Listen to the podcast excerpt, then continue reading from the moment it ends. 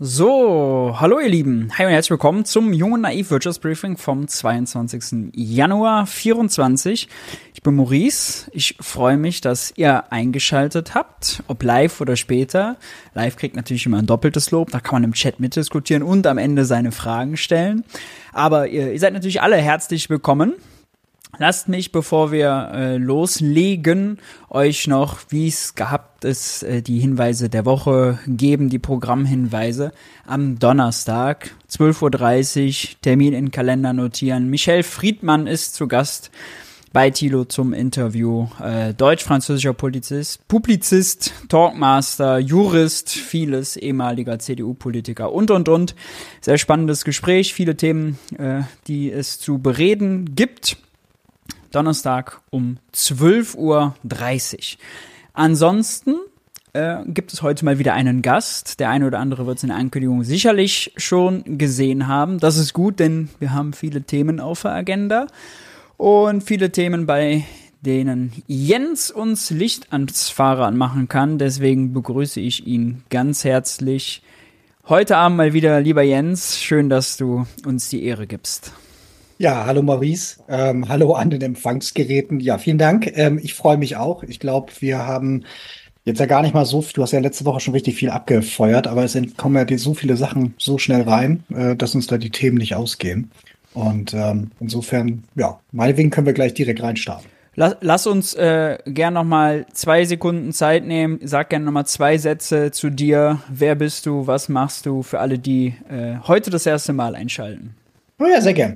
Ja, also ähm, mein Name ist Jens Brodersen. Ich ähm, beschäftige mich jetzt seit 30 Jahren mit Nachhaltigkeit im weiteren Sinne. Seit 20 Jahren beruflich, ähm, überwiegend, habe auch mal andere Sachen gemacht, so, aber das ist schon etwas, was sich so durch meine Biografie durchzieht. Und ähm, war lange Unternehmensberater, auch mal eine Zeit lang eben in dem Moment politikberatend äh, tätig. Und heute habe ich einen äh, Podcast zusammen mit Patrick Breitenbach, der 2045 heißt, wo wir uns auch mit dieser Thematik auseinandersetzen. Und ja, zu dem Thema haben wir ja auch häufig immer Berührungspunkte und insofern schön, wenn wir hier darüber sprechen. Allemal, schön, dass du da bist. Deswegen äh, lass uns gleich rein. Äh, es gibt viel zu bereden. Und das erste Mal äh, würde ich sagen, wir müssen kommen um das Thema nicht drum herum. Lass uns sprechen über das, was äh, am Wochenende, am Freitag passiert ist. Äh, jahrzehntelang würde ich sagen, äh, in Deutschland nicht gesehen, Demonstrationen mit Hunderttausenden Teilnehmern, insgesamt mehr als eine Million Menschen auf der Straße, die gegen die AfD, gegen Rechtsextremismus demonstriert haben. Wie hast du das wahrgenommen? Ja, also ich war hier in München äh, bei der Demo, also sowohl dann ähm, schon relativ früh und dann hat es ja auch dann relativ früh wieder aufgehört. Mir hat's gut gefallen, ich finde es gut. Ich mag auch das, dass es halt eben sich jetzt so Bahn bricht. Und ähm, hier kann man aber eben auch schön beobachten, so dieses, wofür sind wir eigentlich da? So, sind wir gegen eine Partei da und verschwindet die, wenn wir jetzt demonstriert haben? Oder geht das um eine Strömung von Politik, die wir jetzt seit zehn Jahren sehen, unterschiedlicher Couleur? Und das zeigte sich dann eben auch in Kundgebung, das zeigt sich heute auch in der medialen Auswertung. So oder so, wir müssen jetzt gar kein Wasser in den Wein schütten oder, ähm, oder ähm, dass es jetzt dafür einen besonderen Grund gäbe. Man kann einfach sagen, so ist es schon mal gut, wenn sich Leute wieder für Politik interessieren und dann irgendwie auch auf diese Art eben äußern, dass sie an Politik teilhaben und sich nicht mehr nur durch Wahlen repräsentiert fühlen. Und deswegen ist das jetzt erstmal eine tolle Geschichte. Möge uns das noch mehrere Wochen so erhalten bleiben. Ja, allemal. Äh, ich hätte ehrlicherweise gar nicht damit gerechnet, als ich die Korrektivrecherche gelesen habe ist ja nicht das erste Treffen, von dem berichtet wurde. Gut, es gab Fotos, die Machart war eine andere, eine besondere, wie es dokumentiert wurde, aber dass das solche Wellen schlägt, hätte ich nicht gedacht. Jetzt muss man natürlich drüber nachdenken, wenn man jetzt auch, sagen wir mal, politisch das analysiert. Auch ich sehe das so wie du. Erstmal richtig gut, toll für jeden, der auf dieser Demonstration ein Zeichen setzt. Wenn aber Olaf Scholz und Annalena Baerbock sich unter die Menge mischen auf der Demonstration und sich da ablichten lassen und so tun, als wären sie nur normale Bürger und als hätte die Relevanz der AfD, ja, aber sind wir mal ehrlich, also hätte die AfD keine 20 Prozent in Umfragen, wäre das auch nicht so eine Welle jetzt mit dieser ähm, äh, Korrektivrecherche gewesen. Das macht mir mulmige Gefühle, muss ich sagen. Da kriege ich doch dann Widersprüche, wo ich denke, ah, Olaf Scholz, der ist kein einfacher Bürger, ja, der ist doch noch im Ehrenamt und Nebenamt Bundeskanzler. die Leute stehen auch da und die AfD ist nur so relevant wegen ihm. Das hat mir nicht ganz so gepasst, muss ich sagen. Wie, wie, wie hast du das wahrgenommen? Ja, sehe ich ganz ähnlich. Plus, ich würde natürlich auch im Prinzip all diese, die ganzen Rechten, also sprich ähm, äh, CDU, Freie Wähler, FDP halt eben auch mit in den Mix werfen, die ja nun auch seit zwei Jahren Ressentiments befeuern, davon Phänotypen sprechen und sagen, mhm. kleine Paschas und wir haben ja nur ein Problem im Gesundheitssystem, weil sich Leute die Zähne machen lassen und so. Also wir haben jetzt einen sehr harten rechten Diskurs gehabt, jetzt eben auch sehr stark geführt. Und ähm, dann ist dann eben Olaf äh, an der Stelle halt eben komplett auf den Zug aufgesprungen und macht dann auch noch diese Politik. Also tatsächlich in München gab es dann eben Sachen, wo die gesagt haben, so, naja, wir sind einerseits natürlich gegen die AfD hier, aber eben auch gegen die Steigbügelhalter und auch die Leute, die gerade die Regierung stellen, weil die halt eben auch diese Politik betreiben. Und da schauen sich natürlich dann ganz viele Bögis überrascht an und sagen so, hä, es gibt hier mehr als nur ein Problem, weil das jetzt eben Sachverhalte sind, die nur noch schwer auseinanderzubringen sind. Mhm. Wenn Olaf Scholz auf dem Spiegelcover ist und da steht, wir müssen einen großen Stil abschieben, dann ist das natürlich etwas, wo er auch eine andere Botschaft sendet, neben dem, was noch an Subtext oder im Artikel dann drin steht. Und damit hast du dann auf einmal etwas, wo du sagst, okay, die gesamte politische Klasse wird hier gerade halt eben diskutiert auf dem Thema. Ja. Äh, auf jeden Fall. Äh, ich fand ebenso äh, kritisch, muss ich sagen, äh, wenn dann so Sätze gesagt wurden wie wir lassen uns nicht spalten von amtierenden ja. Ampelpolitikern. Da muss ich sagen, also die Spaltung ist real, genau. Die AfD ja. ist nur so stark wegen der Spaltung. Die setzt sich da zwar rein und drückt das auseinander bis zum geht nicht mehr. Aber gut, es gibt einen Boden, es gibt einen Spalt, den äh, die letzten Regierungsparteien eben herbeigeführt haben durch ihre Politik. Jetzt sich dahinzustellen, den Leuten zu sagen, wir lassen uns nicht spalten, da wird sich vielerlei die Welt sehr einfach gemacht. Und ich glaube, ehrlicherweise gehörte fast schon zu der Demonstration gegen die AfD äh, auch eine Demonstration gegen die Ampel, die, wenn man mal sich anguckt, die AfD-Umfragewerte, die sind sehr, haben sich verdoppelt während der Ampelzeit. Äh, natürlich gab es auch externe Krisen, aber es hat natürlich auch was mit den politischen Entscheidungen zu tun. Ja? Um eine ja. Zahl zu nennen, wenn die Reallöhne um sechs im, Quart im dritten Quartal 23 sechs Prozent niedriger waren als im dritten Quartal 2019. Ja, 2019, vor Corona-Krise. Die Leute haben aber so sechs Prozent weniger Kaufkraft in ihrem Geldbeutel. Naja, dann macht das mit sehr vielen Menschen sehr real, was die vorher schon kaum eine Chance hatten. Ähm, und ich glaube, diese ganzen Diskussionen kann man, muss man schon alle irgendwie zusammenführen. Total. Also das hier ist äh, das Thema Klasse ist ein ganz, ganz wichtiger Punkt natürlich dabei. Ähm, und in der gleichen Zeit, wo du gerade eben richtigerweise ja reklamierst, hier sind Leute ärmer geworden, was ja keiner will. So äh, sind aber gleichzeitig ein paar andere ja davon extrem viel reicher geworden. Und das ist beides im Raum. Und wenn man jetzt einfach nur sagt, ja, das sind aber die Bösen von der AfD und so weiter, das ist zu einfach. Also das ist für den einen, der kann sich dann inszenieren, wenn ich bin das kleinere Übel. Ich sag genau das Ähnliche, aber mich könnt ihr wählen. Ne? Das ist dann die Alternative mit Substanz. Also so versucht sich die CDU ja, ja. zu verhalten. Und auf der anderen Seite sagst du dann so dieses so, naja, wir machen ja, also wir müssen jetzt erstmal die bekämpfen, bevor wir so. Also das ist halt eben schade, ähm, dass die das selber versuchen, also die, die Politiker versuchen, das so zu drehen, ist das eine. Schade ist, dass das in vielen Artikeln zu sehr falsch untergeht, zu mm. unterkomplex dargestellt wird, weil das wäre jetzt Momentum, solche Diskurse vernünftig zu führen. Jetzt ist nicht mehr die Zeit dafür, dieses Ganze so äh, zu polemisieren und so, aber findet gerade nicht statt. Und ja, ich meine, mag vielleicht da Zusammenhänge geben. Ja, genau. Und äh, relevant ist, dass sich äh, die Politik äh, ändert, damit äh, die Leute nicht der AfD zulaufen. Nebst der zivilgesellschaftlichen Komponente, Leute demonstrieren, machen im, im, im Bekanntenkreis darauf aufmerksam, dass es sehr gefährlich ist, die AfD zu wählen. Nicht nur für die Wirtschaft, sondern für auch Mitmenschen, wenn da solche Deportationspläne äh, geschmiedet werden und, und, und. Das ist alles richtig. Das gehört auch dazu. Da kann es aber nicht enden. Du hattest noch eine spannende Headline mitgebracht und zwar hat äh, gibt es einen Gastbeitrag. Äh, wir brauchen eine offene Gesellschaft. Der Präsident vom Max Planck, äh, Krämer.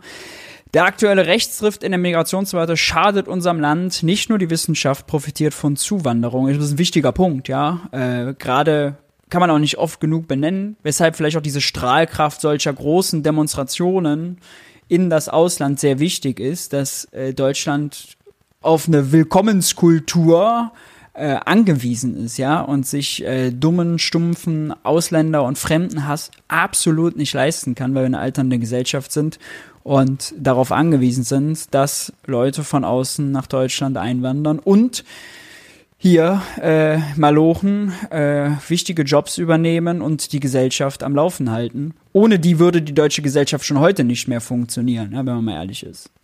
Ja. Damit äh, lassen wir das Thema zurückkommen zu den äh, Good News. Und ich habe äh, mit einer Prise Augenzwinkern nochmal mitgebracht eine Meldung aus Tschechien. Bierpreise hoch, Stimmung runter. Das fällt jetzt in die Kategorie Schlimmer geht ja immer. Die tschechische Regierung, eine sehr konservative Regierung, kürzt, was das Zeug hält, um die Schulden abzubauen und hat jetzt die Bierpreise verteuert. Das macht natürlich die Menschen da wahnsinnig. 20 Cent pro Liter teurer. Äh, da steigt natürlich die Unzufriedenheit. Gerade in Tschechien Bier absolut identitätsstiftendes Produkt. Soweit ist es hier noch nicht gekommen, lieber Jens. Nee. Das dauert noch, genau. So, jetzt zu den wirklich guten Nachrichten. Erzeugerpreise im Dezember 8,6 Prozent gegenüber dem Dezember 22 gefallen, minus 1,2 Prozent zum Vormonat. Äh, das ist eine sehr gute Nachricht, die wir abheften in unserem Ordner. Der Preisschock vergeht. Ein weiterer Beweis dafür. Wir hatten letzte Woche die Erzeugerpreise bei den landwirtschaftlichen Produkten. Äh, das hier ist jetzt einmal der Komplettüberblick. Und äh, das ist sehr gut, denn die Erzeugerpreise laufen den Verbraucherpreisen vor und äh, spiegeln sich dann dort irgendwann wieder. Das ist dann auch hilfreich, wenn die Löhne steigen und äh, die Verbraucherpreise runterkommen oder nicht mehr so schnell steigen, dann nehmen nicht die Reallöhne wieder zu, dann können die Leute sich von ihrem schmalen Geldbeutel auch wieder mehr kaufen. Passenderweise dazu kann man nur hoffen, dass diese Frau, die Zentralbankchefin Christine Lagarde, äh, solche Entwicklungen zur Kenntnis nimmt. Die EZB sagt ja immer, alles, was sie tut und macht, wäre ganz datengestützt. Jetzt haben natürlich die Mächtigen der Welt sich beim Weltwirtschaftsforum getroffen. Christian Lindner war auch da. Zu seiner Schlagzeile, die er produziert hat, kommen wir gleich noch.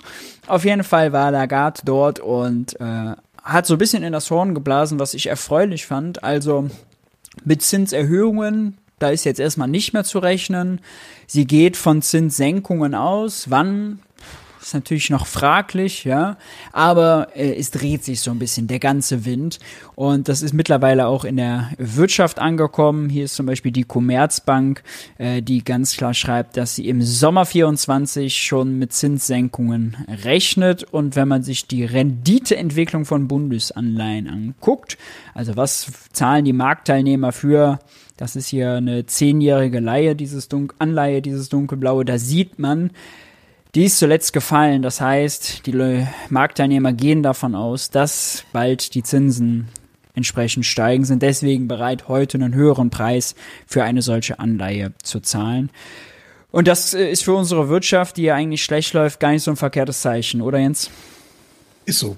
Na, also Commerzbank geht ja davon aus, irgendwie 25 Basispunkte über fünf äh, Absenkungen irgendwie. Mhm. Ähm, Gibt es auch noch andere Auguren, die was, e also ähnliche Sachen denken, aber auf jeden Fall erstmal runter, nicht extrem, aber doch schon eben so, dass man spürt. Ähm, und das wäre für einige Branchen ganz wichtig, ob das jetzt tatsächlich im Bereich so Immobilienwirtschaft tatsächlich komplett durchschlägt, wo wir gerade da eben eine ganze Reihe von Verwerfungen sehen würde ich sagen, ist noch fraglich. Für einige Marktteilnehmer wird das vielleicht schon reichen, aber um die große Breite, damit es tatsächlich wieder richtig anspringt, glaube ich, dafür ist es noch zu wenig. Also mal sehen, was da kommt. Die Staaten machen es ja, glaube ich, sind schon dabei, also haben ja schon gesenkt jetzt vor kurzem. Ähm, ja, mal sehen, was da noch sich jetzt die nächsten anderthalb Jahre zeigt. Ja, äh, interessant finde ich weiterhin, dass man sich bei der EZB, äh, die haben jetzt die Inflationsprognose auch gesenkt, auf die Schulter klopft dafür, dass man ja die Inflation ganz toll äh, bekämpft habe, weil die Dynamik raus ist. ganz schwierig, würde ich sagen. Ganz schwierig. Also ich kann auch, wenn es regnet, hier den ganzen Tag irgendwie auf den Schreibtisch klopfen und rufen, der Regen soll aufhören und dann, wenn es aufgehört hat, auch sagen, seht ihr, hat doch geklappt. Tja, zwei Sachen, die gleichzeitig passieren, heißt noch lange nicht, dass es da einen ursächlichen Zusammenhang gibt. Und es gibt ja viele Argumente dagegen, ja, also das eigentlich das Maßgebliche ist, die Panik ist aus den Energiemärkten raus. Die Sorge vor Gasmangel hat einfach die Preise für Energie oder auch beim Öl und bei Weizen natürlich auch, äh, aber bei solchen Produkten einfach vor so einer Mangellage äh, extrem hochgetrieben. Jetzt zuletzt sind die Preise deutlich gefallen. Ein Beispiel, der europäische Gaspreis war zum Hochpunkt bei 300 Euro die Megawatttonne gehandelt, jetzt zuletzt unter 30, Faktor 10 günstiger. Da sieht man mal, äh, was für äh, extreme Spannungen und Schwankungen da drin waren. Ja. Wir nehmen das mal so zur Kenntnis und freuen uns, wenn es äh, doch so kommt. Dann gab's, ich habe das mal unter guter Nachricht äh, abgehakt, eine Studie vom Sozialverband namens IFO-Institut. Nein, ich mache nur einen Spaß. Das ist natürlich kein Sozialverband. Das IFO-Institut, das IFO-Institut ist wirtschaftsnah, arbeitgebernah, geführt von Clemens Füst. Ihr kennt ihn äh, alle früher vom legendären Hans-Werner Sinn. So, und da gibt's jetzt eine neue Studie mit dem Titel Lohnt sich Arbeit noch? Lohnanstand und Arbeitsanreize im Jahr 24. Wir haben es ja in Talkshows ganz oft gehabt. Ja, da sitzt da Jens Spahn und Carsten Linnemann erzählen die uns, ja, jetzt wenn das Bürgergeld 60 Euro steigt, dann gehen die Leute doch nicht mehr arbeiten und das wäre ja alles so unanständig und hast du nicht gesehen. Ja, und das Schöne ist, die Studie kommt wirklich zu einem sehr klaren Ergebnis. Die haben verschiedene Konstellationen, mehrere Personen im Haushalt, Kinder, nicht Kinder, alleinerziehend, nicht alleinerziehend, und hast du nicht gesehen, alles mal durchgerechnet, ja. Und äh, das Hauptergebnis hier für alle gezeigten Konstellationen ist, der Lohnabstand bleibt auch nach den für 24 geplanten Anpassungen im deutschen Steuer- und Transfersystem erhalten. Der Lohnabstand beträgt dabei für alle betrachteten Haushalte mehrere hundert Euro. So, dann gibt es Unterschiede, je nachdem, wie die Mietkosten sind, etc. pp. Aber hier mal ein Beispiel äh, hat ein Single mit 2000 Euro Bruttoeinkommen und durchschnittlichen Mietkosten nach Abzug von Transfers und Sozialversicherungsbeiträgen 457 Euro mehr zur Verfügung als ohne Erwerbsbeteiligung.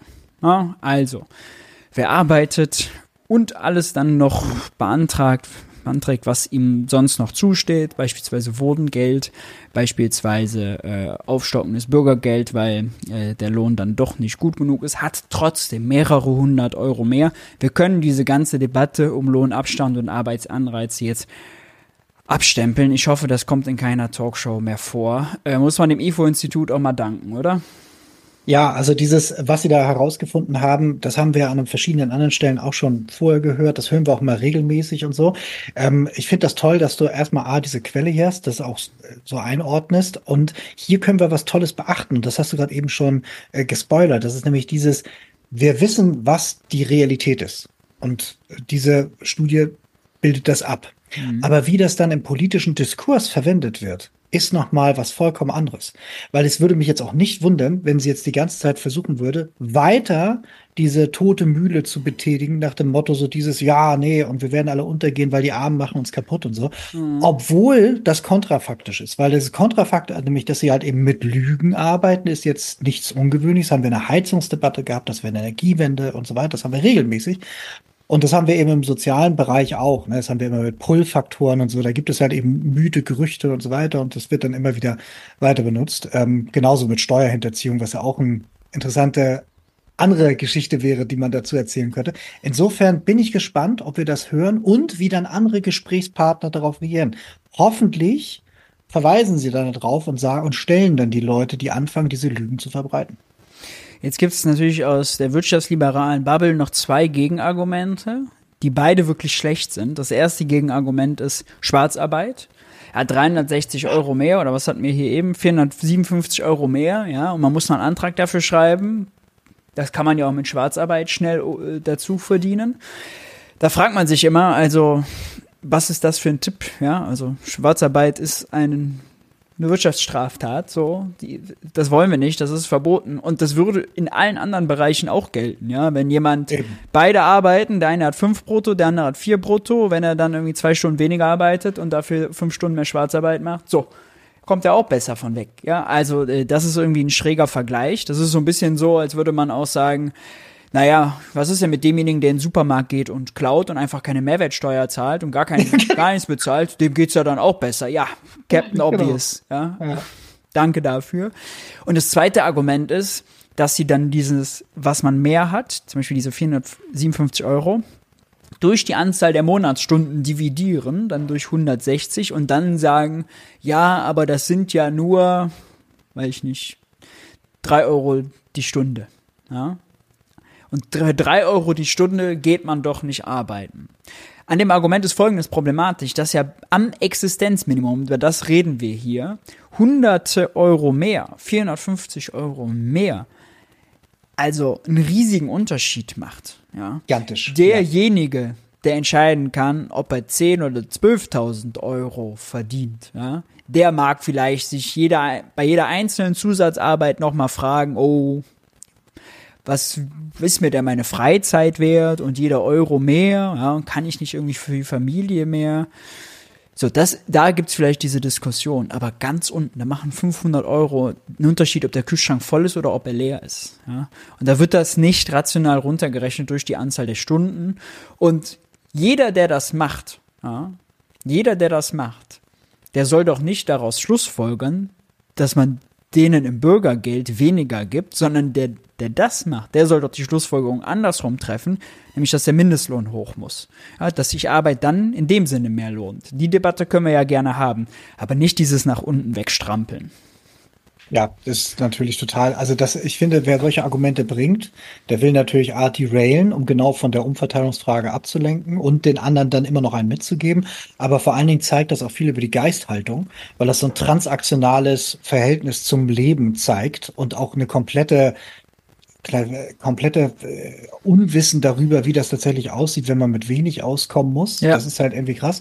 Und es ist gleichzeitig äh, macht es Arbeit irgendwie, nimmt dem auch, also Arbeit ist ja viel mehr als das. das hat ja auch viel so mit irgendwie mit Würde zu tun und mit, ich treffe Freunde, ich komme mal raus und ich habe da irgendwie was zu tun, dass ich mich gebraucht fühle. Nur zu sagen, von wegen so, du hast aber hier 60 Cent, also das halt, ist halt, ist halt Blödsinn so. Ne? Aber wir wissen ja, warum das so geführt wird. Das ist eben Teil, um im politischen sich durchzusetzen. Und jetzt haben wir noch eine Meldung, die würden uns gerne die Grünen als, wirk als gute verkaufen. Da müssen wir uns mal hinterfragen, ob das wirklich eine gute Meldung ist. Nämlich, jetzt haben doch die Grünen erwirkt in der Ampel, dass die Sanktionen beim Bürgergeld, also diese zwei Monate Totalstreichung, dass das erstmal im Gesetz nur für zwei Jahre festgeschrieben wird. Und dann nach zwei Jahren guckt man, wie hat das Gesetz denn gewirkt, bevor das einfach weitergeführt ist. Ja? Äh, das wollen uns die Grünen jetzt als Erfolg verkaufen, wobei ich mich frage, was das tatsächlich für die Betroffenen nächsten Monat für einen Unterschied macht. Ja, Im nächsten Monat nämlich gar keinen und in zwei Jahren, wenn man jetzt mal auf die Mehrheitsverhältnisse guckt, da wird sehr wahrscheinlich eine sehr starke CDU in Teil der Bundesregierung sein. Das ist eine sehr starke CDU, die jetzt noch schärfer schießt. Ja, Jens Spahn, der sagt, müssen dann an die Verfassung ran, wenn die Sanktionen nicht mhm. möglich sind und so. Ja, sich gegen das Verfassungsgericht da durchsetzen will. Ähm, für 2000 Leute nochmal, ja, für 2000 Leute, die hier als Totalverweigerer gesehen werden, ja, 2000 Leute, denen man hier äh, die Peitsche aufsetzt und das Zuckerbrot wegnimmt. So, äh, für diese Leute die Verfassung ändern zu wollen. Absoluter Wahnsinn, ja. Aber ist das ein Erfolg? Ich würde sagen, nein, das ist kein Erfolg. Ja, das ist so der letzte Versuch, irgendwie einen, einen, einen kompletten Imageverlust auf der Sozialseite bei den Grünen zu vermeiden. Aber es ist ein ziemlich erbärmlicher Rettungsversuch ja, ist ein reines taktisches Ding, äh, das Politikinteressierte vielleicht interessiert, aber an der Sache ändert das ja nicht wirklich was. So, aber es zeigt halt eben auch so, in was für ein Umfeld wir da drin sind, dass das dann irgendwie noch herhalten muss für, aber guck mal hier, vielleicht läuft's ja aus, wenn keiner hinguckt. So. Ja, ja, der grüne Haushälter hat sogar verk äh, damit verkauft, wir werden es gleich kurz hören, äh, deswegen brauchen wir jetzt noch gar nicht groß drauf einsteigen, aber der hat es, ich schon mal an, an, trotzdem ans, anspoilern, der hat es damit verkauft, äh, dass es ja trotz des äh, Karlsruher Urteils keine sozialen Einschnitte gibt. Also diese Kürzung beim Bürgergeld gilt für ihn jetzt nicht als sozialer Einschnitt. Gut, jeder hat seine eigene Realität. Äh, kommen wir leider zu den schlechten Meldungen. Wir müssen über die Baubranche reden, lieber Jens. Äh, es gibt eine Studie, ist eine Studie rausgekommen, jetzt die nochmal aufgezeigt hat, wie viele Sozialwohnungen eigentlich fehlen. Ja, Ende 22 gab es eine Million Sozialwohnungen in Deutschland. Vor 30 Jahren waren es drei Millionen. Das Problem ist, wird zu wenig neu gebaut. Die Alten laufen aus der Sozialbindung raus. Dann kann Vonovia sie für teuer Geld äh, kleines bisschen sanieren äh, und dann äh, schick für teuer Geld weiter vermieten. Und das ist natürlich ein großes Problem. Wir wissen, der Bundeskanzler ist ja angetreten mit einem Versprechen. Ne? Er hat ja ein Versprechen gegeben bei der Wahl und gesagt, er will jetzt 400.000 neue Wohnungen jedes Jahr, 100.000 davon Sozialwohnungen. Jetzt sind es nur 23.000 Sozialwohnungen geworden, minus äh, 75 Prozent, 77 Prozent Zielverfehlung. Knapp vorbei ist auch daneben. Ist so, als würde man beim Fußball aufs Tor schießen und die Eckfahne treffen. Ja? Äh, so ähnlich. Wirklich bitter. Und jedenfalls gab es diese Studie, hat jetzt mächtig auch die Runde gemacht, die hat dann nochmal in den verschiedenen Bundesländern aufgezeigt, was da fehlt. Und der Befund ist ja erstmal bitter an sich. Spannend fand ich dann, was die Bauministerin dazu gesagt hat. Wenn du nicht sagst, du willst jetzt vorher noch mal reingrätschen, würde ich die gleich mal abspielen. Hau raus. Die Bauministerin, das muss man immer vorher noch mal dazu sagen, sonst kommt sie, kommt sie einem nämlich noch so davon. Es ist die Bauministerin, die ein neues Ministerium bekommen hat. Ja, es gab das Bauministerium nicht vorher. Äh, wie Olaf Scholz aus Potsdam. Clara Gavitz hat mit Olaf Scholz seinerzeit, 2019 war es, glaube ich, für den SPD-Parteivorsitz kandidiert und ja verloren gegen Esken und Norbert Walter Borjans. Dann haben Norbert äh, Walter Borjans und Saskia Esken Scholz zum Kanzler gemacht, ihn somit reanimiert. Scholz ist Kanzler geworden und hat dann seine ehemalige äh, Kumpeline äh, ein einen eigenen, mit einem eigenen Ministerium bedacht. Ja? Wohl dem, der solche Freunde hat. Freunde ja. hat. Äh, die reißt jetzt richtig was, oder? Die bedankt sich doch, indem sie jetzt richtig was reißt. Die reißt jetzt richtig was. Wir hören mal zu, was sie zur Studie sagt. Es fehlen ja nun Wohnungen. Und vor ziemlich genau einem Jahr, es war am 23. Januar 2023, da haben sie gesagt, na gut, für 2022 und auch für 2023 haben wir es nun nicht geschafft, dieses Ziel zu erreichen, diese 400.000 Wohnungen äh, pro Jahr. Aber für 2024 könnte das durchaus was werden. Glauben Sie das heute auch noch? Ich habe gesagt, für 2024 habe ich eine positivere Prognose. Man muss wissen, wir sind durch eine Krise der Bauwirtschaft gegangen. Mein Ziel war immer, dass wir stabil durch diese Krise kommen, ohne zusätzlichen Personalabbau auf den Baustellen, weil das ist ganz wichtig, dass wir die Kapazitäten erhalten. Wir haben unterschiedliche Förderprogramme gestartet, um stabil durch diese Krise zu kommen. Der soziale Wohnungsbau ganz wichtig, aber natürlich auch die Unterstützung für Familien, die Wohneigentum äh, bilden wollen. Wir bringen jetzt zwei neue Programme an den Start zum Beispiel, dass man Gewerbe auch unterstützt durch den Staat umbauen kann zu Wohnungen, um schnell äh, in diese Bereiche zu kommen. Aber wie gesagt, mitten in einer Rezession äh, ist natürlich ein Wachstum begrenzt. Das heißt, wir schaffen die 400.000 dieses Jahr nicht. Nein, davon ähm, geht, glaube ich, auch äh, insgesamt äh, jeder aus. Wichtig ist, dass wir erstmal keinen Kapazitätsabbau haben und dass wir jetzt auch wieder in Schwung kommen. Und da haben wir unterschiedliche Maßnahmen ergriffen. Ganz wichtig ist auch, dass wir ähm, mehr und schneller durch seriellen Wohnungsbau werden. Und da haben wir große äh, Voraussetzungen dafür geschaffen, dass das auch klappen kann dass man das nicht schaffen kann mit diesen 400.000 Wohnungen pro Jahr. Das hat ehrlich gesagt dieser Bundesverband der deutschen Wohnungs- und Immobilienunternehmen schon vor einem Jahr vorausgesagt, hat gesagt, das ist einfach nicht realistisch. Dieses Ziel von 400.000 Wohnungen pro Jahr, wenn man uns fragen würde. Sehen Sie das auch so? Ganz wichtig ist ja zu fragen, was ist der Bedarf? Und der Bedarf wurde errechnet mit diesen 400.000 und natürlich ist der Bedarf eher noch gestiegen. Und wir haben jetzt zwei ähm, unterschiedliche Probleme. Das eine ist ein kurzfristiges durch die gestiegenen Zinsen. Da kann man nur bedingt darauf reagieren, weil die Zinsen nach oben gegangen äh, sind, weil die EZB die Inflation bekämpft. Das ist im allgemeinen Interesse. Und das andere ist, dass wir im Bau produktiver werden müssen, dass wir preiswerter bauen müssen durch ähm, andere Standards, durch vereinheitliche Standards und durch eine andere Bauweise, zum Beispiel das serielle äh, Bauen. Und da sind wir gerade sehr intensiv dabei, die Voraussetzungen zu schaffen. Ja, also sehr viel dabei. Das erste, was mich natürlich aufmerksam hat werden lassen, ist am Ende dieser Satz, dass die Zinserhöhungen im allgemeinen Interesse wären. Ja? Mhm. Also sie sind nicht im allgemeinen Interesse. Ja? Sie ist ganz klar. Und eine stabile SPDlerin sollte das eigentlich wissen. Es ist eigentlich mal Konsens unter Sozialdemokraten gewesen, dass die Zentralbank die Inflation auf Kosten der Beschäftigten bekämpft. Denn wenn sie die Zinsen erhöht, schmiert die Wirtschaft ab, dann gibt's mehr Arbeitslose. Es sind im letzten Jahr 260.000 Menschen in Deutschland mehr arbeitslos geworden.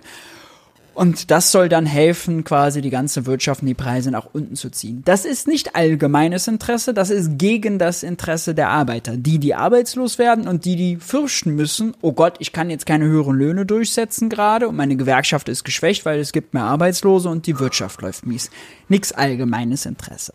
Das ist mal das Erste dann haben wir ja auch schon mal über diese Wohnförderprogramme da gesprochen. Ne? Sie hat ja dieses Wohneigentum für Familien oder so, WEF hieß das, glaube ich, äh, 23 auf den Weg gebracht. Was ein mega Flop war, dieses Förderprogramm. Da gab es 100 Anträge in den ersten zwei Monaten. Dann haben sie gesagt, oh, da müssen wir nochmal die Förderkriterien verändern. Jetzt stellt sie sich dahin und sagt, ja, ja, ist ja Krise, aber wir haben ja ganz tolle Programme aufgelegt. Äh, äh, in welcher, auf welchem Planeten? Ne? Äh, also, äh, man fragt sich wirklich lauter äh, Schönrederei. Und äh, besonders spannend fand ich auch noch, dass. Ähm, Darf ich nochmal einen ganz kurz dazwischen werfen? Ja, mach zwar, unbedingt. Was ich, was ich spannend finde, ist ja dieses, Olaf Scholz gibt Ziele aus 400.000. So, und dann sagt sie, ja, das haben wir nicht geschafft, aber das hat ja auch niemand für realistisch gehalten und es ist ja schon mal gut, wenn es nicht weniger werden. Das heißt, er setzt sie ins Amt, um hier Dinge zu tun. Sie versagt, sagt dann so, hat ja eh keiner geglaubt und sagt dann, ist ja schon mal gut, wenn es nicht noch schlimmer wird. Also dieses ganze Thema Wohnen und Bauen und so weiter haben wir schon häufig genug gehabt. Da gibt's auch diese tolle äh, Folge mit äh, von, von Thilo im Interview dazu, wo das im Prinzip alles nochmal durchdekliniert wird. Wer da tiefer rein will, das ist äh, super stark. du meinst sie mit Karen Lai? Genau, richtig. Die ist mhm. wirklich großartig, die Folge. Ähm, und ähm, aber hier, ich, ich finde das schade, würde sie jetzt halt irgendwie sagen, sie redet mit einem politischen Gegner im Interview, wäre es okay. Aber hier kann man doch bitte bei so klarer Lage dann doch irgendwie klare Sachen sagen. Zum Beispiel, das hat jetzt keine Priorität. Also warum sie es macht, ist mir klar. Aber das, das müsste doch zu erwarten sein, dass man hier auch ehrlich darüber spricht oder zumindest, wir reden ja auch von Dingen, die über 20, 30 Jahre gehen, dass man eine Perspektive gibt, dass man sagt, okay, jetzt gerade ist schwierig, aber dann kommt das und das und das. Tatsächlich ist es so ein taktisches Verhältnis zu dem, was denn überhaupt jetzt Sachlage ist und das finde ich unheimlich nervtötend. Und bei den Sozialwohnungen ist der Fall also sehr, sehr klar dass das kein neues Phänomen ist, sondern ja. sich über Jahrzehnte so entwickelt hat. Und das hat auch nichts mit Baukrise in 23 zu tun. Ja. Und wenn doch allen übrigens so klar war, wie sie ja gesagt hat, dass man diese 400.000 nicht erreicht, dann fragt man sich ja, wie im März 23 noch die Aussage von Olaf Scholz zustande kommt, dass er an dem Ziel von mindestens, mindestens 400.000 neuen Wohnungen, 100.000 davon Sozialwohnungen, festhalten will, ja. Äh, wer baut die denn? Wer baut die denn, ist doch die Frage immer. Ne? Wer baut die denn, ist die Frage, genau. Und sie hat ja auch gesagt, die Kapazitäten, die müssen unbedingt erhalten werden. Ja, auch da macht die Bauindustrie ja gerade einen Strich durch die Rechnung, denn da gibt's jetzt äh, die Befürchtungen, dass 10.000 Menschen ihren Job verlieren können. Jetzt haben wir gut eine Million Beschäftigte, also ist jetzt noch nicht so viel äh, und kommt auch von einem Verband, also muss man auch nochmal immer, ne, ist der Bauindustrieverband, äh, ein Fragezeichen hintermachen. Aber ich meine, dass die Zahlen im Bau schlecht aussehen, ja, äh, die sind, das ist völlig klar. Preisbereinigt sind die Investitionen da letztes Jahr um drei Prozent zurückgegangen, wenn man sich Baugenehmigungen anguckt, ja Neueste Zahlen im November, minus 17 Prozent gegenüber dem Vorjahresmonat. Und dann eine Zahl, die ich äh, noch heftiger fand. Moment. Genau hier. Äh, von Januar bis November, also das ganze Jahr 23, sank die Zahl der Baugenehmigungen für Wohnungen gegenüber dem Vorjahreszeitraum um 25,9 Prozent oder 83.000 Wohnungen. Also das ganze Jahr 26 Prozent an Genehmigungen runter. Man sieht es auch an der Grafik, was für ein freier Fall das nach unten ist. Da ist also richtig Krise. Und da, dafür hat ja Olaf Scholz mal einen Baugipfel einberufen. Das war mhm. im Herbst letzten Jahres. Und da haben sie Maßnahmen ja festgelegt, zum Beispiel, dass sie auch äh, das aus dem Heizungsgesetz, die aus dem Heizungsgesetz resultierende Förderung für Sanierungen und so, dass sie da aufsatteln wollen, ja, also mehr fördern, ähm, bis zu 75 Prozent war das dann, dass dieser, wer jetzt 24 schon quasi anfängt, äh, Heizung umzustellen oder zu sanieren, dass es dann in quasi eine, eine, Prämie gibt für die, die schnell sind, die First Mover, alles gute Sachen. Die sind alle zurückgenommen worden nach ja. dem Ka Urteil aus Karlsruhe. Ja? ja? Die sind alle dem Sparprogramm zum Opfer gefallen. Und deswegen, man hat hier Programme, die nicht funktionieren, 30 Jahre verfehlte Politik und stellt sich jetzt ins Interview und sagt, ja, jetzt fehlen halt so viele Sozialwohnungen und wir haben, ich bin hier die Ministerin, aber also eigentlich alles, was wir gemacht haben, war doch richtig. Man muss jetzt die Prognosen nach unten anpassen. Da, und deswegen hatte ich gerade eben gefragt, wer baut denn, ne? Also, ähm, weil das Thema ist ja hier, Sozialwohnung muss ja irgendjemand bauen. Und immer dann, wenn gefragt wird, ja, baut denn jetzt der Staat? So, also Land oder Bund, wer baut denn? Ähm, dann sind das ja genau die üblichen Verdächtigen, die sagen so, ja, wir nicht.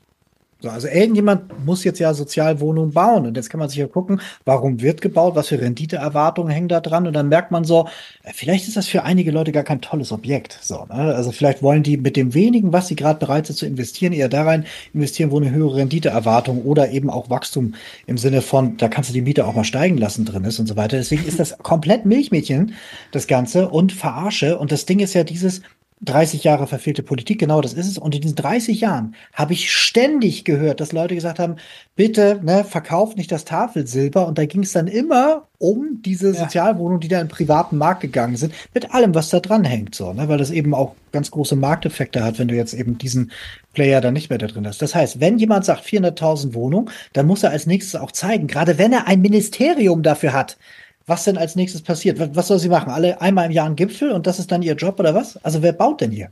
Das ist wirklich Wahnsinn. Und äh, um den Wahnsinn nochmal zu steigern, ja, das geht, hat sie in der FAZ, es war leider nur in der Printversion, deswegen muss ich es jetzt so, so zitieren, ich kann es nicht, kann's nicht einblenden, folgendes Statement gegeben, gibt nämlich die Forderung nach einem Sondervermögen für den Bau von Sozialwohnungen, das unterstützt zum Beispiel auch der ehemalige Wirtschaftsweise Peter Bofinger von der Gewerkschaftsseite, äh, wo halt jetzt klar ist, gut, wenn da Kapazitäten frei werden, dann lass uns die doch nutzen. Bauen, bauen, bauen und wenn dann Sozialwohnungen bauen. Äh, das ist das Beste, was man jetzt quasi machen kann, um die Krise äh, abzufedern und gleichzeitig äh, kostengünstig und energieeffizient zu bauen. Naja, auf jeden Fall hat sie dann zu, diesem, zu dieser Forderung gesagt, sie habe immer vor einem Sondervermögen für den sozialen Wohnungsbau gewarnt mit dem Argument, der Bau von Sozialwohnungen ist eine Kernaufgabe des Staates und gehört in den ordentlichen Haushalt. Ja, die, die, der Bau von Sozialwohnungen ist eine Kernaufgabe und gehört deshalb in den ordentlichen Haushalt. Das ist aus zwei Gründen dumm. Der erste Grund ist, im Kernhaushalt haben wir die nervige Schuldenbremse. Die Schuldenbremse blockiert alles im Kernhaushalt. Das heißt, wenn man etwas da rausholt, hat man viel mehr Möglichkeiten. Gerade sie, wo doch die SPD scheinbar darauf so bedacht ist und ein eigenes Ministerium sogar ausstattet, müsste total dafür sein. Zweitens, gibt es schon eine Anstalt, die das machen könnte. Das ist die Bundesanstalt für Immobilienaufgaben, ist, glaube ich, eine ihrem Ministerium jetzt nachgeordnete Behörde. Die Bundesanstalt für Immobilienaufgaben könnte man mit Eigenkapital ausstatten. Das wäre eine finanzielle Transaktion, die liefe an der Schuldenbremse vorbei, damit die bauen können. Nein, nein, nein, sie will bloß kein Geld, ja, hat auch schon mal ein Statement gesagt, die Schuldenbremse einzuhalten ist viel wichtiger. Und jetzt aber nochmal zu diesem Argument, etwas, was in einem Sondervermögen ist, kann ja nicht Kernaufgabe des Staates sein. Haben wir nicht gerade irgendwie 100 Milliarden Sondervermögen Bundeswehr?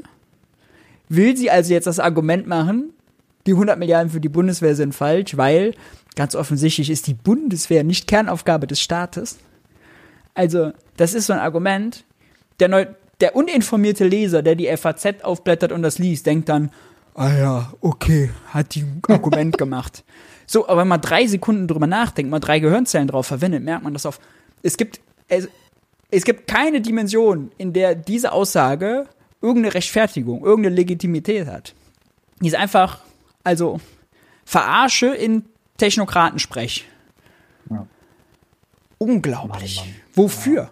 Also, unfassbar. Immerhin, es gibt auch noch eine gute Nachricht. Ähm, die Ampel hat jetzt ja ein paar Milliarden mehr im Haushalt doch noch gefunden, kommen wir gleich zu. Eine Milliarde soll davon zusätzlich in äh, den klimafreundlichen Wohnungsbau investiert werden. Geht da um KfW-Programme, wo dann Zinsvergünstigungen etc. angeboten werden für diejenigen, die klimafreundlich bauen. kann man jetzt darüber streiten, wenn man eine Milliarde hat, ob das unbedingt diese Programme sein sollten oder ob nicht irgendwie ein effizienter, äh, energieeffizienter Sozialwohnungsbau besser wäre, aber immerhin, nur ist eine Milliarde in diesem System, in diesem Markt natürlich also ein Tropfen auf den heißen Stein. Ja, Wärmewende, riesige Aufgabe, macht halt einen extremen Chunk von unserem gesamten äh, Output aus, was wir ändern müssen. Das heißt, wenn wir überhaupt anfangen, wäre schon mal toll. So, und ja, wo man jetzt dieses, die Summe ist eh zu gering. So, und wo man es dann eben hinsteckt und so. Wahrscheinlich ist es hier auch gar nicht so schlecht aufgehoben. Hauptsache, es wuppt da eh was an. Das wäre schon gut. Ja, man gibt sich ja mit wenig zufrieden derweil. Ja. Robert Habeck sitzt an äh, seinem neuen Jahreswirtschaftsbericht. Der kommt Ende Januar heraus. Äh, das ist immer die Pressekonferenz, wo er da mit so einer großen Tafel kommt und uns erklärt, wie dann das Bruttoinlandsprodukt sich verändert hat.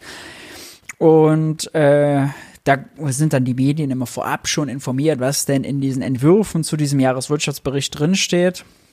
Und siehe da, der neue wird wieder schlechter, nachdem im Januar 23, also vor einem Jahr, für 24 noch 1,8 Prozent Wachstum vorausgesagt waren, gab es im Herbst schon nur noch 1,3 Prozent. Jetzt bald gibt es schon, äh, jetzt im neuen Bericht soll, die Zahl steht noch nicht drin, soll es wohl eine Zahl unter einem Prozent werden. Und es steht dann so Sachen drin wie, steht das Risiko einer anhaltenden wirtschaftlichen Schwächephase? Es sieht nicht gut aus beschleunigter demografischer Wandel, ja, fehlende Fachkräfte, schwache Weltwirtschaft, solche Sachen stehen dann da drin. Schuld sind immer die anderen, ja, wenn die Chinesen zu wenig von uns einkaufen, dann sind die das alles schuld und plötzlich fehlen überall die Fachkräfte. Kennen wir ja alles. Christian Lindner eine andere Sprechweise dazu. Christian Lindner war beim äh, Weltwirtschaftsforum und hat gesagt, ja, also deutsche Wirtschaft läuft zwar schlecht, aber Deutschland ist nicht der kranke Mann Europas, sondern nur der müde Mann Europas. Der müde Mann nach einer langen Nacht. Originalzitat jetzt, pass auf.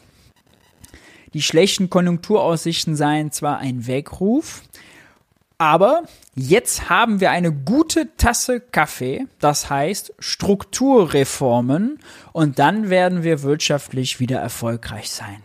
Ja, Jens. Das fände ich ja, als Bild ist es ja noch, wäre es ja noch okay, wenn denn die Reform damit irgendwas zu tun hätte. Aber all diese Reformen, die sie machen, sind ja totaler Blödsinn oder sind ja eher nur so verdeckten Sozialstaatsabbau, der genau gar keinen Effekt hat. Deswegen ist es einfach so, Boah, meine Fresse. Aber Dass er dies bisschen versucht zu verkaufen, während er der ist, der mit seinen ganzen Schuldenbremsen und ich habe ja leider keine Knete für dich, ja, hier die Wiederbelebung ja die ganze Zeit aufhält. Und dann setzt sich die Strukturreform.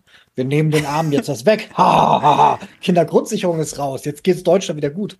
Du bist, du bist viel zu streng mit Christian Lindner. Das Wachstumschancengesetz das sind doch 32 ja, genau. Milliarden, die zu 11 Milliarden Investitionen führen und 0,01 Prozentpunkte mehr Wirtschaftsleistung. Also bitte. Bitte. Das, bitte. das, das ist der Kaffee, den wir raus. brauchen. Oh Mann, ey, das ist, oh Gott. Ich habe äh, heute ein Newsletter zugeschrieben und äh, dann das Bild gemacht. Ist ja schön, dass er einen Kaffee fordert. Das Problem ist nur, in einem Ampelhaushalt sind die Kaffeebohnen in der Maschine leer. Es gibt keinen, der rausgehen will, neue kaufen, weil Geld ausgeben wollen die ja nicht. Das heißt, das Einzige, was die haben, ist so eine dünne, schwarze Plörre, die da rauskommt. Die will keiner trinken und die macht vor allem niemanden wach. Ja, ja. denn äh, jetzt mit Kürzungshaushalt, ich hatte es letzte Woche, IFO äh, nee, es war das Institut der deutschen Wirtschaft, die haben vorgerechnet, Mehrheit der Menschen zahlt 24 mehr, vor allem gering und äh, Normalverdiener. Brauchen wir nicht alles wieder auftischen. Also, ähm, es ist ziemlich viel Realitätsverweigerung, äh, wenn es um die Wirtschaftslage Deutschlands geht. Diese Haushalt, den sie jetzt da gemacht haben, diese Belastungen in eine Krise hinein, das ist makroökonomischer Wahnsinn, ja. Ähm, und ich verstehe es auch ehrlicherweise politisch nicht. Wir hatten gerade eben zu Beginn dieses Thema: Hunderttausende Menschen demonstrieren gegen extreme Rechte. Jetzt will die Ampel doch tatsächlich, nachdem sie mit so miesen Umfragen dasteht, mit einer miesen Wirtschaftsleistung in das Wahljahr 25 gehen. Also wenn man irgendein politisches Gespür hat, wäre jetzt der richtige Moment, um irgendwie für Aufstieg zu sorgen irgendwie ein Konjunkturprogramm anzuzetteln, damit die Leute merken, es ist mehr Geld im Portemonnaie, es geht was aufwärts. Und die machen das komplette Gegenteil. Ja, äh, das sollte eigentlich auch äh, alle liberalen Lügen strafen, denn die Liberalen erzählen ja mal, die Schuldenbremse sei so wichtig, sonst machen die Politiker Wahlgeschenke. Also von Wahlgeschenken kann ich jetzt im 24 nichts erkennen, äh, ehrlicherweise. Im Gegenteil, die feiern sich ja dann einfach dafür, äh, dass sie so ganz toll und brav jetzt auf das Verfassungsgerichtsurteil äh, äh, reagiert haben und Christian Lindner der Hüter der Schuldenbremse ist. Ja, es sind alles Bettler, die miteinander verhandeln ähm, und keine Gestalter, die versuchen, daraus zu machen, weil das würde ja einen Plan und irgendwie auch eine Vision voraussetzen, die halt momentan irgendwie alle ist. Ähm, ich glaube, das Problem hierbei ist auch so diese Denke nach dem Motto, wir sind ja eh entkoppelt von dem. So, die Leute sind depolitisiert. Wir müssen nur halt irgendwie so gefühlt vier Monate vor der Wahl anfangen, Dinge zu sagen. Das wird dann reproduziert und dann müssen wir guten TV-Auftritte und dann werden wir wieder gewählt. Jetzt ist aber so, dass genau was du gerade eingeblendet hast, ja scheinbar sich das Bahn bricht. Das bricht sich Bahn darüber, dass halt irgendwie verrückte Parteien mit ihren verrückten Ideologiefragmenten dann wählbar werden. Das führt dazu, dass Leute irgendwie aufeinander einen Hass schieben und so weiter. Ähm, das heißt, jetzt wäre ja irgendwie ein guter Moment, dort drüber nachzudenken, ob dieses, ich will aber mit aller Gewalt Schuldenbremse äh, einhalten, weil ich das irgendwie mir selbst oder anderen versprochen habe. Oder ich möchte gern Politik fürs Land machen in die Abwägung zu schmeißen. Wir haben so viel neben diesem ganzen grüne Transformation, Klimawandel, wir haben Demografiethemen, wir haben ein Thema von, dass neue Industriezweige wachsen müssen, wir haben aber auch ein Thema von, dass wir Krieg in Europa haben, der jetzt auch nicht gerade gut läuft. Also das heißt, selbst wenn man sagen würde, ihr hätte was für Rüstung, man ist agnostisch gegenüber dem Thema Rüstung, dann könnte man zumindest da jetzt halt irgendwie was, also irgendwas wäre ja toll, wenn man da was tun würde, aber es ist halt eben so, nein, wir sind einfach nur jetzt irgendwie mächtig, so, und verwalten das Elend. Ja. Das, das, ist halt echt crazy. Äh, auch muss ich sagen, jetzt beim Thema Bauernprotest. Ne? Ich will das Thema jetzt gar nicht wieder groß aufmachen. Wir hatten es auch letzte Woche im Aufwachen-Podcast, war das genial äh, aufgearbeitet. Also da gibt es gar nicht Stimmt. viel zu ergänzen. Aber aus Sicht der Ampel, politisches Kalkül, ja, man muss kürzen. Dann für ein paar hundert Millionen Euro sich die Leute da mit den Traktoren auf die Straße vors Brandenburger Tor zu holen. Nur damit man also die Schuldenbremse einhält. Das ist doch einfach auch eine politische Dummheit. Ja, bei rekordschlechten Zustimmungswerten für den Kanzler und die Koalition. So, da kann man von der Schuldenbremse theoretisch halten, was man will. Ja, aber mal ganz praktisch, Überlebensinstinkt einer Regierung. Ey Leute, schneidet euch die 800 Millionen oder was das waren irgendwo anders raus, ändert irgendeine Zinsbuchungsregel, weiß der Kuckuck, mir doch egal. Aber, also, die Leute so gegen sich aufzubringen, und äh, das, das meine ich halt, ja, so ganz offensichtlich. Deswegen ist Zustimmungswerte AfD immer auch ein Ampelthema bei sowas. Naja. Also wenn das, wenn das ja. politische Ziel ist, ähm, den repräsentativen die repräsentative Demokratie zu delegitimieren, was ja Teile vom vulgär-liberalen Projekt sind, ähm, dann muss man sagen, das klappt gut. Das, so, ne? das also ja. und diese die Demos zeigen, dass die Leute ja trotzdem Interesse haben. So, also von daher äh, glaube ich, ist es gerade eine Mischung, wo Politik sich jetzt langsam entscheiden muss, will sie so weitermachen, so oder naja, vielleicht dann doch noch mal sich besinnen, wie früher Politik gemacht worden ist. Ein Wert, der immer noch viel zu schlecht ist, aber besser als früher, ist dieser hier, der Gender Pay Gap 23. Frauen verdienen pro Stunde 18% weniger als Männer. Es ist der sogenannte unbereinigte Gender Pay Gap. Und dann gibt's noch den bereinigten Gender Pay Gap. Der Unterschied ist, diese 18%, da wird nicht geguckt, okay, äh, ist denn die Erwerbsbiografie ähnlich, das Qualifikationsniveau und, und, und, ja, ist das darum korrigiert, dass Frauen statistisch gesehen andere, in anderen Branchen mit zu anderen Löhnen häufiger vertreten sind als äh, Männer, ja, also irgendwie handwerkliche Berufe Männer dominiert, äh, Erziehungs-, Pflegeberufe, Care-Arbeit, statistisch gesehen Frauen dominiert. Wäre schön, wenn beides andersrum wäre. Das ist nun mal die Wahrheit, äh, die Realität, in der wir uns bewegen. Darauf nimmt der unbereinigte Gender Pay Gap keine Rücksicht, der bereinigte aber schon. Ja, der guckt sich das alles an und äh, der ist quasi die echte Diskriminierung, sagen wir mal, ja, dass Männer und Frauen bei ähnlicher Qualifikation, Alter etc. Berufen äh, dann weniger verdienen. Und der liegt bei 6%. Immerhin, der Unbereinigte war mal viel höher, der lag mal bei 23%. Jetzt kann man da sagen, es gibt ein kleines bisschen Fortschritt, aber äh, insgesamt natürlich viel zu wenig. Und was hinter diesem Pay Gap noch viel schlimmer ist, ist alles, was dann folgt, wenn man natürlich auch an Rente denkt. Ja, also auch die Rente, sprechen wir auch gleich drüber, für Frauen ist dann deutlich niedriger, weil sie weniger Erwerbsjahre haben, weil weniger eingezahlt haben in die Rente, weil sie die äh, Kindererziehung beispielsweise oder die Pflege dann äh, der Mutter, der Großeltern, was auch immer, äh, statistisch gesehen häufiger übernehmen. Und das ist eine krasse Ungerechtigkeit, die wir in äh, unserem Wirtschaftssystem drin haben. Ja, und äh, Deutschland ist da vor allen Dingen ja auch im europäischen Vergleich ziemlich weit hinten. Also im ja. Sinne von schlecht, nicht? Mhm. Das, also da, ich glaube, irgendwie nur noch ein oder zwei Länder ist es noch extremer als hier. Da müssen wir, ja, das seit, seit auch irgendwie gefühlt ewig reden wir darüber. Es schließt sich ein bisschen, das ist okay, aber es ist halt immer noch komplett crazy. Ja, wir haben gerade über die Rente gesprochen, ganz kurz schon mal. Da gab es letzte Woche äh, einen Patzer, man kann es nicht anders sagen. Es war ein Patzer von Ricarda Lang bei äh, Markus Lanz. Ich weiß nicht, viele von euch haben es sicherlich gesehen. Äh, es gab dann natürlich einen Shitstorm bei den Liberalen und den Rechten und so. Ricarda Lang wurde gefragt, wie hoch denn die Durchschnittsrente in Deutschland ist. Dann hat sie erst gesagt, dass sie es nicht wüsste und dann hat sie gesagt 2000 Euro. Und der Wert ist natürlich falsch. Ja. Bruttorente 1,5, Nettorente deutlich darunter, 1,3, 1,2. Da ist 2000 Euro ein Wert, der viel zu hoch angesetzt ist. Sie wird sich darüber selbst am meisten ärgern. Wir wollen nicht in das rechte draufgetrete irgendwie äh, mit, mit, mit, mit einsteigen, ja. Äh, wobei man schon darauf hinweisen muss, also ein Christian Dörr, ja, für die FDP, wenn der bei Land sitzt und äh, uns vorrechnet, wie hoch denn der Schuldenstand Deutschlands ist und da drei Billionen Euro daneben liegt, so, da kann man auch mal fragen, ja, hat auch eine Zahl nicht drauf gehabt.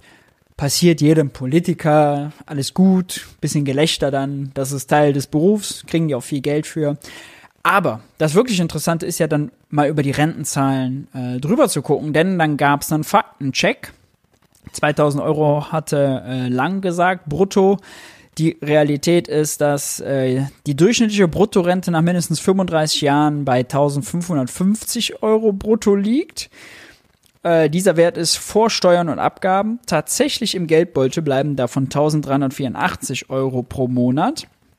Das Institut für Arbeit und Qualifikation der Universität Düsseldorf hat auf die tatsächlichen Zahlbeträge 21 geschaut und festgestellt, das sind 1200 netto für Männer und, und da kommen wir jetzt auch schließlich an an das Thema Pay Gap, 809 Euro für Frauen. Ja, ja also sehen, sehen, wir hier, und das ist eine ganze Stange Geld, also 50 Prozent mehr. Ja, ähm, die wir Wobei man natürlich sagen muss, bei den alten Alterskohorten, wo hier die Zahlen durchschlagen, gab es dann halt auch andere Erwerbsbiografien, so im Bereich der Frauen, so, ne? also einige, ja. die dann komplett zu Hause geblieben sind oder Teilzeit und so, oder eben noch schlechter bezahlt und so. Das steckt da auch noch drin, das heißt, also, ja. das wird sich schließen. Aber es ist trotzdem halt krass, weil man da eben genau das sieht, was du gerade beschrieben hast.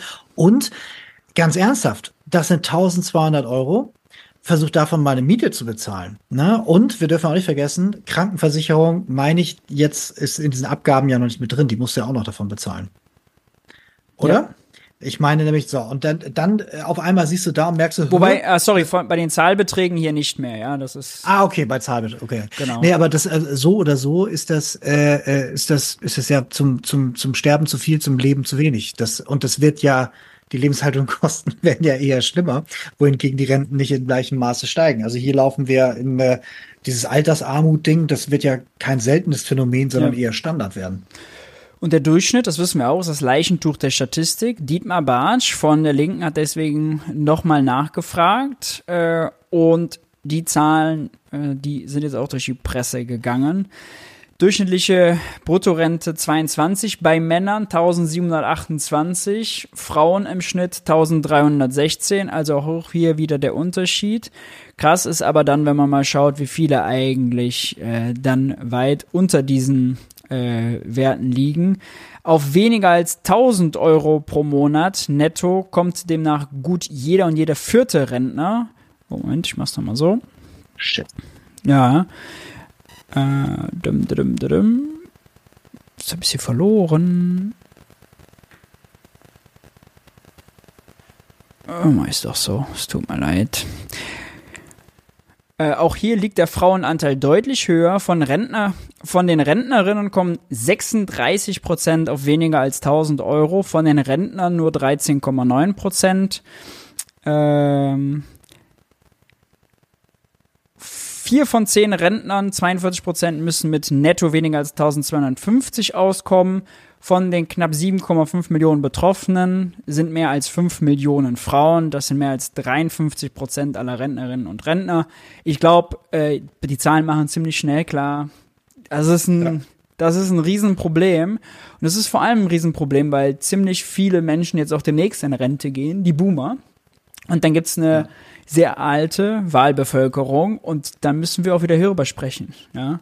ja. über die AfD, über das, was sie politisiert und eure Renten sind so schlecht und eure Daseinsvorsorge ist so schlecht, weil ja die vielen Ausländer gekommen sind, ja. Diese Narrative treffen dann einfach auf das real existierende ökonomische Problem. Und das ist ein blöder Boden dafür. Danke, Schröder. Ja, nee, also es ist, glaube ich, wichtig, ähm, dass wir das ähm, auch noch mal zusammenschrauben, weil dieses, du kannst die ganze Zeit über nackte Zahlen und irgendwie dieser Branche geht das so und so. Das ist erstmal egal. Es geht darum, wie funktioniert die Gesellschaft. Und wir haben hier eine ganze Reihe Herausforderungen, die auf uns zukommen. Und diese ganzen Geschichten, dass halt irgendwie extremistische Parteien auf einmal Zulauf haben, hängt halt direkt damit zusammen. Und das wird insgesamt schlimmer.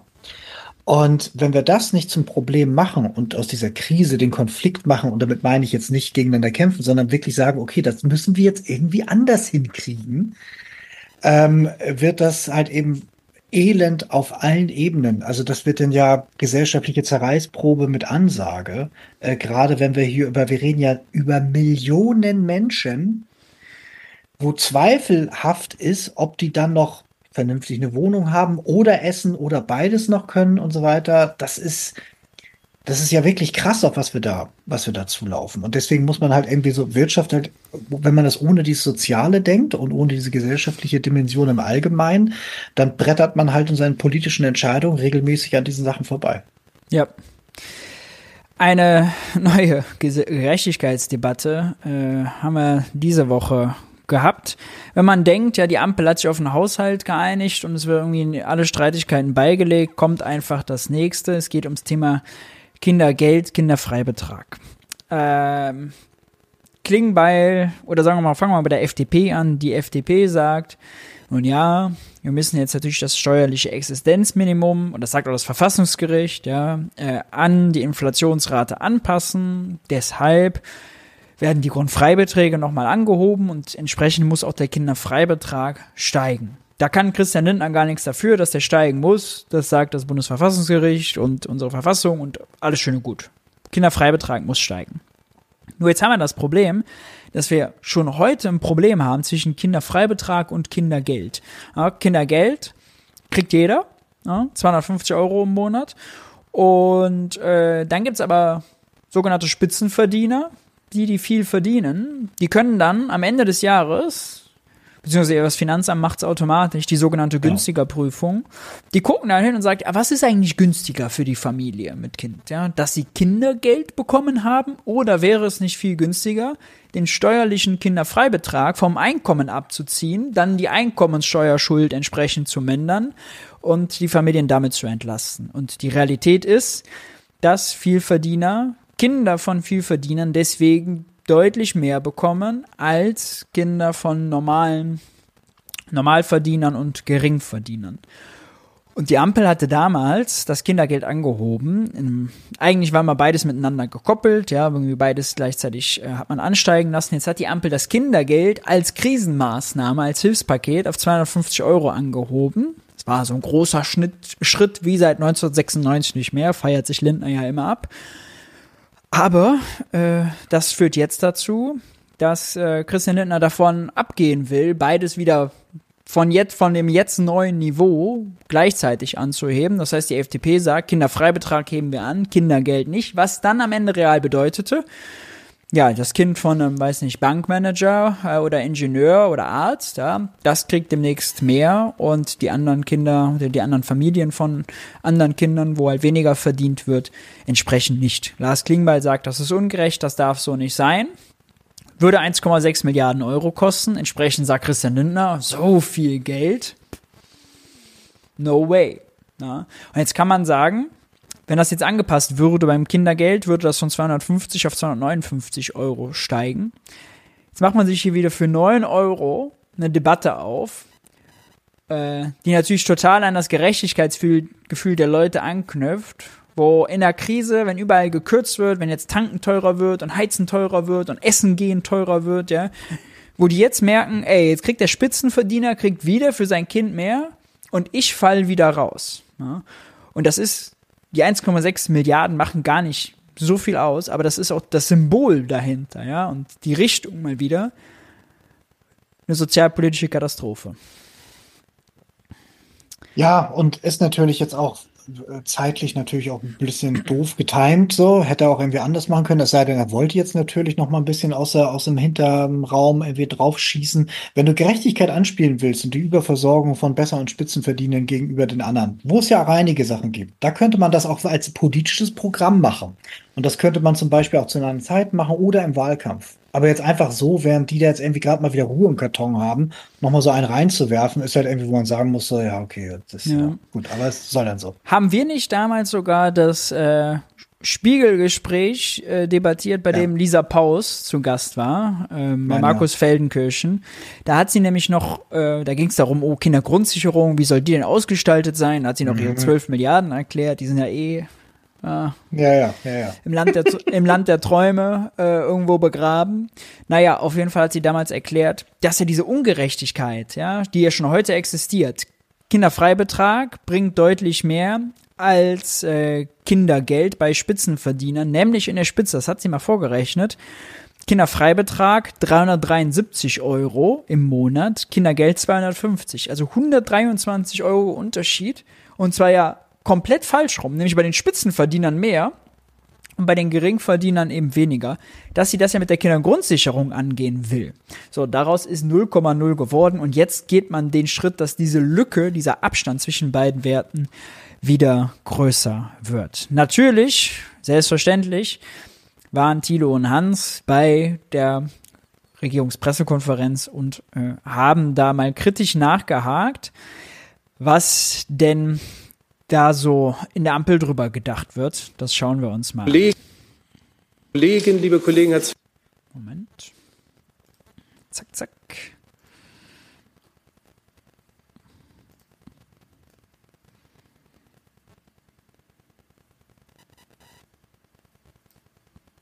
gesprochen habe und zum Thema Kindergeld. Ähm, können Sie Berichte bestätigen, dass sich der Finanzminister gegen eine Anhebung des Kinder, Kindergelds äh, ausgesprochen habe und stattdessen äh, auf die zum 1. Januar rückwirkende Erhöhung des Kinderfreibetrages setzt, äh, was dazu führen würde, dass nur Familien ab einem Familieneinkommen von über 110.000 Euro jährlich von den Plänen profitieren würden, also nur eher wohlhabende Familien. Und warum brauchen gerade die äh, das? Ja, danke, dass Sie das Thema ansprechen. Das gibt mir die Gelegenheit, das einmal richtig einzuordnen und auch ähm, einmal den Unterschied von Kindergeld und Kinderfreibetrag, der äh, verfassungsrechtlich als Existenzminimum steuerrechtlich freizustellen ist, zu erläutern. Ähm, genau, eben diese Freistellung des Existenzminimums von Kindern erfolgt über den Kinderfreibetrag. Und dabei wird auch regelmäßig überprüft, ob die steuerliche Freistellung bereits mit dem Kindergeld erfolgt ist. Also die, das Kindergeld, das ist ja ein monatlicher Betrag, der, ähm, der überwiesen wird und dieser ist quasi ein Abschlag für den Kinderfreibetrag, damit den Familien das auch schon jeden Monat zur Verfügung steht und nicht erst mit der Steuererklärung dann nach dem abgeschlossenen Jahr. Somit dient das, dient das Kindergeld also zum einen der steuerlichen Freistellung des Existenzminimums als auch der familienpolitischen Förderung. Und zwar hier auch ganz gezielt bis in mittlere Einkommensbereiche, soweit das Kindergeld den eigentlich zustehenden Kinderfreibetrag übersteigt. Ähm, und wie Sie wissen, hatten wir ja den. Wenn ich mich recht entsinne, ist so 80.000 Euro an Bruttoeinkommen das, wo eben das Kinder, der Kinderfreibetrag mehr bringt als das Kindergeld. Das Kindergeld ähm, bereits auch schon deutlich angehoben und zwar auch über Haushaltseinkommen, ne, muss man dazu sagen. Ja. Über ein fiktives, quasi, wenn man das mit dem Kinderfreibetrag ähm, abpasst, äh, zu erhöhendes Kindergeld und um das vielleicht noch einmal zu verdeutlichen, kann ich auch noch mal darauf hinweisen, auf das äh, Gesamtvolumen des steuerlichen Familienleistungsausgleichs in 2023. Das waren insgesamt 56,1 Milliarden Euro.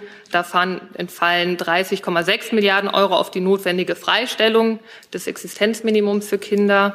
Und die weiteren 25,6 Milliarden Euro sind der Förderanteil im Kindergeld.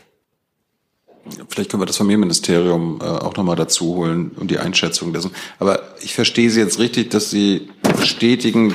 Lisa Paus habe ich übrigens in der ganzen Debatte fast gar nicht vernommen. Ja. Ja. Gut, Familienministerin. Äh, was hat die schon damit zu tun? Nee, nee. Genau. Dass Sie auf die rückwirkende Erhöhung des Kinderfreibetrags setzen. Äh, und dass es hier dann äh, um, die, um die Profit von wohlhabenden Familien mit einem Einkommen von 110.000 Euro im Jahr geht. Äh, ich verstehe nur nicht ganz, was ein, äh, wie das mit einem Existenzminimum zusammenhängt, weil also Familien, die 110.000 Euro im Jahr verdienen, ich glaube, die kratzen jetzt nicht am Existenzminimum. Und, ja, das ist dann äh, vielleicht. welche, welche Einschätzung hat das Familienministerium von diesen Plänen, dass jetzt wohlhabende Familien äh, davon profitieren? Ja, wenn ich vielleicht noch kurz ergänzen darf, das ist dann vielleicht gerade nicht deutlich geworden. Ähm, das, was jetzt, worüber jetzt gesprochen wird, ist verfassungsrechtlich erforderlich. Das ist eben die Freistellung des Das wohlhabende Familien profitieren. Pardon, Freistellung des Herr Jung, lassen Sie doch mal einmal die Sprecherin ausreden. Danke. Die Freistellung des Existenzminimum für Kinder. Das ist verfassungsrechtlich. Wenn die sich rauswinden wie ein Aal, muss man halt mal nachhaken. Nochmal einen Puls geben. Fordert und das muss rückwirkend erfolgen, da zuletzt die prognostizierten ähm, Beträge aus dem Existenzminim Existenzminimumbericht nun nicht mehr den, den, dem erforderlichen Existenzminimum entsprechen. Insofern muss da eine Korrektur erfolgen. Und das Familienministerium. Ähm, ja, Herr Jung, äh, wir haben die Berichterstattung in der Süddeutschen Zeitung natürlich auch zur Kenntnis genommen und ähm, ich kann Ihnen dazu sagen, dass die Frage, wie künftig mit der Kindergelderhöhung umgegangen wird, aktuell Gegenstand ist von internen Gesprächen tatsächlich und wie Sie sich denken können, kann ich diesen Gesprächen jetzt nicht vorweggreifen. Lisa Paus macht schon wieder den gleichen Fehler, meint alles intern regeln zu können, während draußen alles schon verhandelt und entschieden wird. Wie beim, ja. wie bei der Kindergrundsicherung. Dass ihre Pressesprecherin das erst aus der Süddeutschen erfahren muss, ist schon ein Armutszeugnis übrigens nebenbei für sich. Ja. Herr Jessen dazu? Ja, äh, ich frage auch das Familienministerium. Ähm, die faktische Auswirkung ist ja, dass wenn man den äh, wohlhabenderen Familien pauschal gesagt sozusagen nachwirkend äh, über die Erhöhung des Steuerfreibetrages das Existenzminimum sichert, dass damit aber faktisch eine Finanzierungslücke klafft zu den nicht so wohlhabenden Familien, die von dieser Möglichkeit ähm, des Freibetrages gar keinen Gebrauch machen können, verlangt das nicht zwingend danach, äh, dann doch das Kindergeld, äh, vor allem im Hinblick äh, auf die nicht wohlhabenden Familien, für die die steuerliche Regelung so gar nicht zutrifft oder angewendet werden kann, zu erhöhen. Ähm, ja, ich kann nur leider noch mal darauf verweisen, dass wir da aktuell in Gesprächen sind und dass die Gespräche weiterlaufen. Ist Inhalt der Gespräche ein Verlangen Ihres Hauses, das Kindergeld doch weiter zu erhöhen? Dem kann ich nicht vorgreifen. Hansel ist nicht locker. Sie nee, können nee. sich sicher sein, dass die Familienministerin mit einer Position in diese Gespräche geht, aber weiter kann ich jetzt nicht vorweggreifen. Ja, es ist keine gute Nachricht für die Familien von Kindern, wo äh, es am Geld sehr hapert. Die Familienministerin ist nämlich äh, kein, äh, keine sichere Verhandlerin. Man sollte sich nicht sicher sein, dass die das Beste für einen rausholt. Äh, noch einen abschließenden Wert dazu. Grünen Fraktionsvize Andreas Audretsch hat kommentiert, nur den Kinderfreibetrag steigen zu lassen, würde bedeuten, dass es für Kinder von Spitzenverdienern 23 Euro mehr im Monat gäbe. Für Kinder aus der Mittelschicht gäbe es zero nichts. Mhm. Ja, das ist das äh, schwarz auf weiß dann das Ergebnis, wenn man das so durchbringt. Sprechen wir über jemanden, der äh, ein bisschen härter verhandelt, der in der Öffentlichkeit deswegen in Kritik geraten ist, immer wieder in Kritik gerät. Sprechen wir über Klaus Wieselski. Klaus Wieselski hat erstmal die positive Nachricht mit einem Streckenbetreiber in Sachsen-Anhalt ähm, ein Tarifergebnis erzielt mit äh, Abelio eine 35-Stunden-Woche vereinbart. Schrittweise wird das reduziert bei Lohnausgleich in mehreren Stufen bis hin äh, bis 2028. Abelio hat natürlich gesagt, die würden damit an die Schmerzgrenze der finanziellen Belastung gehen. Insgesamt ist das der 18. Partner, mit dem sich die GDL geeinigt hat. Und äh, das ist natürlich äh, gut, weil das äh, dann immer wieder dazu führt, dass man sich fragt, warum kann sich denn die Deutsche Bahn nicht einigen mit Klaus Wieselski? Die Deutsche Bahn hat jetzt, nachdem äh, letzte Woche gestreikt, vorletzte Woche gestreikt wurde, letztes Jahr nicht, wenn ich mich recht entsinne, ähm, ein neues Angebot vorgelegt und erstmalig sind sie jetzt darauf eingegangen, dass ja die Schichtarbeiter äh, eine Stundenreduzierung bekommen sollen.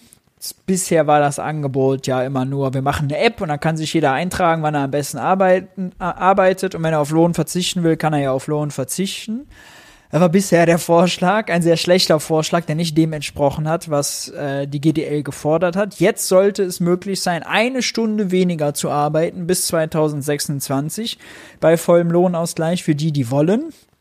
Nur, was auch in dem Tagesschau-Artikel nicht so drin stand, was Klaus Wieselski heute bei der Pressekonferenz dann erklären musste, es gab ein sehr wichtiges Aber in dem Angebot der Deutschen Bahn, nämlich, dass diese Reduzierung bis 26 auch, ja, sie nur möglich ist, wenn die Bahn genug, genügend Personal hat.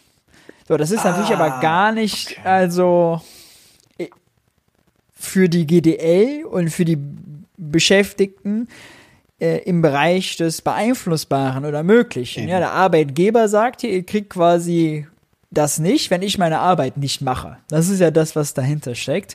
Und da war Klaus Wieselski entsprechend angefressen und hat in der Pressekonferenz, wir hören mal rein, heute so auf dieses Angebot reagiert. Meine sehr geehrten Damen und Herren, die Gewerkschaft Deutscher Lokführer hat sich erneut entschlossen, das Angebot der Deutschen Bahn abzulehnen und in den Streik einzutreten. Wir haben das Angebot bewertet. Herr Seiler trickst und täuscht an der Stelle auch die Bahnkunden, nicht nur seine eigenen Mitarbeiterinnen und Mitarbeiter. Klare Botschaft, das Angebot, die Stunde Wochenarbeitszeit abzusenken, steht in direkter Abhängigkeit zur Frage, ob genügend Personal an Bord ist. Ich mache es einfach. Wenn Herr Seiler, der einen Preis bekommen hat für Zehntausende Einstellungen, in den nächsten beiden Jahren niemanden einstellt, wird die Wochenarbeitszeit eben um null gesenkt. Und das ist keine Verhandlungsgrundlage. Darüber hinaus erneut Absage an Verhandlungen über einen Fahrdienstleitertarifvertrag und den Bundesrahmentarifvertrag für die Fahrzeuginstandhaltung. Auch hier gibt er uns keine Gelegenheit zu verhandeln. Wir treten in Verhandlungen ein über alle Elemente. Wenn das nicht gewährleistet ist, gehen wir eben nicht in Verhandlungen. Und ja, es kommt noch mehr dazu. Zitat Herr Seiler, Süddeutsche. Die bisherigen Tarifabschlüsse der GDL sind ein PR-Gag. Das heißt, wir haben fast für 10.000 Eisenbahnerinnen und Eisenbahner Tarifverträge abgeschlossen und für dieses DB-Management ist das ein PR-Gag. Zweite Aussage an anderer Stelle. Die Eisenbahnverkehrsunternehmen, die jetzt mit der GDL abgeschlossen haben, haben Angst und wollen kein Geld investieren in Streiks. Sie haben nicht genügend Geld. Ich sehe das wie folgt, meine Damen und Herren.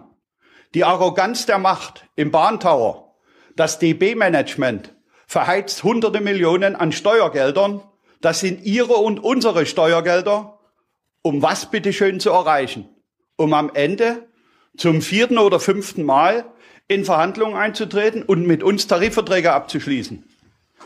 Wer behauptet, dass Tarifabschlüsse für Zehntausende von Eisenbahnern hier am Ende des Tages ein ist, der hat sie nicht mehr alle. Ganz klar. Herr Seiler muss sich langsam die Frage stellen, ob er als Verhandlungsführer überhaupt geeignet ist. ja, Tarifverhandlung ist kein Wattepusten, ne? Da wird ja mit harten Bandagen gekämpft. Er erinnert einen so ein bisschen an früher, ne? Also an die, an die Verhandlungen noch bevor er äh, da hier äh, GDL-Chef wurde.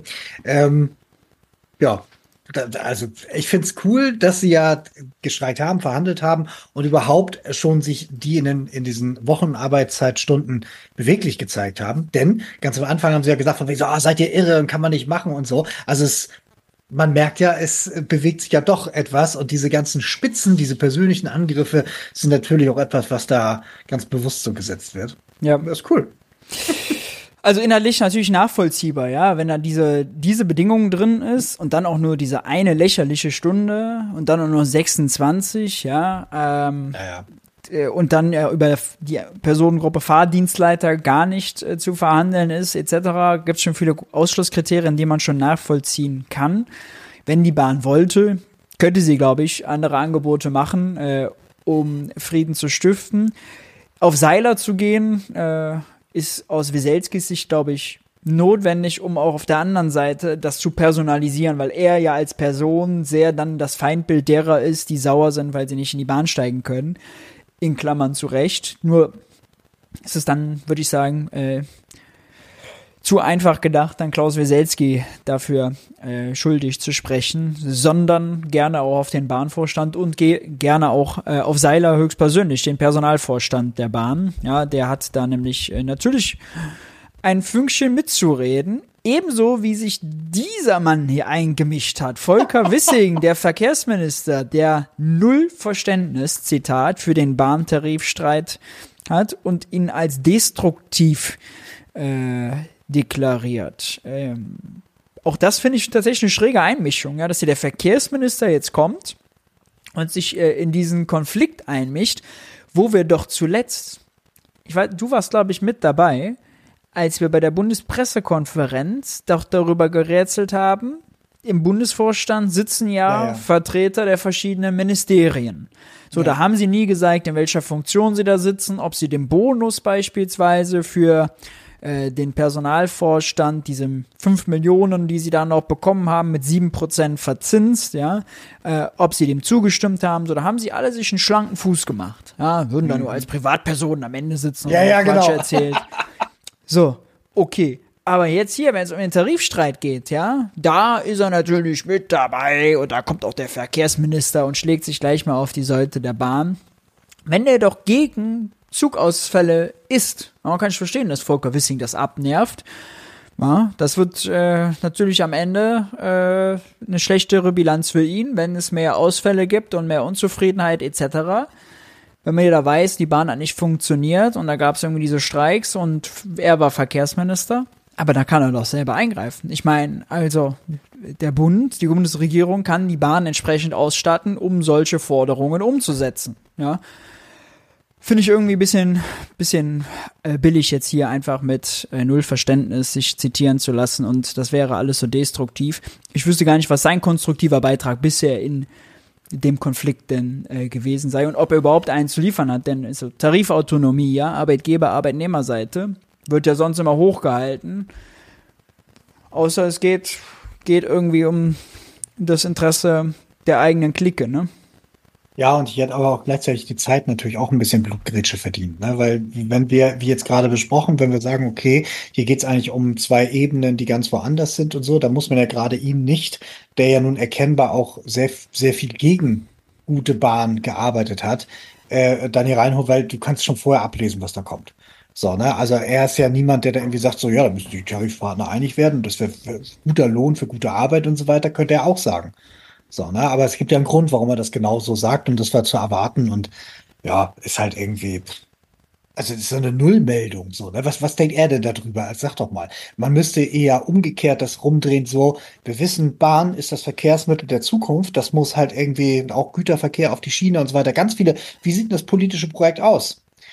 das geht ja nicht um die Ausstattung von jetzt halt irgendwie einer Milliarde oder sowas, sondern von viel, viel mehr. Wie sieht ja. denn das jetzt aus? Erzähl doch mal, Volker, wie ist der Plan für die nächsten 20, 30 Jahre? Und dazu sagt er, äh, ich finde das nicht gut, dass die streiken und so weiter. Ach, genau. Das, ja. Ja, bitter. Äh, dann gab es über die Bahn ja noch diese Meldung, die müssen wir nochmal mit reinnehmen. Der Netzzustandsbericht heißt er, äh, Deutsche Bahn bewertet eigene Infrastruktur als mittelmäßig. Etwa jeder dritte Fernzug der Bahn war zuletzt unpünktlich. Nun zeigt der Netzzustandsbericht, woran es liegt. Die Infrastruktur verschlechtert sich weiter. Die Grünen fordern mehr Geld. Äh, der bahnpolitische Sprecher der Grünen, Matthias Gastel, hat dem Tagesspiegel vorgeschlagen, ein Sondervermögen zu machen für Investitionen und für die Sanierung der bestehenden Infrastruktur das Eigenkapital der Bahn weiter auszusch äh, äh, zu erhöhen, was gut wäre, weil, wie gesagt, Eigenkapitalerhöhung bei der Bahn, da greift die Schuldenbremse nicht. Das kann man einfach on top machen. Das nimmt Druck aus dem System. Gute Forderung, äh, ja, dass denn der Zustandsbericht so ausfällt, wie er ausfällt, so wird er noch die nächsten fünf Jahre ausfallen. Also mindestens, ja. Mindestens. Ja, also. Jetzt fängt ja äh, 24 diese Generalsanierung an, dass ganze Streckenbereiche irgendwie so komplett lahmgelegt werden und dann macht man von Oberleitung bis Weiche irgendwie alles gleichzeitig.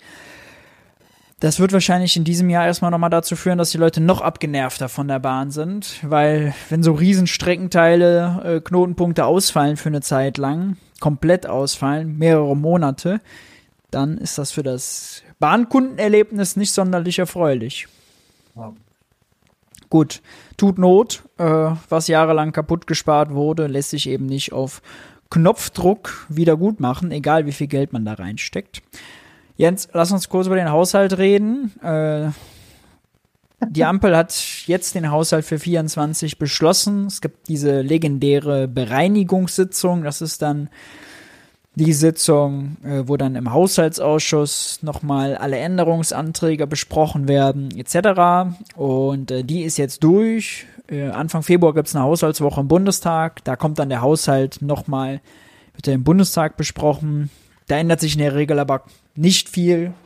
Das heißt, so wie er jetzt da steht, äh, kommt er dann durch. Nur dann darf jeder im Bundestag nochmal was dazu sagen. Der Ampel hat jetzt eine Sache nochmal geholfen auf den letzten Metern, nämlich, dass sie 23 weniger Geld ausgegeben haben als geplant. Beispielsweise in der Asylrücklage, die sie geplündert hatten. Die hat Schäuble mal gemacht für 40 Milliarden. Nur weil sie da 30 Milliarden noch was rausnehmen wollten dieses Jahr, wurde auch 22 die Schuldenbremse formal eingehalten. Äh, 23, sorry, formal eingehalten. Also das war auch schon getrickst bis zum geht nicht mehr. Nun ja, äh, da sind jetzt ein paar Milliarden liegen geblieben, 6 Milliarden äh, insgesamt. Und die übertragen sie jetzt ins Jahr 24 über diese Asylrücklage. Das heißt, 6 Milliarden, die sie weniger einsparen müssen. Ist eine gute Nachricht. Andererseits schlechte Nachricht, dass die Kohle nicht schon letztes Jahr ausgegeben wurde, hätte es gebraucht. Ähm, das hat dann zur Folge, dass beispielsweise Kürzungen bei der oder Rückzahlungen von der Bundesagentur für Arbeit, die an den Haushalt gehen sollten, 1,5 Milliarden gestrichen wurden. Da ist dieser Klima, diese eine Milliarde für den klimafreundlichen Neubau mit dabei. Äh, solche Sachen. Das ist äh, sicherlich ganz hilfreich, damit es nicht äh, noch intensiver wird bei den Kürzungen. Hören wir doch mal, es gibt so eine ganz äh, schlanke Zusammenfassung, was denn die Ampelspitzen und die CDU zum Haushalt gesagt haben. Scha Schauen wir aber zunächst einmal, wie die. Das haben wir hinbekommen, indem die SPD fängt an. Wir an vielen Stellen neu priorisieren mussten, an dem wir umgeschichtet haben. Ähm, ich bin aber auch froh, heute sagen zu können, dass das, was wir Ihnen in der letzten Bundespressekonferenz als wesentliche Meilensteine, Meilensteine des ersten Haushalts ähm, teils verkünden konnten, dass das auch erhalten ist. Und wir haben uns ja in der ersten Bereinigungssitzung auch sehr darauf konzentriert. Heißt, solche Kürzungen wie zum Beispiel bei der äh, Bundeszentrale für politische Bildung, ja, die sind weiterhin zurückgenommen. Bei Entwicklungshilfe kleines bisschen besser. So, es gibt da ein paar Verbesserungen. Die sind aber insgesamt, muss man sagen, kosmetischer Natur. Maßnahmen im Haushalt zu etatisieren, beziehungsweise nachwirken dann doch abzusichern, die unter der großen Überschrift Demokratie stehen. Ähm, wenn ich zum Beispiel die Bundeszentrale für politische Bildung erwähne. Wenn ich aber auch Freiwilligendienste erlebe, wo junge Menschen sich ganz gezielt in unsere Gesellschaft einbringen können, wenn ich den Kampf gegen Antisemitismus nehme, wo wir Rekordsummen zur Verfügung gestellt haben. Und als wir das in der letzten Bereinigung gemacht haben, ähm, war uns, glaube ich, nicht bewusst, dass wenn wir heute bei Ihnen sitzen, diese Themen nochmal umso wichtiger geworden sind. Ähm, und deshalb glaube ich auch gut, dass wir heute sagen können, dass all das weiterhin zur Verfügung steht. Ähm, wir haben aber eine Situation am Ende gehabt, wo die politischen Rahmenbedingungen uns ermöglicht haben, heute zu Beschlüssen zu kommen, wo wir die Notsituation nicht feststellen.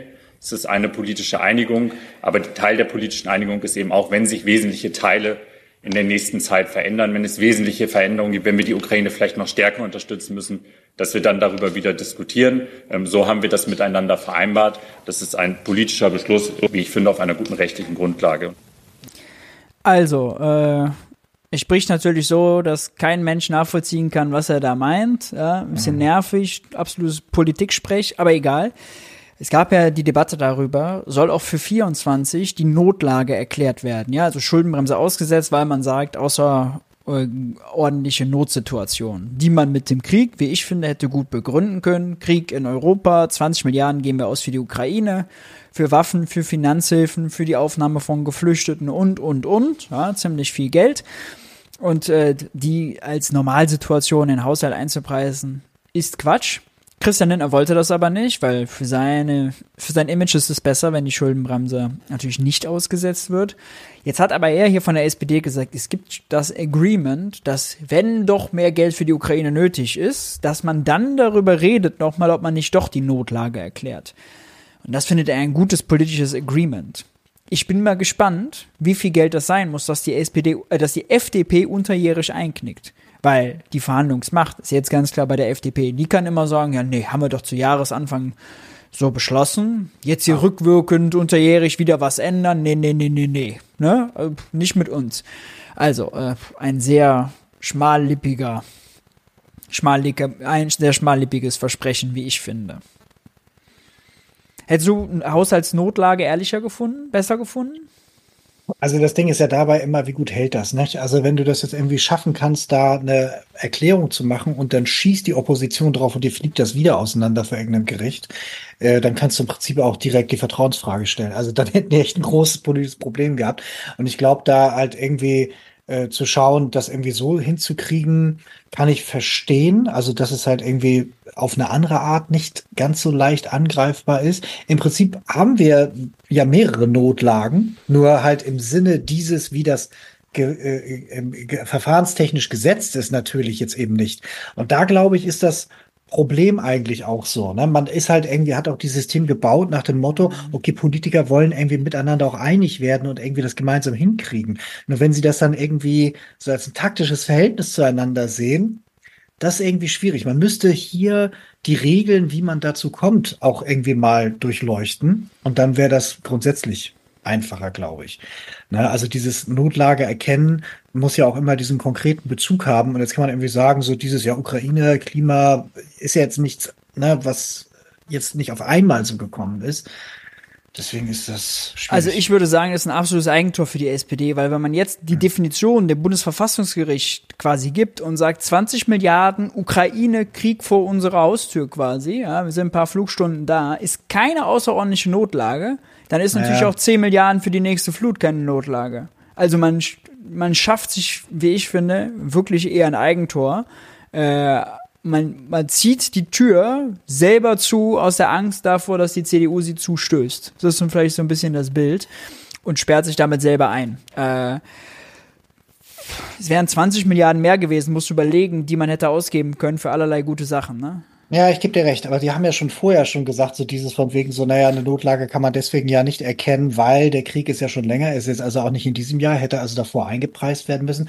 Ich, ich gebe dir damit komplett recht grundsätzlich dieses so, dann spricht man nachher über, was definieren wir denn unter Notlage. Ja, aber jeder, der sagt, ey, Krieg haben wir jetzt schon seit äh, zwei Jahren fast, ja, deswegen ist das Normallage, muss ja auch dann behaupten, dass der Krieg für immer bleibt. Weil wenn der Krieg vorbei ist, wäre das ja auch wieder im positiven Sinne dann keine Normallage mehr. Also, dass der Krieg ja, jetzt zur Normallage zählt, das ist, also, da würde ich wirklich ja, sagen, wer das behauptet, genau. den kann man aber auch Die kannst du aber auch argumentativ stellen. Und das würde, glaube ich, auch sich im Verfassungsgericht sich nicht zutrauen, dann zu sagen, Krieg ist jetzt Normallage. Ähm, nee, aber dieses, es geht ja auch dabei, ähm, wir, wir stellen die Notlage fest, weil wir sie ja haushaltspolitisch vorher noch nicht haben irgendwie mit einplanen können. So, ne, also dieses, ja. du wirst überrascht und deswegen darfst du so. Und was war denn jetzt irgendwie überraschend anders? Ähm, man könnte sogar umgekehrt argumentieren, eigentlich ist das Jahr sogar besser geworden, weil halt eben so viele finanzielle Belastungen, die im Jahr davor noch wichtig waren, jetzt nicht mehr das Thema waren, weil wir jetzt nicht mehr diese ganzen Preisschocks haben und so. Also dieses, mhm. ich, ich, wie gesagt, ich gebe dir vom, vom Argument her natürlich recht, aber wir haben jetzt ja auch schon eine ganze Menge, der Teufel ist ein Eichhörnchen, von, von, von Sachen gesehen im letzten Sommer, die da angeschossen und mit ins Feld geführt worden sind, wo die ja vorher mit Ansage schon gesagt haben, so eigentlich Notlage kannst du nicht geben. Und davor haben sie vier Monate vorher gesagt, wenn ihr die, wenn ihr diesen Etat umwidmet, werden wir dagegen klagen. So, also dieses dann zu sagen, so, ja, mal gucken, ob wir das so machen, verstehe ich im Sinne von machtverhandlungstechnisch ist das jetzt schwächer geworden, aber dieses lieber die Safe Bet, damit wir jetzt irgendwie Ruhe im Karton haben, kann ich verstehen. Grundsätzlich, wie ich fände, man müsste das komplett auf den Kopf stellen, das Ganze. Ja. So, ne? Aber ich kann das nachvollziehen, ja, ja, dass wir so arbeiten. Gut, äh, wir hören nochmal weiter. Wir haben gestern eine CDU-CSU-Fraktion erlebt, die sich der demokratischen Auseinandersetzung entzogen hat. Zur Demokratie gehört, dass man um die besten Lösungen ringt. Zur Demokratie gehört, dass man ah, alternative bla, bla, bla. Angebote macht. Dass man sagt, ihr macht an der Stelle was falsch und das ist unser Vorschlag, es besser zu machen. Die Unionsfraktion hat sich anders als die anderen Oppositionsfraktionen gestern nur auf den Teil verständigt, wir sagen, wo ihr alles falsch macht, aber wir sagen nicht, was wir machen würden.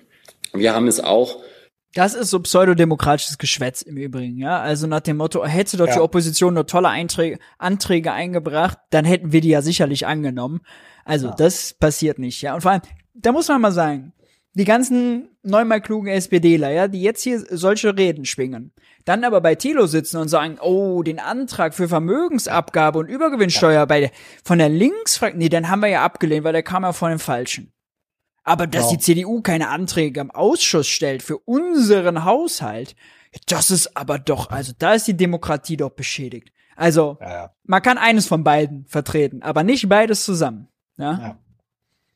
Jetzt gemeinsam hinbekommen in den Verhandlungen, dass äh, die äh, für unsere Fraktion schwierige Regelung zur Erhöhung möglicher Sanktionen von 100 Prozent beim Bürgergeld für sogenannte Totalverweigerinnen und Verweigerer äh, auf zwei Jahre befristet wurde und dann, wenn es keine Mehrheit für eine Verlängerung gibt, automatisch auslaufen wird. Das soll ergebnisoffen evaluiert werden. Das war für uns ein wichtiger Punkt, dass wir hier auch zu einer Änderung nochmal zum Regierungsentwurf kommen konnten. So, das war, was ich eben gespoilert habe. Ja, die Grünen feiern sich für den Erfolg, dass sie jetzt nach zwei Jahren noch einmal prüft. Und wenn es keine Mehrheit für eine Verlängerung gibt, dann läuft das entsprechend aus. Ähm, und ich will auch nochmal betonen, dass soziale Gerechtigkeit in diesen Zeiten, glaube ich, zentral ist. Auch in der Zeiten, wo es wir auch mal große Transformation und Veränderung erleben.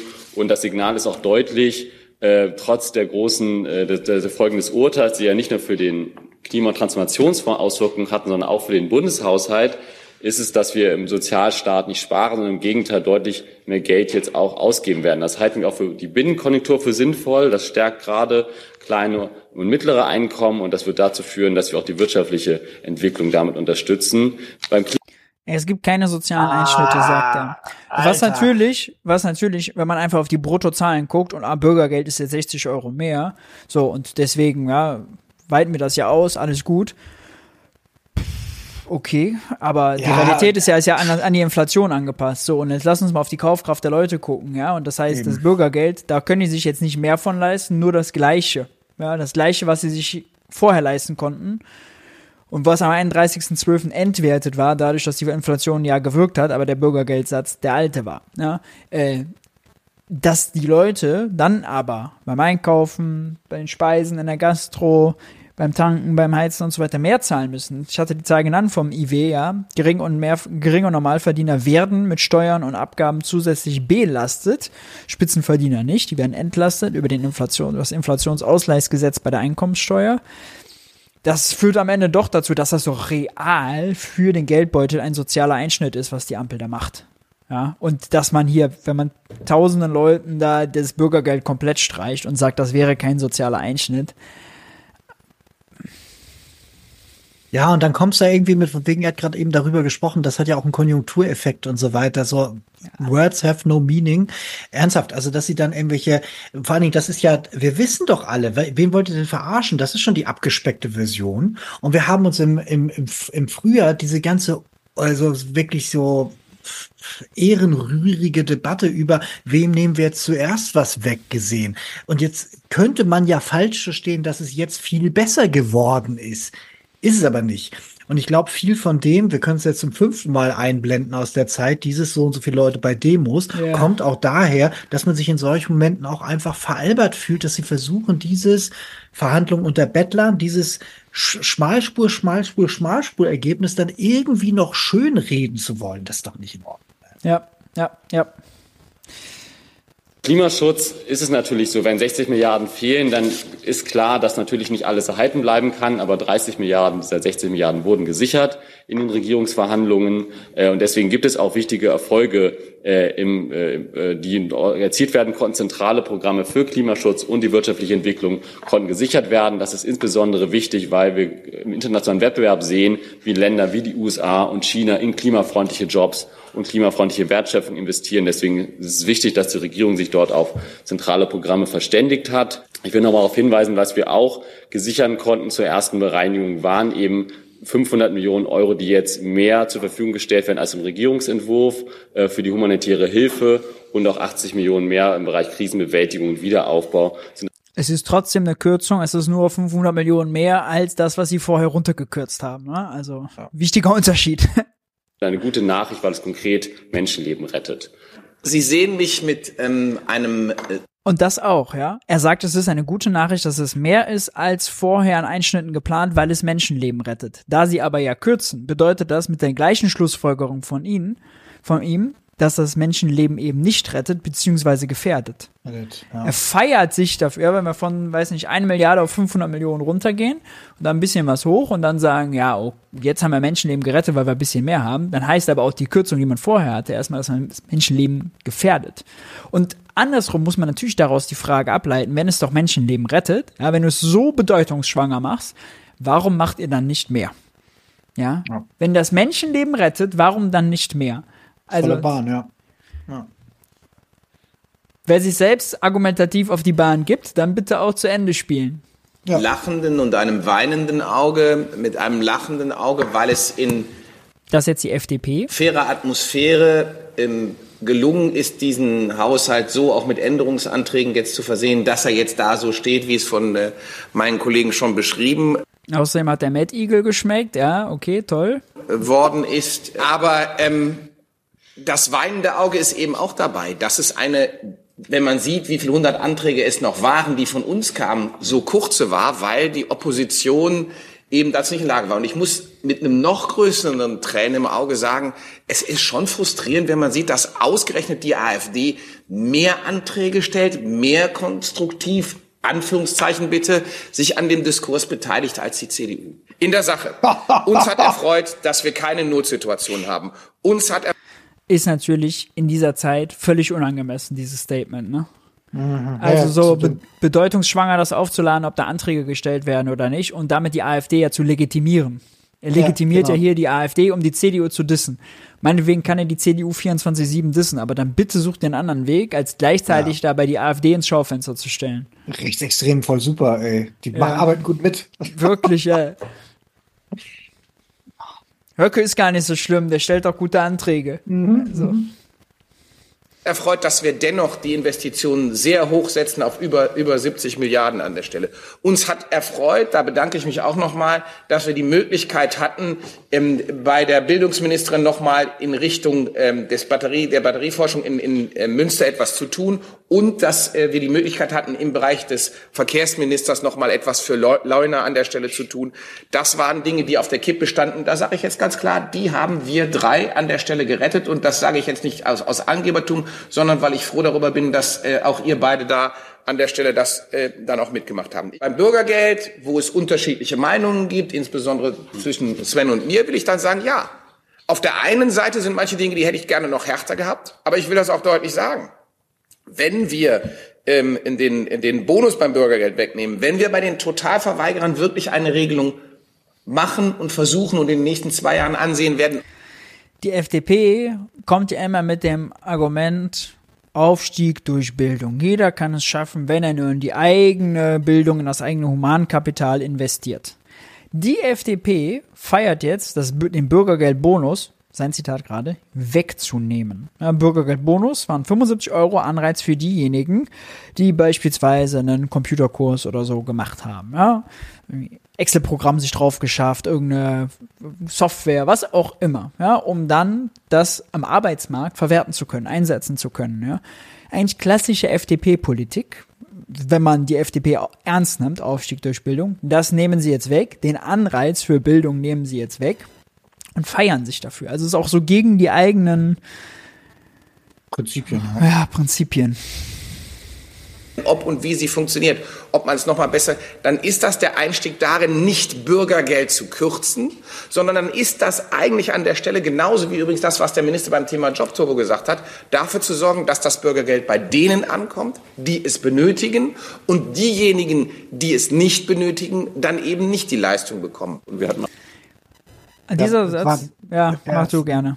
Ähm, also was mich dabei stört, ist so dieses, und das ist halt eben eine Betonung, die die Vulgärliberalen, aber auch viele andere an solchen Stellen immer machen. Und da, glaube ich, müssen wir darauf achten, ist so dieses, dass sie dann so tun, wir machen das jetzt so, dass nur die das kriegen, die es auch brauchen. So als ob vorher riesige Verschwendung stattfinden würde. Ja. Als wären hier alle überversorgt, als würde der Staat Nanny-mäßig uns alle ja leistungslos ständig beschenken. Und das ist ja nie so gewesen, geschweige denn schon seit 30 Jahren äh, auch nicht mehr ansatzweise die Gefahr. Und es wird immer so getan wie, hey, wir haben was gestrichen, aber jetzt ist es dadurch besser geworden.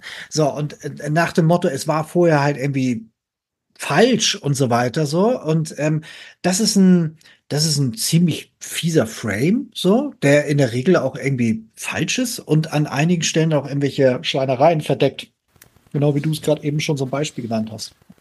Und wenn wir doch darüber reden wollen, dass das Geld an, in Anführungszeichen, die Richtigen geht, ja, dann lass uns doch mal lieber darüber reden, wie viele Leute Sozialleistungen zustehen, nicht nur Bürgergeld, sondern auch weit darüber hinaus, die aber die nicht in Anspruch nehmen, weil sie nicht wissen, wie das geht, weil sie darüber nicht aufgeklärt haben, weil es Sprachbarrieren gibt, weil sie sich schämen, ja, und, ja. und, und. So, und das ist ein Milliardenbetrag, den der Staat jedes Jahr auf Kosten der Ärmsten spart.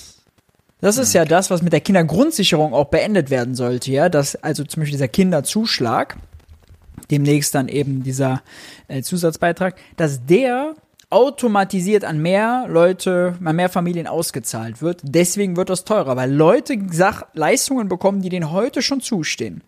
Darüber müssten wir reden. Worüber redet die Ampel? Dass Leute, dass 2000 vermeintliche Arno Dübels, ja, in deren Vorstellung, weil äh, die irgendwie noch zu viel RTL 2 gucken, doch da Jobangebote ausschlagen. Ja. Falsche Debatte. Genau, und äh, dann auch dieses, es gibt ja auch genügend, wenn wir jetzt mal darüber reden wollen, wer kriegt's denn zu viel? Da hatten wir jetzt gerade eben ein Beispiel. Ah, ja, du kannst auch Beitragsbemessungsgrenze gucken, du kannst andere Ausnahmetatbestände für Steuer und so weiter eben schauen. Es gibt Dutzende Sachen, wo man sagen kann, wenn ihr irgendwo den Rotstift ansetzen wollt, dann doch nicht so. Aber wenn, dann wird's bei den Schwachen gesetzt oder dann bei allen so, wobei dann natürlich die, die ökonomisch stark sind, das dann auch weniger trifft. So, und damit ist es dann wieder auch sozial ungerecht. Und ähm, deswegen ist halt dieses, wenn man dann so mackermäßig dann so, ja, und wir haben jetzt hier das viel besser und so weiter, so, ah, dann ist es ja halt eben in der Regel einfach nur, ja, komisch dargestellt. Und ja. wir müssen halt, wenn wir darüber reden, und jetzt nicht nur du und ich, sondern eben auch, wenn wir im Diskursraum, in Zeitung darüber reden, solche Sachen halt eben stärker ausstellen. Ja. Gucken wir nochmal, was äh, die CDU denn dazu gesagt hat, denn die hatte Ampel ja äh, den ganzen Mist erst eingebrockt mit ihrer Klage. Ja, nochmal Geld gefunden im Jahresabschluss 23. Ähm, auch das ist wieder etwas bezeichnend für die Ampel. Inhaltlich glauben wir, brauchen wir einen komplett neuen Haushalt. Das, was wir hier sehen, ist also eine Reparatur der Reparatur der Reparatur. Äh, das ist für uns nicht richtig. Es werden immer noch die falschen Schwerpunkte gesetzt. Die Ampel ist nach wie vor nicht bereit, ähm, über ihre eigenen Projekte überhaupt mal nachzudenken.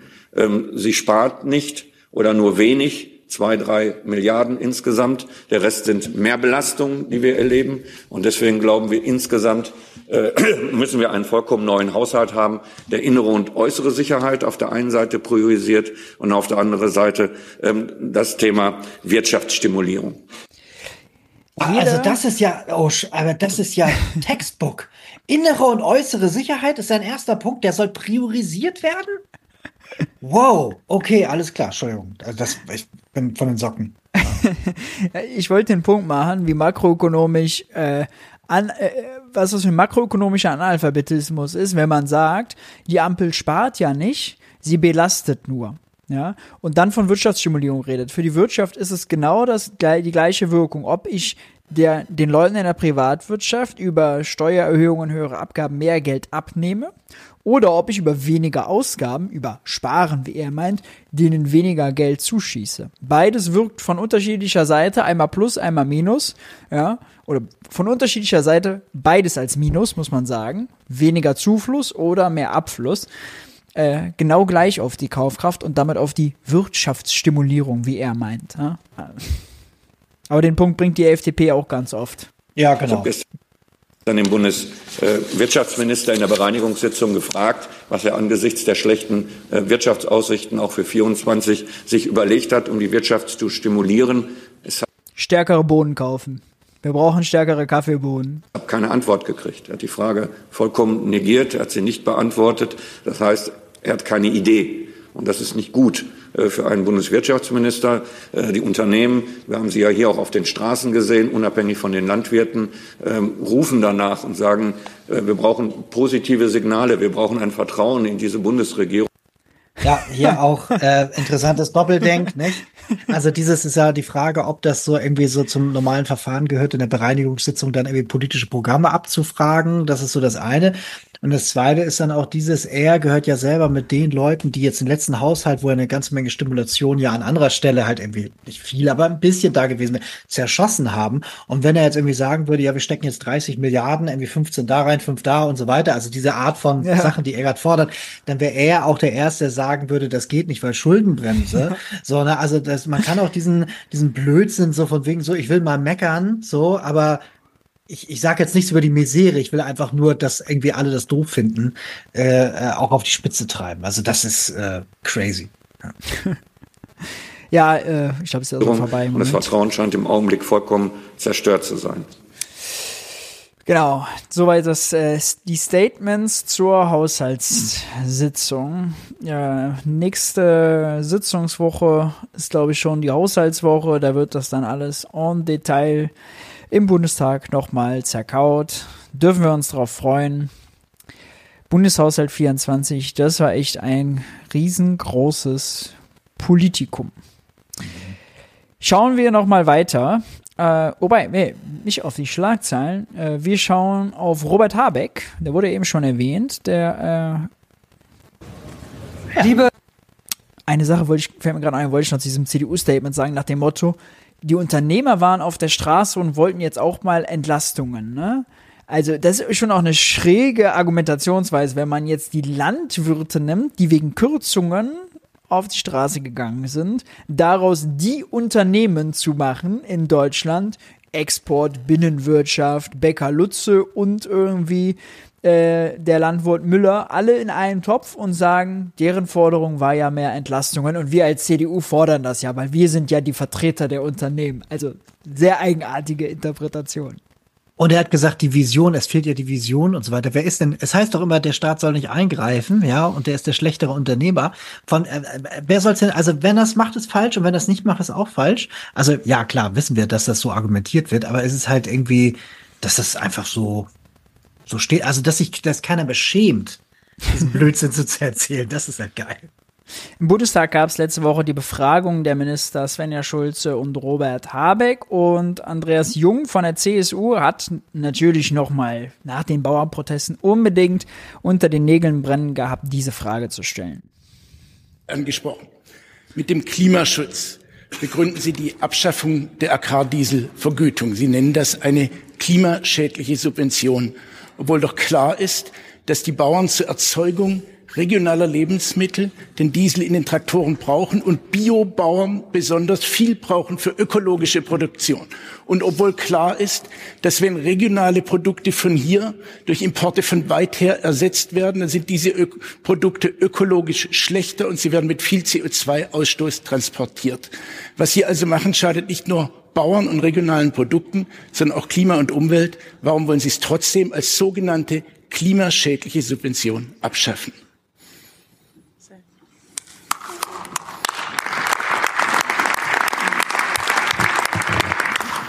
Sehr geehrter Herr Abgeordneter Jung, es ist eine Subvention, darüber glaube ich, sind wir uns einig und die Bundesregierung musste auf den verschiedenen Bereichen den Haushalt konsolidieren und wir haben das versucht so zu tun, dass wir die Belastungen in den verschiedenen Berufsgruppen und Bereichen der Bevölkerung, die ohne Frage da ist, und das trifft viele Leute immer wieder an verschiedenen konkreten und allgemeinen Stellen, die Belastungen verteilen. Und das ist meine Hauptbegründung. Wir konnten eben an der Stelle den landwirtschaftlichen Bereich nicht komplett rausnehmen. Meine Begründung ist nicht, wie von Ihnen unterstellt, dass es eine klimaschädliche Subvention ist. Es ist eine Subvention. Und die, das ist ja nur die verbleibende Stelle, bauen wir jetzt über Jahre schrittweise ab, sodass sich der Markt anpassen kann. Und wenn der Markt seine Preise auch weitergeben kann, dann sollten die höheren oder die Verluste als Subvention an den Betrieben auch durch den Handel wieder einzuholen sein. Ja, ich habe eine Nachfrage. Sie dürfen eine Nachfrage stellen. Danke. Ich habe eine Nachfrage dazu, aber erst eine Bemerkung. Wir sind uns nicht einig. Das ist keine Subvention, sondern es ist eine Unterstützung unserer Landwirte, die im internationalen, im internationalen Wettbewerb produzieren. Und, anders, und anderswo wird es diese, anderswo wird es diese Vergünstigung geben. Ich habe eine konkrete Frage. Sie haben die Bundes also diese Bemerkung für sich schon. Es ist keine Subvention, es ist eine Unterstützung für unsere Landwirte im internationalen Wettbewerb. Was hältst du von der Definition? Hat er dich? Hat er dich überzeugt? Ist keine Nein. Subvention? Nein, und diese ganze Debatte ist ja auch dieses, ja, ne, es ist halt irgendwie Theater. Ich glaube, ähm, die Leute sind früher darauf eingefallen oder leichter darauf eingefallen. Heute ist es halt irgendwie schwieriger.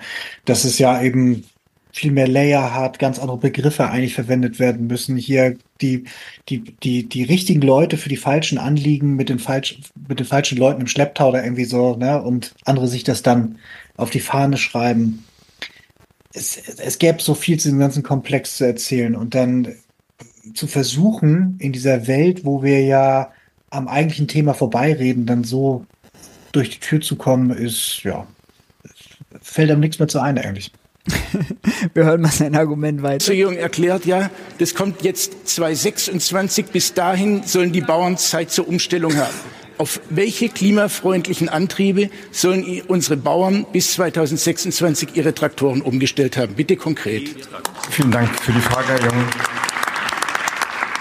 In beiden Ausführungen stimme ich mit Ihnen nicht überein. Erstens, es mag Wortklauberei sein, aber am Ende läuft es auf das Gleiche heraus. Unterstützungen sind Subventionen und Subventionen sind Unterstützungen.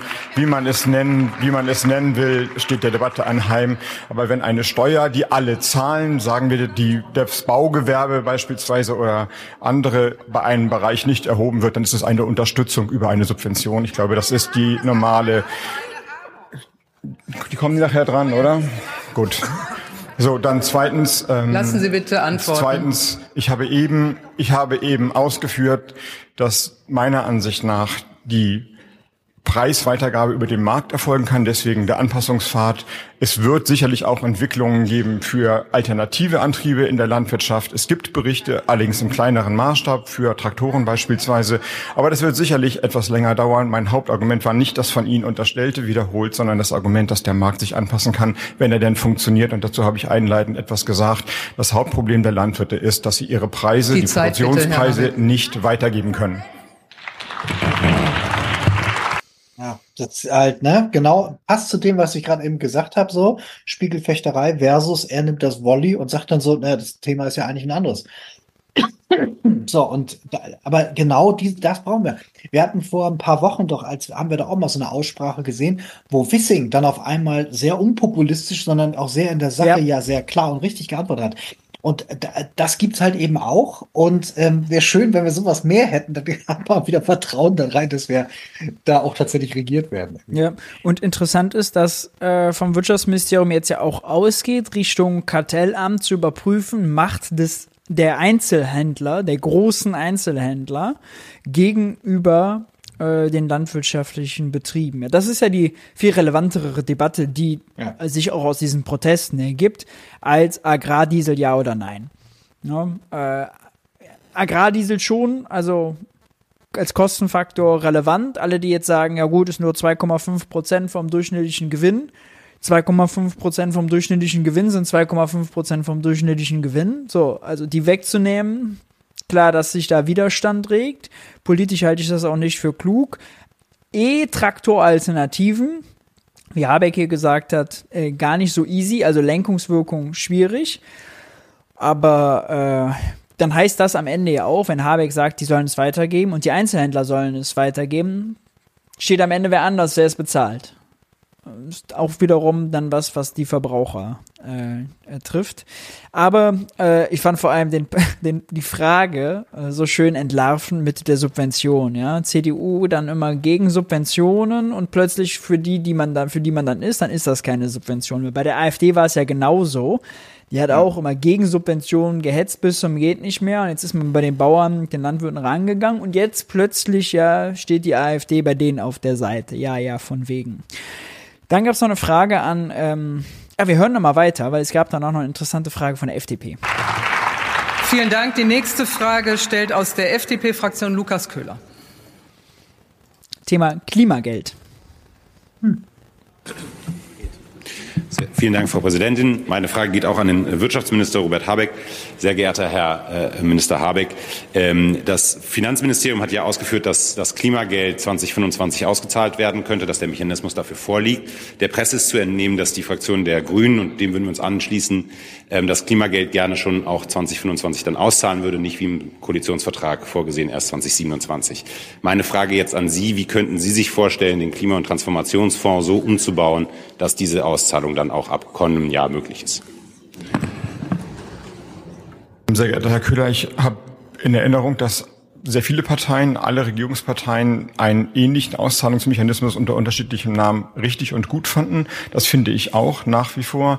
Der Gedanke, dass man eine höhere CO2-Bepreisung über die Bevölkerung zurückzahlt, dadurch eine Lenkungswirkung im Klima hat und gleichzeitig eine soziale Entlastung, ist ein bestechender. Die Formulierung im Koalitionsvertrag aus dem Kopf äh, formuliert oder im Kopf erinnert ist zusätzliche Einnahmen. Es bezog sich damals auf den Anpassungspfad der äh, großen Koalition. An dem sind wir jetzt ja wieder. Wir haben ja die CO2 Bepreisung gesenkt.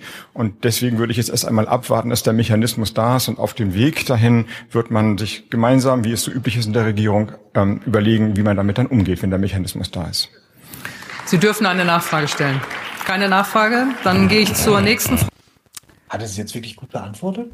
Er hat es nicht gut beantwortet und ja, vor allem er hat doch gar, er hat doch gar nicht nur, nur gesagt, von wegen, wir finden das alle gut und nicht, wie kriegt man es hin, dass es vorher ausgezahlt wird. Vor allem ist das keine Lesart aus dem Koalitionsvertrag. Ja, denn da in der Stelle, wo das Klimageld erwähnt wird, geht es jetzt nicht nur um zusätzliche Einnahmen. Äh, es wird, da geht da nicht so klar raus hervor, wie Robert Habeck das hier lesen will und dann zu kaschieren, dass die Ampel das Versprechen bricht und dass es kein Geld im Klima- und Transformationsfonds für ein solches Klimageld gibt, äh, steht eigentlich nur, um einen künftigen Preisanstieg zu kompensieren und die Akzeptanz des Marktsystems zu gewährleisten, werden wir einen sozialen Kompensationsmechanismus über die Abschaffung der EEG-Umlage hinaus entwickeln, in Klammern Klimageld.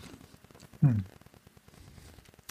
Schwierig. Äh, auf jeden Fall will die Ampel äh, das nicht. Dann gab es noch eine Frage vom Abgeordneten der ehemaligen Linksfraktion, jetzt natürlich fraktionslos gerade, Pascal Meiser, zur Sozialverträglichkeit dessen, was die Ampel da macht. Ah ja. Und äh, das ist auch ganz interessant.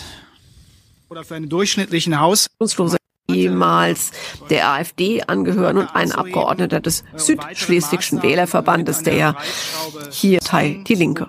Oder für einen durchschnittlichen Haushalt in Deutschland in den Jahren 2024, 2025 mit sich bringt, dann können Sie das nochmal ausführen und uns sagen, ob Sie das gerade für kleinere Einkommen, mittlere Einkommen für sozial verträglich halten.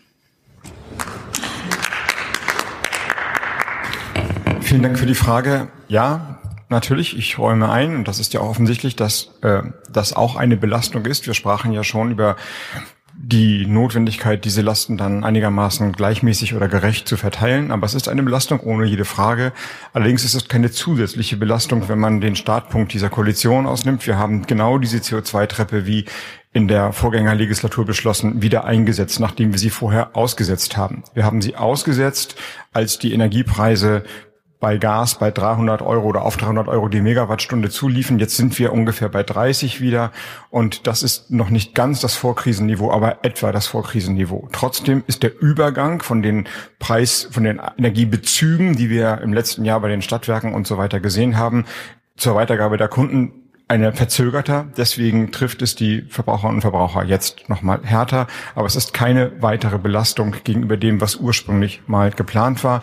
Als Entlastung haben wir damals im gleichen Zug die Übernahme der EEG-Umlage im Strombereich beschlossen.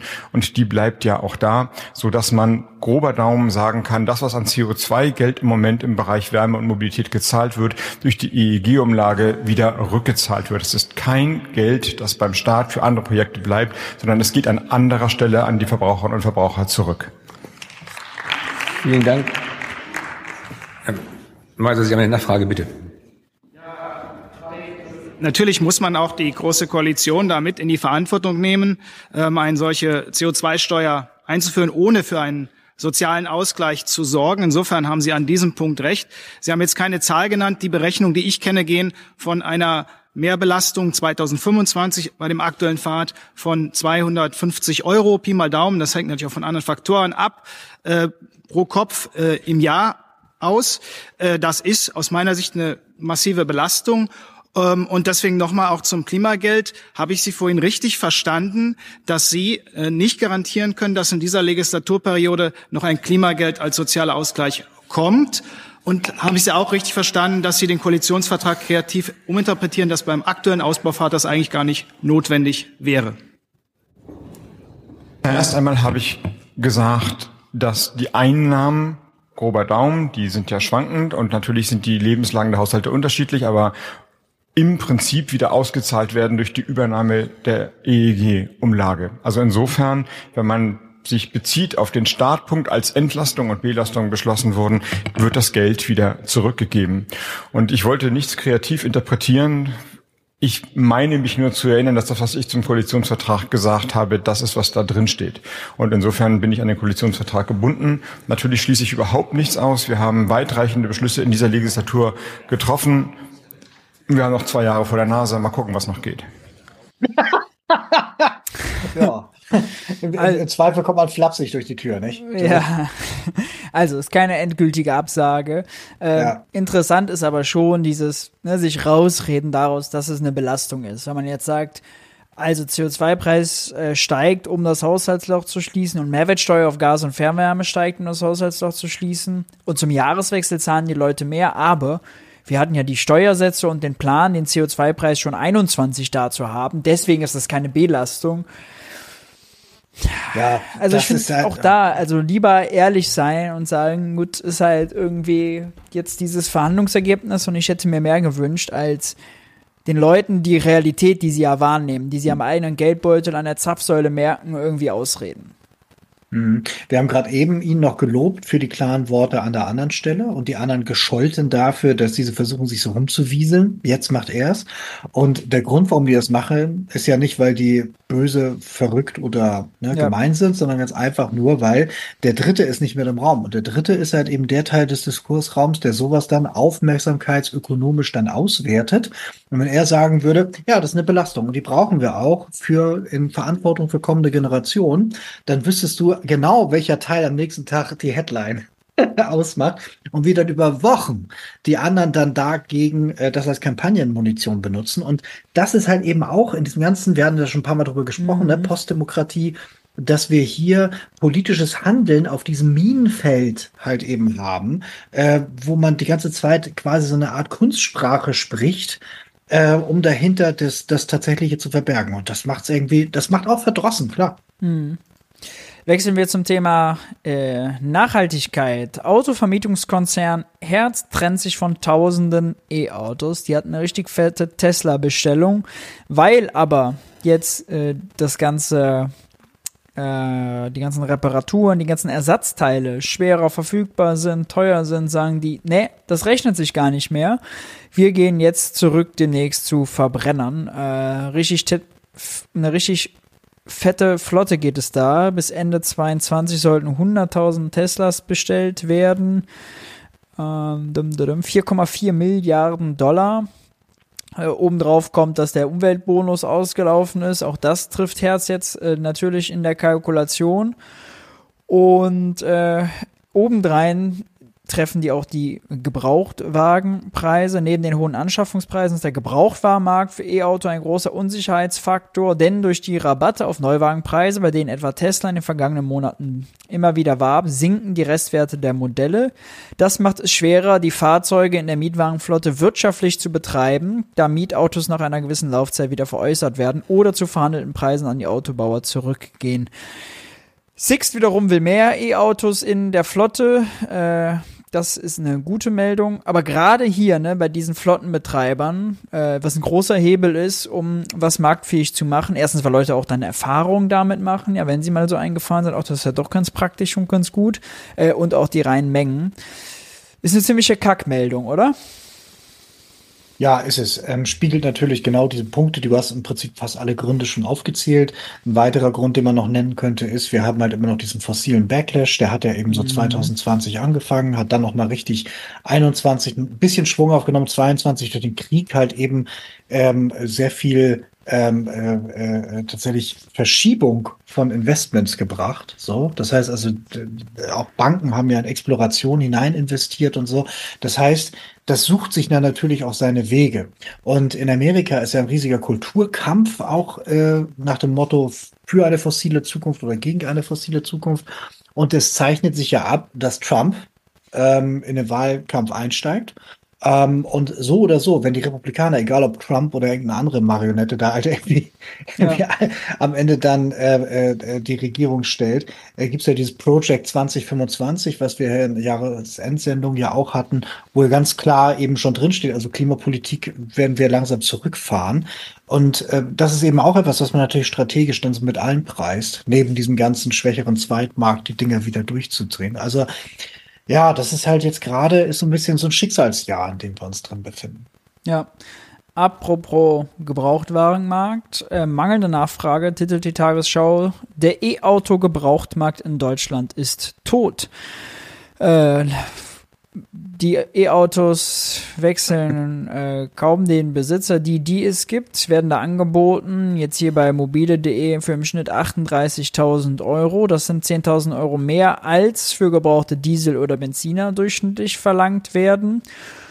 Und äh, gerade bei den Gebrauchten ist häufig auch Preis ein sehr äh, wichtiges Argument. Das heißt, Nachfrage und Angebot passen ja nicht so richtig zusammen. Dafür wäre eigentlich so eine gebrauchte Mietflotte, die dann auf diesen Markt kommt und die Preise nach unten zieht, für den Gebrauchtwagenmarkt wiederum gut. Und die sind einfach die widerstrebenden Interessen. Ne? Die einen, die dann die günstigen Gebrauchtwagen wollen und die anderen, deren Geschäftsmodell davon abhängt, die, die man dann vermietet, irgendwann auf einem Gebrauchtwagenmarkt zu guten Preisen wieder loszuwerden. Und das passt noch nicht zusammen. Ja, da ist ja auch eben, wenn du vorher das groß subventioniert hast, aber das nach sehr kurzer Zeit dann eben in den nächsten Markt reingeht, geht diese Subvention ja nicht mit. Das heißt, es ist immer noch so einen gewissen Abstand. Sind die Leute dann zahlungsbereit für diesen Abstand, wo sie gleichzeitig noch nicht wissen, wie ist das jetzt mit Batterielaufzeit ja. und so weiter? Da sind halt viele Unbekannten drin. Gleichzeitig das, was du auch schon erzählt hast, eben wie ist, sieht es aus mit der Gelernten, der Übung, dem Umgehen ja. damit. Ähm, dann hast du gleichzeitig auch so diese ganzen erfundenen Begriffe wie Reichweitenangst. So redet ja kein Deutscher. Das sind erfundene Begriffe, die man reingegeben hat, um zu sagen, so bleib bitte im Verbrenner. So, ähm, äh, das hat eben auch viel Verunsicherung geführt. Und dieser Masterplan 2 Ladesäuleninfrastruktur Deutschland ist halt eben auch noch nicht so weit. Also die Frage halt, wo sind die ganzen Ladesäulen? Das ist so ähnlich wie vier Windräder am Tag oder 400 oder vier ja so und so viel äh, Wohnung, genauso viel. Er hat ja auch gesagt, wir werden jetzt überall Ladesäulen haben. Also Scholz ist groß am Ankündigen, aber liefert dann wenig. Wieder so viele Argumente dagegen. Ähm, und da überlegt man sich das natürlich, ähm, wo das dann hingeht. letzter Punkt dabei ist auch dieses, naja, wie ist es denn, wenn du jetzt zu Hause über Nacht laden willst? Die, ja. Also ich wohne hier in so einer Siedlung, wo eine, wo eine Reihe von, Einz von so Einfamilienhäusern sind. Da sieht man eine ganze Menge E-Autos, aber die haben auch alle Carports oder Garagen oder so. Ähm, das ist jetzt in der öffentlichen Stadt äh, mit, mit Mehrfamilienhäusern und so weiter eine ganz andere Geschichte. Und dann sieht das schon wieder schwierig aus. Also ja, hier fehlt es an mehreren Ecken, wenn man das denn wollte. Und nicht zu vergessen, 15 Millionen E-Autos wollen wir haben in weniger als sechs Jahren. So, also da muss jetzt halt irgendwie irgendwas kommen, nicht? Und sei es irgendwie, man kann ja auch irgendwie einen Effekt damit haben, ne? Wir sind doch sonst mit Subventionen immer so gut, wenn es ums Auto geht. Da kann man jetzt da zum Beispiel was reinsetzen nach dem Motto, du kriegst noch mal irgendwie nachgelagerten Bonus oder irgendwie Steuer, kann man ja irgendwie alles machen. So, aber ja, möchte man nicht und dann kommst du sowas. Ja, wirklich bitter. Dann äh, haben wir noch ein paar Umweltmeldungen. Brasilien schlägt einen 250 Milliarden Tropical Forest Forever Fonds für den Regenwald vor. Was hat es denn damit auf sich? Ja, das ist, ähm, es gibt das gab es in den letzten 20 Jahren immer wieder mal, in den letzten Jahren natürlich häufiger. Auch Peru ist mit sowas mal aus der Hecke gekommen und hat gesagt, so dieses, hör mal zu, wir sind hier auf der Südhalbkugel, wir haben hier dieses Naturreservat, was wir nicht bewirtschaften können, wir müssen aber trotzdem ja irgendwie diesen Weltmarkt unter diesem ganzen System teilhaben. Und eine der wenigen Ressourcen ist halt entweder unter diesem Wald verbuddelt oder ist der Wald. Also, wenn ihr sagt, das ist die grüne Lunge der Welt, dann helft uns doch bitte, sie zu erhalten. Und häufig haben die Leute dann gesagt, so, uns doch egal, so. Und dann haben die gesagt, ja, okay, dann werden wir das abholzen und da irgendwie Soja anpflanzen für eure Kühe. Oder halt irgendwie die Kühe selber grasen lassen und so. Ne? Und ähm, wir haben jetzt die letzten Jahrzehnte geschafft, halt Regenwald immer weiter kaputt zu machen. Und jetzt kommt der Klimawandel noch oben drauf. Der sorgt dafür, dass die dann trockener werden und dann noch weiter kaputt gehen und so weiter. So, und hier gibt's dann mal eine vernünftige äh, einen vernünftigen Vorschlag im Sinne von, lass mal anders darüber reden. Und dann reden wir natürlich über andere Dimensionen. Nach dem Motto, wir schaffen ein Vehikel. So, da kann dann Weltgemeinschaft drauf einzahlen oder eben Willige, die dazu bereit sind, sagen, okay, wir stecken hier eben 250 Milliarden rein und versuchen damit diese grüne Lunge, die wir dringend brauchen, ist eine wichtige ja. Kohlenstoffsenke, zu erhalten. Und dass wir über sowas transnational, über solche Lösungen nachdenken und nicht immer nur zwischen ein paar Klimakonferenzen, ist insofern etwas, wo man sagen muss, okay, lass das mal im Blick behalten. Dazu passend ist äh, diese Meldung äh, aus Deutschland. Die hatten wir letzte Woche auch schon im Wirtschaftsbriefing, aber die ist äh, so gut, deswegen ist es gut, dass du sie nochmal mitgebracht hast. IG Metall fordert 600 Milliarden Euro Sondervermögen für den ökologischen Umbau der Industrie. 600 Milliarden bis 2030. Mhm. Ja, ist ja immer die Frage, ob man es einfach nur irgendwie da hinschmeißt, nach dem ja. Motto, jetzt macht man was draus oder so, nicht? Also, ist immer die Frage, wie man solche Fördergeschichten dann tatsächlich dann baut. Aber es ist halt eben so, ähm, aus, von sich heraus selber ist das auch, und das verstehe ich auch, nicht ganz so leicht zu machen. In Bremen zum Beispiel haben wir das ja, äh, dieses mhm. Beispiel auch bei Thilo im Interview gehabt, wo dann eben der bremische ähm, Ministerpräsident hier, regierende Bürgermeister eben war und gesagt hat, okay, es gibt ja dieses, ich glaube, das ja. war ein Genau, Stahlwerk und das bauen wir jetzt auf grün um. Es gibt eine Reihe energieintensiver Unternehmen, wo es tatsächlich darum geht, ähm, wenn man dort einen Teil dieses Energiemixes halt eben anders umstellt. Zum Beispiel, wenn du jetzt halt gerade im Bereich Stahl ähm, auf grünen Wasserstoff umstellst. Und das heißt ja, du musst erstmal den Wasserstoff haben und vor Ort haben und den auch erzeugen können und ja. so. Aber das mal jetzt, äh, dann äh, kannst du den CO2-Fußabdruck um über 90 Prozent senken. Ist also eine interessante Sache. Wir müssen hier auf grüne Technologien setzen. Ist auch etwas, was durchaus Exportpotenzial hat, weil das müssen ja viele andere auch. Und wenn wir hier zuerst in der Industrieanwendung sind, wäre das was Gutes. Und was hier fehlt, ist na, Vertrauen von Investoren. Hier steht äh, Vertrauen und Verlässlichkeit der Politik. Da wurde sehr viel Porzellan zerschlagen die letzten zwei Jahre. So. Ähm, und dann zu sagen, so dieses, okay, hier geht dann die ähm, der Bund dann selber rein und macht dann zum Beispiel, es kann ja auch irgendwie Kreditzusagen oder Absicherung für Kredite sein. Man ist aber da an der Seite der Industrie dann ist das natürlich auch ein schönes Signal. Jetzt kann man über die Niveauhöhe ja streiten. Ja, ja. Aber es wäre halt eben ein anderer Blick darauf, anstatt so schaut jetzt die Schlange die ganze aufs Kaninchen und umgekehrt. Wer fängt denn jetzt an mit diesem grünen Umbau? Ja, genau. Damit hätte man einen Impuls, dass man sagt, das ist der Rahmenpakt für Deutschland nächsten 20 Jahre. Wenn du das umbauen willst, hier gibt's die Möglichkeit. So, na, also kann man eben drauf gucken. Und deswegen finde ich das cool, dass das kommt und interessant, wie, wo das Niederschlag findet und wo nicht. Mhm. Und dann haben wir noch das hier, genau. Ein, Ja, Grö Ja, Grönland, genau. ein Grönland-Startup. Ähm, das, da kommt es tatsächlich sogar her. Also früher gab es so Eishäuser, da sind ähm, Schiffe hochgefahren zum Polarmeer und haben ja Eis abgebaut und dann quasi Eis als Rohstoff irgendwo anders hingebracht. Wurde dann nachher mit großen Kühlanlagen, wurde das natürlich obsolet. Ähm, aber äh, spannenderweise, und das ist, also das ist auf mehrere Arten pervers, das ist wie Realsatire. Ich habe mehrfach geguckt, ob das nicht Postillon ist, ist aber nicht. Nämlich in, in, in in Grönland gibt es jetzt so ein Startup, das sagt, hör mal zu, ihr in den Vereinigten Arabischen Emiraten, also ihr, die dafür sucht, das sorgt unter anderem, dass der Planet gekocht wird, wir äh, sorgen dafür, dass ihr Eis bekommt für eure Cocktails. So, das ist also Arbeitsteilung, internationale Arbeitsteilung. Genau, das wird ja auch wertvoller, weil es immer weniger wird. Nee, also das ist, das ist wirklich crazy. Das ist so ähnlich wie Krabbenfischer, die in der Nordsee Krabben fischen, in Marokko poolen lassen oder irgendwie so zwischenverarbeiten Ja, und dann wieder hochbringen. Das ist, ähm, ja, hier, hier zeigt sich der Irrsinn der Welt, in der wir gerade leben. Wirklich. Lass uns nochmal auf zwei äh, relevante junge Naiv-Interviews von äh, letzter Zeit schauen. Einmal haben wir Andreas Kemper, äh, der AfD-Experte. Lass uns mit dem anfangen, bevor wir zu Maya Göpel kommen. Das ist schon ein bisschen was länger her. Tilo hat sie auf dem Chaos Communication Congress äh, ja interviewt.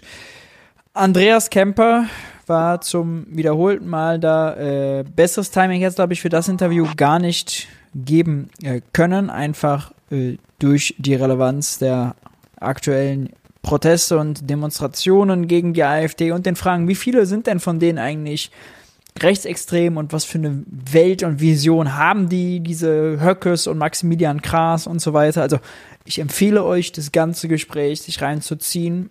Ähm, man lernt Sachen über die AfD, die man äh, vorher nicht wusste, weil man das auch natürlich alles im normalen Nachrichtenkonsum gar nicht so mitschneiden kann, ja, was sich so dafür Gruppierungen in der AfD rausschälen, was für AfD-interne Konflikte es gibt, etc. Für uns habe ich mal die Frage von äh, Thilo rausgefischt, ob es nicht auch ökonomische Ursachen dafür gibt, äh, dass die AfD äh, immer stärker geworden ist. Okay, warum werden die gewählt? Ne? Mhm. Was sind die Ursachen dafür, dass Ja. Faschisten wieder an die Macht kommen? So Ja. frei nach Adorno, Genau. die offenen Wunden der Gesellschaft Mhm. bilden das Potenzial des Faschismus. Ja. Äh, und die Aufgabe vielleicht einer Bundesregierung oder von Parteien wäre ja, okay, vielleicht an den Ursachen des Rechtsrucks, Genau.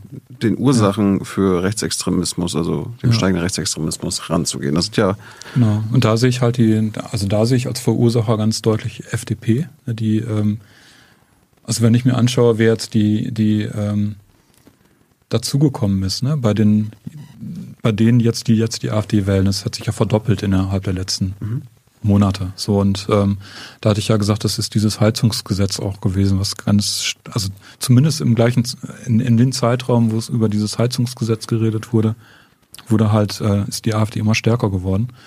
Und ich denke, ähm, da ist dieser Impuls, AfD zu wählen, sehr stark gerichtet gegen die Grünen, ne, gegen Habeck, gegen das Heizungsgesetz, gegen, ähm, gegen ähm, sowas. Und das hätte aufgefangen werden können. Ganz kurz, ich finde immer nochmal wichtig, wirklich zu unterscheiden AfD-Wahlergebnisse und AfD-Umfrageergebnisse. Denn die Leute, die AfD steht in Umfragen ja, bei über 20 Prozent und das hat sich verdoppelt. Die hatten noch nie bundesweit so ein gutes Wahlergebnis und es ist auch was anderes, ob Leute am Telefon oder im Internet mal eben flott sagen, ja, ja, Ampel geht mir gerade auf den Nerv, ich will die, die AfD wählen, dann ist sie auf einmal in einer repräsentativen Umfrage, wird das hochgerechnet und dann landen die bei sowas wie 20 Prozent. Oder ob tatsächlich, ja, die Millionen Menschen in die Wahllokale dackeln und da ihr Kreuz machen. Das ist nämlich nochmal ein Unterschied. Ich da, darf noch mal einmal ganz kurz Ja. erwähnen, 2020, also ein Jahr vor der Wahl, waren die Grünen bei 33 Prozent in den Umfragen, die SPD bei 13 und Scholz wurde gefragt, Kanzlerkandidat, ja, ich will Kanzlerkandidat. Alle haben ihn ausgelacht nach dem Motto, was, ihr seid doch, ihr seid doch froh, wenn ihr überhaupt noch reinkommt. Und ja später Ergebnisse genau gedreht und er ist Kanzler geworden. Also dieses Umfragen sagt erstmal wenig. Aber wir wissen natürlich trotzdem, ein bisschen Ja. bleibt er hängen und Stimmung ist auch in die Richtung, ja. Auf jeden Fall. Also ich finde das ja, wir haben ja nicht nur das Problem eben mit der AfD, wir haben auch ein riesen Klimaproblem. Das ist, kommt ja nochmal hinzu und äh, da muss ja auch was gemacht werden. Und, ähm, und da denke ich eben, das hätte abgefedert werden müssen. Ne? Das, äh, wenn halt so ein Klimagesetz gemacht wird, muss das abgefedert werden, dass die Leute, die dann halt draufzahlen, gerade Ärmere, die draufzahlen, ähm, dass die dann eben auch Geld vom Staat kriegen, damit das eben aufgefangen wird. Ne? Und ähm, das ist ja nicht passiert. Das Mhm. ist ja dann äh, und ähm, das ist nicht passiert, meiner Meinung nach, weil die FDP dort äh, nicht mitgespielt hat. So und ähm, ja, und genereller in, im weiteren Sinn gesehen, also die rechten Parteien sind seit 2008 immer stärker geworden, seit der Weltwirtschaftskrise 2008. Ne, seit ähm, die ja, also mit der Weltwirtschaftskrise haben, haben die, die, hat das Bürgertum quasi die Ellenbogen ausgefahren und äh, jeder gegen jeden und dieses Denken quasi jeder gegen jeden und äh, soziale Rechte sind nicht mehr so wichtig. Ähm, damit sind die rechten Parteien immer stärker geworden und das ist quasi der Motor dahinter. Das ist das, was es, was, was es antreibt. ne? Ich habe Angst, meine Wohnung zu verlieren, aber gegen die da oben kann ich nichts machen. Ja. Aber ich kann was machen gegen die, gegen die Ausländer, die meine Wohnung kriegen Das, können. das, das, das, das meinte ich ja ein bisschen. Hans sagt immer, soziale Unruhen Ja. äh, basieren auf ökonomischen äh, Ja. Ursachen. Genau, Wenn du mit den Leuten redest, ich habe es ja auch in meinem Umfeld, in meinem Familienumfeld, da kommt dann natürlich irgendwie auch ausländerfeindliche Parolen. Hm. Das sind so die Symptome, aber wenn man mal ein bisschen gräbt, dann geht's halt wirklich um Zukunftsangst. Also Ja. die Lebenshaltungskosten steigen, die Renten sind zu niedrig, die Löhne sind zu niedrig. Äh, es wird die Ungleichheit äh, Ja. zwischen Arm und Reich, die wird ja immer stärker. Ne? Mittlerweile haben zwei Männer so viel Vermögen wie die unteren 42 Millionen. Ganz kurz. Ähm, wichtiger Punkt. wichtiger Punkt ist nämlich genau dieses, ähm, ja, es geht dann gegen den anderen. So. Und äh, diese Art von Reflex und Neuorientierung von irgendwie Feindbildern, weil man eben in Hilflosigkeit ist, ist natürlich dann Brandbeschleuniger, wenn jemand wie Merz der ja, von dem ja jeder weiß, was von dem zu halten ist, oder fast jeder, aber trotzdem, er ist jemand, der legitimiert dann eben etwas, was er sagt, du hast schlechte Gesundheitsvorsorge, weil der andere Typ mit den dunklen Haaren dort sich die Zähne machen lässt. Von deinem Geld. Oder halt irgendwie der sagt, so, unser Schulsystem, deine Kinder kriegen eine schlechte Schulausbildung, schlechtere Zukunftschancen, weil der Ausländer. Und das sind ja Positionen, der übertreibt das ja nicht. Und da gab es ja noch viele weitere Punkte. Deswegen ist das ja so schlimm, wenn Leute aus der Mitte dann anfangen, diese Position ohne Not zu spielen und meist auch ohne Beleg. Nicht? Also dann auch dieses von wegen, die kommen her, wandern in unsere Sozialsysteme, nehmen uns alles weg und so weiter. Das sind ja Bilder, womit du diese Position, wo du vorher noch gesagt hast, die AfD spielt nur auf dem Ticket, den quasi gesagt hast, ja, sie haben recht. Und deswegen ist das ja so, so fatal. Ja, ja, ja. Ich, ich finde, ähm, auch bei diesem äh, ökonomischen Argument, wenn er jetzt sagt, Weltwirtschaftskrise, ich finde eigentlich noch ein anderes Argument viel sch schlagender, nämlich, also klar, Wirtschaftskrise im Allgemeinen, Existenzängste, Unsicherheit, alles gekauft. Aber viel entscheidender ist Angst vor Statusverlust im Zuge einer Deindustrialisierung. Italien und Frankreich ist Deutschland voraus, weil Italien und Frankreich deindustrialisiert haben. Das sind Leute, denen ist die ein guter, statusbringender Job weggerissen worden. Und Leute drumherum sehen das und haben Angst davor. Und äh, in den USA kann man das übrigens genauso sehen, ja, wo Industrie weggebrochen ist äh, und heute also Republikaner und Trump abgefeiert werden bis zum geht nicht mehr. Und wenn man in Deutschland in den Osten schaut, ja, gibt's da auch eine ganz klare Verbindung. Dem Osten wurden blühende Landschaften versprochen. Was sie bekommen haben, ist Massenarbeitslosigkeit, Deindustrialisierung, Benachteiligung bei Lohn, bei Rente, bei Lebensstandard, bei Infrastruktur, bei allem. Ja? Äh, verwelkte Landschaften statt blühende Landschaften. So, und jetzt schau mal, wo die Umfragewerte der AfD besonders hoch sind. Ja, genau. Ähm, und deswegen ist auch dieses über Wirtschaft sprechen, abstrakt über Schuldenbremse sprechen und wo wird jetzt was an Subventionen weggenommen und aus dem Klima- und Transformationsfonds und so, auch entscheidend. Das ist gute Wirtschaftspolitik und auch gute Sozialpolitik ist dann gelebter Antifaschismus, wenn man so will. Ja. Und einer, der mehr bringt als ein Olaf Scholz, der sich als Bundeskanzler mit auf die Demo stellt. Ja, oder ein Lars Klingbeil, der aufruft, 2024 ist für uns das Jahr gegen rechts. Ja, Lars Klingbeil, du bist Parteivorstand der Kanzlerpartei. Du hast ganz viele Sachen, um was zu machen. Du brauchst nicht irgendwie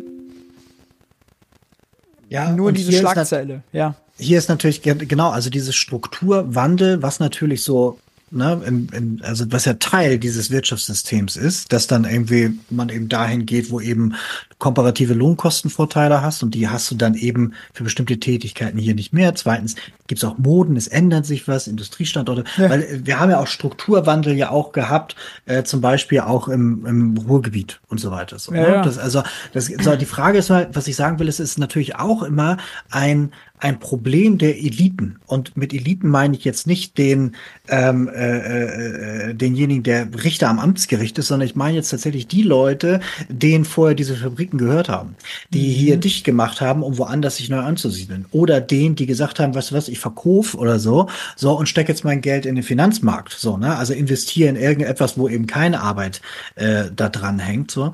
Ähm, also was ich sagen möchte, ist ja dieses, es ist ja auch nicht so, als ob der Staat, also unsere Repräsentanten, die wir gewählt haben, jetzt einfach sagen, wir stecken jetzt irgendwie so und dann entsteht da jetzt irgendwie ein kompletter Standort oder Unternehmen. So ist es ja nicht. Die Arbeitsplätze selber, die entstehen ja auch aus einer anderen, äh, durch, Ja. durch eben andere Gründe. Und da haben wir selbstverständlich auch eben auch 16 Jahre Merkel noch, äh, der halt Förderpolitik und Wirtschaftspolitik ja eben auch eher so Mangelverwaltung war. So, also wir Ja. haben sehr viele Punkte verpasst. Wir müssten uns, genau wie du sagst, um solche Sachen viel aktiver kümmern. Und die Zeichen der Zeit sind ja da. Es gibt ja auch teilweise Ansätze, sowas wie zum Beispiel Europa braucht CBAM, ne? also hier Grenzausgleichsmechanismus, braucht ja hier auch eventuell eigene regenerative Industriestandort. Teile und so weiter. Also Es gäbe ja viele Sachen, brauchen aber genau diesen Anschub. Und diesem, diesem historischen Auftrag, den verweigern wir uns und die Leute werden arbeitslos, werden gallig und so weiter. Also das ist schon, das passt schon zu dem, was du sagst. Ja, ja, ja. Äh, äh, problematisch, letzter Satz noch, äh, finde ich es allerdings, muss ich noch mal sagen, wenn man jetzt, das kommt häufig im Diskurs, so nach dem Motto, Protestwähler müssen ja keine Nazis wählen. Und es ist richtig, gegen Nazis zu demonstrieren gegen die AfD-Funktionäre, die solche irren Deportationspläne und so weiter haben. Was aber nicht zielführend ist, ist alle Protestwähler bei der, natürlich wählen strammer Rechte, die vorher bei der NPD, äh, M- NPD gewählt haben, die AfD. So, die bekommen auch nicht mit Sozialpolitik, die bekommen auch überhaupt nicht mit guter Politik, die sind einfach ideologisch verblendet.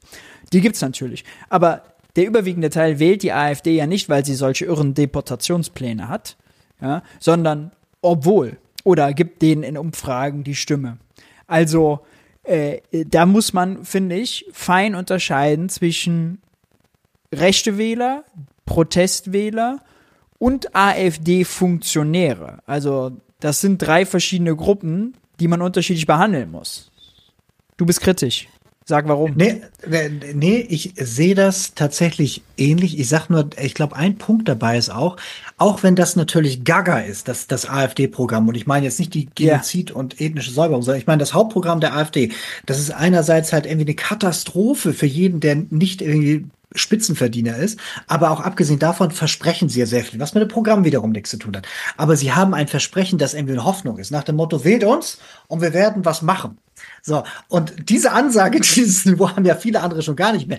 Ich will damit sagen, dieses, wir haben auch einfach keine positiven Zukunftsversprechen. Dieses, die Ja. gesamte westliche Welt ist halt eben in Hoffnungslosigkeit so ein bisschen versunken. Ist ja nicht nur hier so das Problem. Und wir haben keine positiven Zukunftsversprechen, weil sich eben auch keiner traut, weil wenn ich es täte, wenn ich es täte, sowas wie Zukunftspakt für Deutschland 600 Milliarden, dann weißt du genau, die nächsten sechs Wochen werde ich genau politisch dann wegen sowas dann gesteinigt. So, aber das bräuchte es. Es bräuchte jemanden, der sagt so, wir sind eine demokratische Partei und wir versprechen euch auch was Gutes und verhalten es vielleicht sogar. Ja. Das ist halt nicht mehr da. Ja. Was, jetzt muss ich auch noch eine Sache sagen. Äh, eine Sache, die wirklich da kontraintuitiv ist, für diejenigen, die vielleicht oberflächlich Politik nur verfolgen, aber der AfD wirklich nützt, ist, wenn jetzt die Regierungsparteien, die Ampel plus CDU, ja, letzten 20 Jahre alle regiert, wenn die jetzt hingehen und sagen, wir sind ein Block, wir sind die Demokraten, ja, wir sind vereint gegen Nazis, gegen die AfD. Das ist mir erstmal sympathisch, wenn ich das sehe. Ja, natürlich. Die Demokraten gegen die Nazis, wenn man so runterbricht. Nur, die AfD lebt von dieser Wir gegen die Rhetorik. Wir gegen mhm. die Alt, das Altparteienkartell ist immer die Formulierung ja. von Björn Höcke. Wenn die das jetzt noch aufnehmen und sagen, natürlich sind wir alle ein Einheitsbrei, ein Block der Demokraten, die euch Wähler die letzten 20 Jahre geprellt haben, und wir basteln jetzt nette Sharepics und stehen noch dazu, dann ist das wirklich eine Steilvorlage für die AfD, sich nach außen zu isolieren und diese Wir gegen die Rhetorik einfach mit aufzunehmen. Und dann geht's, dann geht's auch nicht mehr um Programme. Dann geht's auch nicht mehr um Inhalte. Dann geht's darum, dann ist Protest und Änderung nur möglich mit denen da draußen gegen die Alten. Und das ist ein Eigentor. Das ist ein rhetorisches Eigentor. Ja, hören wir nochmal weiter. Ja. Äh, man hat Angst vor einer Transformation. Ne? Also, also diese wirtschaftliche Transformation, auf einmal sind dann irgendwie äh, das Symptom äh, die Windräder und die mhm. Solaranlagen. Dabei kann man ja das quasi anders ähm, machen. Ne? Also quasi die Windräder quasi den Kommunen geben, beziehungsweise denen überlassen und dann, äh, ich glaube, ja. ich gibt es da einen ganz anderen, äh, andere Art darüber nachzudenken und natürlich auch der durch den Neoliberalismus der letzten Jahrzehnte der Rückzug des Staates ja. aus allen Lebensbereichen. Und da sehe ich, glaube ich, die Ursachen für den Unmut und das äh, allgemeine Unverständnis, okay, das soll jetzt die tolle Demokratie sein, von der ihr redet, naja, dann äh, ja. sagen viele, zeigen den Mittelfinger. Und ich habe ein bisschen Zweifel daran, dass diese Regierung da irgendwas machen will oder machen kann an diesen Ursachen ranzugehen. Ja, es geht ja also meiner Meinung nach ja, also diesen Punkt ökonomische Ursachen spielen eine Rolle, müssen mit aufs äh, Tablett, wenn wir diskutieren. Ähm, und jetzt gibt es noch äh, ein Part zu die Grünen als Gegner und Klimakrise. Den fand ich auch noch sehr äh, sehenswert. Den blende ich uns auch nochmal eben ein. Faktisch die mächtigste Partei. Warum wird sie an den Grünen so abgearbeitet? Da geht es, glaube ich, auch viel um kulturelle Fragen. Mhm. Da geht es einmal um Feminismus, dann geht es natürlich auch um Klimapolitik, dann geht es ähm, aber auch so um kulturelle Sachen. Ne? Das, ähm, ich kann mir vorstellen, dass es eben bei, bei den Grünen mehr Vegetarier, Vegetarierinnen gibt als bei der SPD und dass ähm, auch die Gendersprache sehr stärker, sehr viel stärker auch von, der, von den Grünen forciert wird. Ähm, es gibt da, glaube ich, mehr Überschneidungen, also rein kulturell gesehen auch zwischen SPD und CDU. Ja, das wäre eine denkbare Möglichkeit. So. Ich glaube aber relevant ist auch nochmal, also die Klimakatastrophe, mhm. wie ernst sie genommen wird. Und da habe ich eben das Gefühl von, von Politikern von CDU und ähm, FDP wird die Klimakatastrophe nicht wirklich ernst genommen. Und äh, von den Grünen denke ich, äh, dass sie, ähm, wenn es jetzt nicht äh, Machtpolitiker sind bei den Grünen, die es ja auch gibt, äh, wird die tatsächlich sehr ernst genommen und ähm, und da ist, glaube ich, auch der größere Widerspruch. Ne, dass, ähm, und Klimakatastrophe, wenn wir die ernst nehmen, heißt das eben äh, nicht nur, dass wir dort sehr, sehr viel äh, Maßnahmen ergreifen müssen, sondern auch, ähm, dass es demnächst sehr viel mehr Flüchtlinge geben wird, Geflüchtete geben wird, sehr viel mehr als heute und dass dort auch Lösungen gefunden werden müssen und dass wir sehr wahrscheinlich sehr viel mehr Geflüchtete aufnehmen müssen als heute. Das und gleichzeitig sagt ja die Bundesregierung angesichts der demografischen Bombe, die zu platzen droht, wie ja. Stefan Schulz, der ja. auch ein Soziologe sagen würde. Ich meine, die Babyboomer gehen bald jetzt in Rente. Die Bundesregierung selbst spricht von mindestens sieben Millionen Migranten, die in den nächsten Jahren nach Deutschland kommen müssen, um quasi die Arbeitspl äh, Arbeitsplätze, ich wollte sagen, aber die, die Erwerbstätigkeit der Boomer zu ersetzen, die in Rente gehen. Stattdessen haben, wird so getan, als ob ähm, Ausländerfeindlichkeit in Deutschland oder beziehungsweise diese Angst vor Migranten so ein Sachzwang ist. Mhm. Dabei ist der Sachzwang ja eigentlich, dass wir Migration brauchen, um den Laden am Laufen ja. zu halten. Genau. Und das ist ja, das Problem ist ja auch, dass dieser Sachzwang auch künstlich hergestellt wird, weil ähm, es fehlen tatsächlich Wohnungen, es fehlen tatsächlich Sozialarbeiter vor Ort. Es ist schwierig halt vor Ort, wenn man halt sich äh, das. Da sind wir beim Ur bei den Ursachen, ne? der Rückzug des Staates. Ja, genau. Da müsste eigentlich sehr viel mehr gemacht werden. Es müssten mehr Wohnungen. Auch das natürlich, ne, Mangel, also negative Investitionen, Nettoinvestitionen in Kommunen in den letzten 25 Jahren machen natürlich was damit, wenn das dann darauf trifft, dass äh, plötzlich da Leute aufgenommen werden. Und es muss nur ja die eine Turnhalle sein, die dann plötzlich äh, belegt wird und dann gibt's da keinen Sportunterricht und dann hat man gleich dieses, oh, uh, ich will aber ja. doch, dass mein Enkel vernünftig Sport macht und das kann er nicht, weil da jetzt die Leute gekommen sind. Und dann hast du halt Ellbogenkampf. Ganz und an dieser Stelle, an dieser Stelle müssen wir auch tatsächlich die beiden besonders Reichen, die jetzt noch viel reicher geworden sind, also ne, die, die ganzen Profiteure von höheren Kapitalerträgen, äh, in den Fokus holen. Ne? Also wenn wir die jetzt zwischen die Scheuklappen holen, dann sehen wir genau, ja. wo das Geld denn ist, was wir den Kindergärten weggenommen haben, den Kommunen und so weiter. Das ist jetzt halt eben alles äh, an anderer Stelle gelandet. Und wenn man mal vergleicht, war neulich beim Monitor ein toller Beitrag, ähm, wie viel so Steuerniveau halt eben früher war und wie es heute ist, in der Klasse der Reichen und halt eben bei Unternehmen, dann haben die da schon erhebliche Rabatte bekommen. Und das ist genau das, was fehlt. Und das andere ist halt eben schlecht verteilt mit all den Konsequenzen. Und das bedeutet, wenn wir sagen, wir wollen eine Gesellschaft haben, die gerechter funktioniert, vernünftige Löhne bezahlt, wo jeder gleiche Chancen hat, also den ganzen Quatsch, über den wir die ganze Zeit reden, dann müssen wir genau über solche Punkte reden, weil das ist ja Gegenstand von politischen Entscheidungen. Es ist ja nicht ein Meteor ist eingeschlagen und einige sind reich und den anderen geht's scheiße, sondern wir haben an irgendeiner Stelle mal gesagt, wir finden das gut, wenn einige wenige ganz viel haben und die anderen immer weniger. Und dieses politische Programm wollen wir fortsetzen? Nee, oder? So, und alles, was er jetzt gerade beschreibt, nämlich dieses selbst wenn wir dieses System erhalten wollen, müssen wir jetzt was ändern an der Stelle. So, also ja. wir, wir, reden am Thema vorbei, also nicht wir, aber politisch. Ja.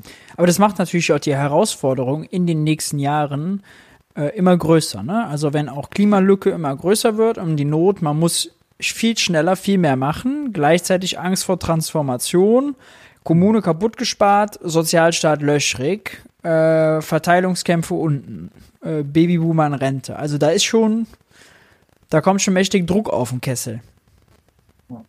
Umgebaut werden, es müssten mehr. Das machen, ähm, die, das machen die privaten Unternehmer. ja, du? vor allen Dingen. Das, ähm, ja, es ist so. Hm. Der Staat baut nicht. Ja, aber er müsste bauen. Er müsste eigentlich, er müsste das ja, er müsste quasi dafür sorgen, dass äh, gebaut wird. Er müsste, ähm, der Staat lenkt ja eigentlich. Sie ermöglichen dem Markt, dies zu tun, Andreas. So, und damit schließt sich so ein bisschen der Kreis, ja. Wohnungen natürlich extrem wichtig. Sozialwohnungen fehlen von drei auf eine Million runter.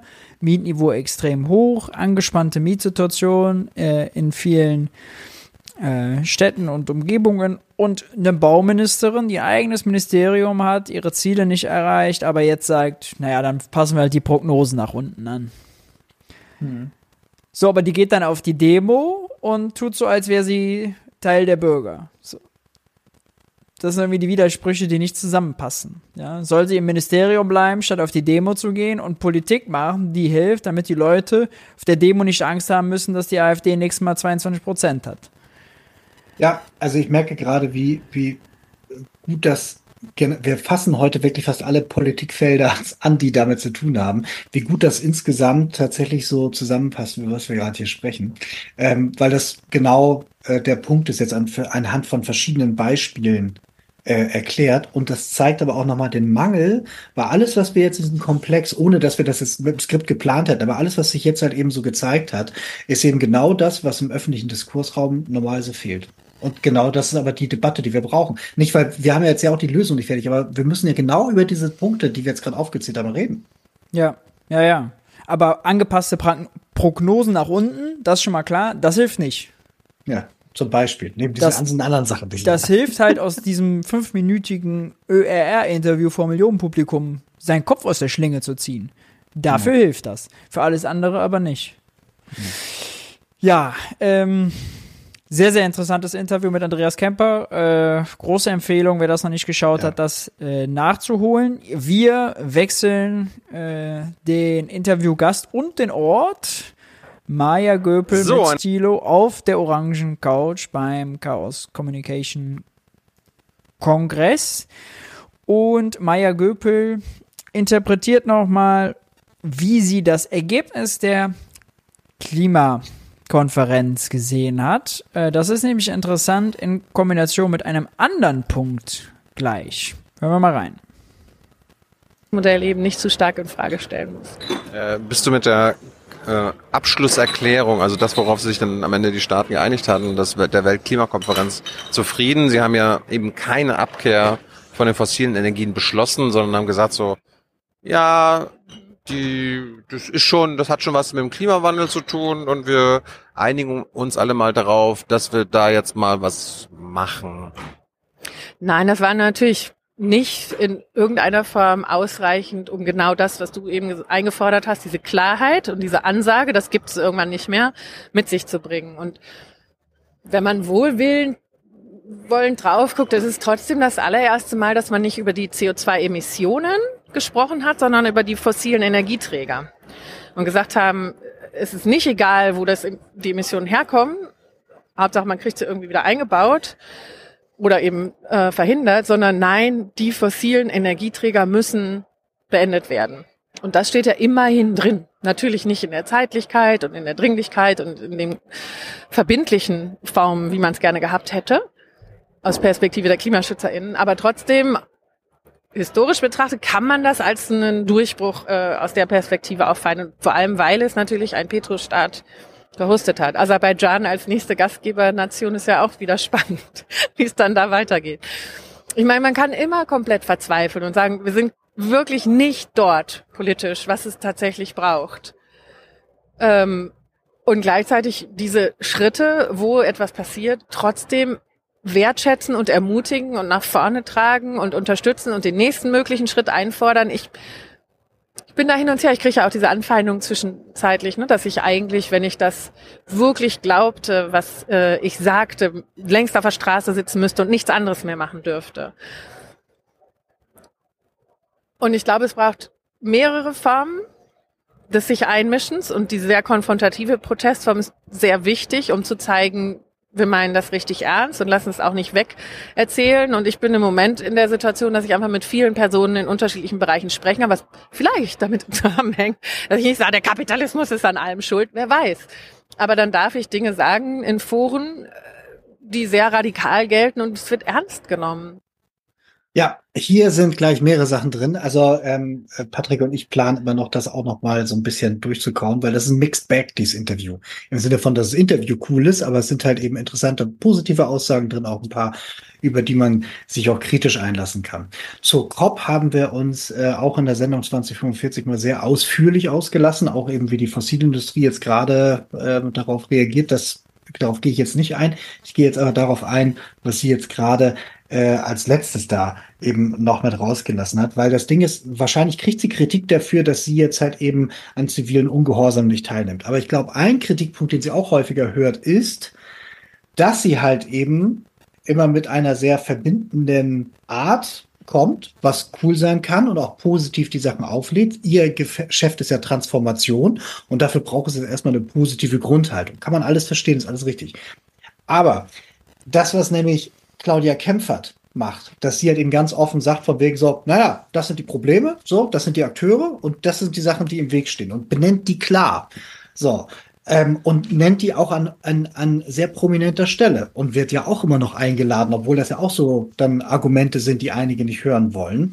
Diese Art von Mut, man könnte ja manchmal vielleicht vorwerfen, dass ihr der fehlt. Und das kam jetzt als letzter Satz nämlich noch so raus, dieses so, ja, ich könnte ja auch sagen, dass es Kapitalismus oder dass unser, die Art, wie wir wirtschaften, ähm, halt das Problem ist, aber dann werde ich ja vielleicht nicht mehr eingeladen, beziehungsweise ich werde eingeladen und kann jetzt auch bei in, in anderen Foren sowas sagen. Ja, das ist eben das Problem, ne? dass wir halt eben so Access, man darf an bestimmten Stellen nur dann mitspielen, wenn man nicht zu krass ist, aber diese Zeit, wo man sagt, ich lasse mich auf politisches Taktieren ein, die wird langsam knapp. Deswegen freue ich mich, dass es Leute gibt, wie zum Beispiel jetzt auch Frau Kempfert. Also ich freue mich auch, dass sie geht, aber ich freue mich auch, dass eben Claudia Kempfert dann irgendwie so sagt von wegen so, nein, das fossile Kapital ist das Problem. Wir müssen darüber reden. Also sie benennt das Problem. Und das macht sie auch, aber eben manchmal, finde ich, durch die positive Grundhaltung vielleicht auch etwas so ein bisschen noch zu gesugarcoated. Mhm. Äh, ich fand, finde jetzt gleich, wir hören jetzt mal einen kurzen anderen äh, Clip dazu, zu klimaschädlichen Subventionen im Kontrast dazu, finde, dass sie dieses ich habe hier eine positive Haltung und suche das Verbindende, um Akzeptanz zu schaffen, um Gehör zu finden und Zugang zu Zirkeln zu bekommen, damit die das akzeptieren und wir müssen ja alle irgendwie gemeinsam an einem Strang ziehen.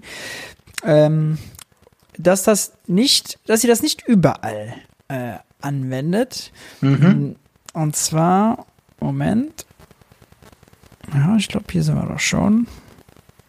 So. Trends, die dann das, was wir für selbstverständlich gehalten haben, eben zunehmend erodieren. Und dass das gar nicht erstmal sofort ins Bruttoinlandsprodukt fährt und schon gar nicht in die Börsenwerte.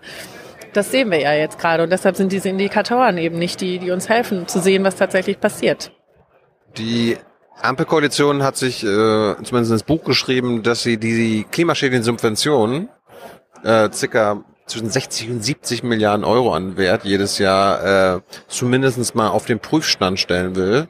Ähm, fällt dir eine klimaschädliche Subvention ein in Deutschland, die die Ampel abgeschafft hat? Nö, bisher nicht. Fällt dir eine ein, die sie noch eingeführt hat? Ich fand den Tankrabatt schon echt irre. Die illiberalste Subventionierung einer bestimmten Tätigkeit, die man sich so ausdenken konnte. Dann, dann haben sie, dann haben sie jetzt äh, in dieser Haushaltskrise, die sie ja selbst irgendwie herbeigeführt haben, äh, sich gedacht, okay, wir machen mal eine kleine Mini-Klimaschädlich-Subvention, diese Agrardiesel-Subvention, die gehen wir mal an.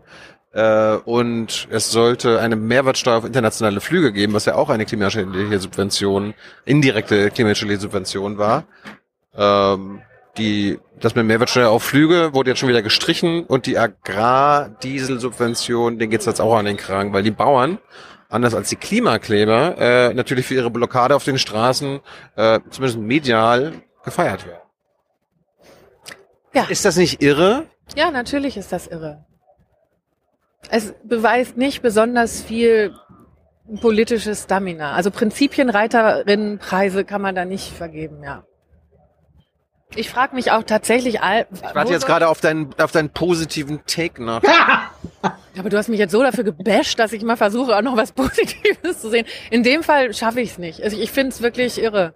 Also ich verstehe auch nicht, ähm, wieso man nicht auch da überlegen kann, was wäre denn eine Mittellösung. Ne? Du kannst ja auch bei den Bauern und Bäuerinnen sagen, pass auf, ihr kriegt eine Pauschale gezahlt und die, die von euch nicht so viel brauchen, haben, stehen besser da und die, die halt mehr verdienen, weniger gut da und das wird dann sukzessive abgeschafft. Oder ihr kriegt eine Elektro-Tracker-Subvention, so wie bei den E-Autos. Ich glaube, die gibt's noch nicht im ausreichenden Maß, oder? Aber es wäre dann eben auch das nächste Incentive bei der Wärmepumpe auch, wenn man sagt, so, ihr habt jetzt noch fünf Jahre und dann fährt das Ding auf E, dann hast du wieder einen Markt geschaffen und dann können äh, Innovatoren da reingehen. Ich, ich finde das auch verrückt. Also alles, was man in der Innovationsforschung ja auch klar macht, ist so dieses, wenn es sich entschieden wird, ein der arme Raphael Laguna fällt mir dabei ein, ne, mit Sprunginnovation. Mhm. Und wir springen überhaupt nicht, sondern wir tänzen einmal nach links und dann springen wir zurück nach rechts. Ähm, dass es tatsächlich eben dieses Delta of Doom gibt. Und ich glaube, wir müssen mehr über das Delta of Doom reden. Das kann ich noch nicht. Nein. Das Delta of Doom ist ja diese Kurzfristigkeit. Ja. Also. Fand ich erstmal lustig, weil das Ganze, das durchzieht so ein bisschen das ganze Interview, dass Tilo sie eigentlich aus dieser alles ist positiv und alles ist doch gut Position herauslocken will und sie jetzt am Ende da herauskommt. Aber sie ist großzügig in der Interpretation des Verhandlungsergebnisses der Klimakonferenz. Da sagt sie, ja, Hauptsache es ging schon mal um Energieträger, um fossile und nicht nur um Emissionen und es ist irgendwie zumindest in geht in die richtige Richtung. Ja, da ist sie ganz großzügig. Diese Großzügigkeit verliert sie komplett, wenn es um darum geht, dass für fucking drei Monate der Spritpreis von 2,30 Euro auf 2,10 Euro reduziert wird. Damit immer noch 30 Cent teurer ist, als Fridays for Future in 2021 mit einem 180 Euro CO2-Preis haben wollte. Mit anderen Worten, er war ohnehin teuer, ob mit oder ohne Subvention. Und da muss ich sagen, diese Theorie dahinter verstehe ich nicht. Prinzipienreiterei, das ist eine fossile Subvention, deswegen finde ich es blöd, verstehe ich. Aber wenn sie so auf, ah, oh, man braucht ja Akzeptanz und überhaupt und positiv ist, warum gibt es dann bei diesen Leuten nicht die Akzeptanz dafür, dass die Leute an der Zapfsäule bei 2,30 Euro überfordert sind und dass 2,10 Euro noch immer teuer genug ist für den Moment, für drei Monate? Warum findet man das irre? Ganz schlimm. Sie hat ja auch damals medial dagegen geschossen, bis zum geht nicht mehr. Aber ist bei den Mächtigen, ja, wenn die Staaten gemeinsam verhandeln, wo viel Kohle ist, wo viel Kapazität ist, wo es um echt was geht, ja, bei, bei dem Benzinpreis einer Zapfsäule für drei Monate geht's ja auch um nichts. Niemand macht seine Autoentscheidungen davon abhängig. Die Leute fahren und sparen woanders. Da gibt's keine Lenkungswirkung. Ist das nicht kritisch hinterfragt? Ist das nicht Großzügigkeit an der genau falschen Stelle und klein, nicht Kleingeistigkeit, sondern äh, Korinthenkackerei, Erbsenzählerei, Engstirnigkeit an der falschen Stelle, nämlich bei den Verbrauchern statt bei den Mächtigen? Ja, das ist dann eben zwar systemisch gedacht, aber halt eben horizontal und noch nicht ähm, vertikal. Also im Sinne von, ich bin einerseits zur Ambiguitätstoleranz immer dabei, nach dem Motto, es kann das, aber gleichzeitig auch das. So. Ja. Und in dem Moment sehe ich das Problem der fehlenden Lenkungswirkung an der Stelle, aber umsehe halt eben nicht, dass wir natürlich auch unterschiedliche Schichten haben, unterschiedliche Bedürfnisse. Und wenn wir von sozialer Kohärenz und so weiter sprechen, dann eben andere Dinge brauchen. Das heißt, in dem Moment, wenn ich sage, das finde ich doof und dafür dafür gibt es einen Punkt zu sagen, das finde ich doof. Wenn man umgekehrt ähm, nämlich keine anderen Sachen dabei hat, so dann wird es auf einmal dann doch wieder ähm, äh, möglich, das Ganze. Also wenn ich sage, so dieses, ich kann unter diesen ganzen Sachen keine Entlastung, keine andere Entlastung schaffen, dann ist das ja vielleicht ein probates Mittel. Also es geht ja nur immer darum, ähm, nicht Gesellschaft als das Monolithisches zu sehen, nach dem Motto, alle haben ja die gleichen Chancen, können das Gleiche machen, weil genau so ist es ja nicht. Es geht immer wieder dieses Problem von wegen, wenn ich nur genügend Leute überzeuge, dann wird es schon sehr sein. So ist es ja nicht.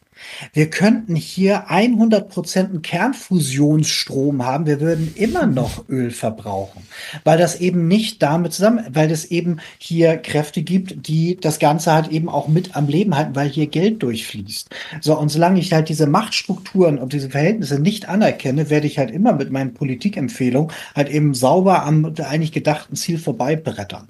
Und äh, das ist halt eben auch mit Innovation und so weiter. Ja, schmeiß doch Geld drauf, wenn du auf der anderen Seite dann mal trotzdem keinen Betreiber findest, der mit seinem Familienunternehmen und Familienvermögen das Ganze dann in die Marktreife führt, dann ist das Ganze halt eben auch nur verlorenes Geld. Also, und das ist ja die Erfahrung der letzten 40 Jahre, müssen das nicht immer wiederholen. Also, ich sehe den Punkt auch, äh, ne, einerseits dieses, die Widersprüchlichkeit da drin und ich glaube, die liegt nicht darin, weil sie jetzt jetzt auf dem falschen Weg ist, sondern ich glaube, weil sie manchmal Strukturelemente sieht und manchmal sie nicht sieht. Und das kann ich auch verstehen, weil in so einem Gespräch, du müsstest auf der anderen Seite immer jemanden finden, der auch diesen Blick einnehmen kann, weil er dich sonst nicht mehr versteht. Mhm. So, ne? Weil sie müsste im Prinzip ja alles, das, was wir aber diskutieren, dass wir diese Sachen mitsehen, immer miterklären. So, und ich glaube, deswegen, ja, kann es vielleicht sein, dass man das einfach übersieht. Ich glaube schon, dass sie ähm, wenn sie ganz genau drauf guckt und die große Perspektive natürlich auch zu ähnlichen Punkten kommt, das glaube ich schon.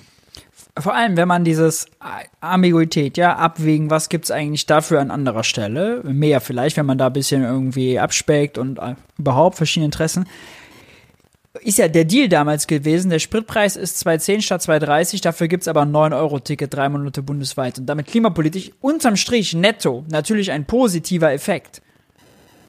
Weil Sprit ist immer noch teuer. Wenn ich meine, ich habe da eine Lenkungswirkung, wo ich behaupten würde, die gibt's da nicht, aber gab, gibt's da nicht so kurzfristig und nicht in dem Krisenmoment.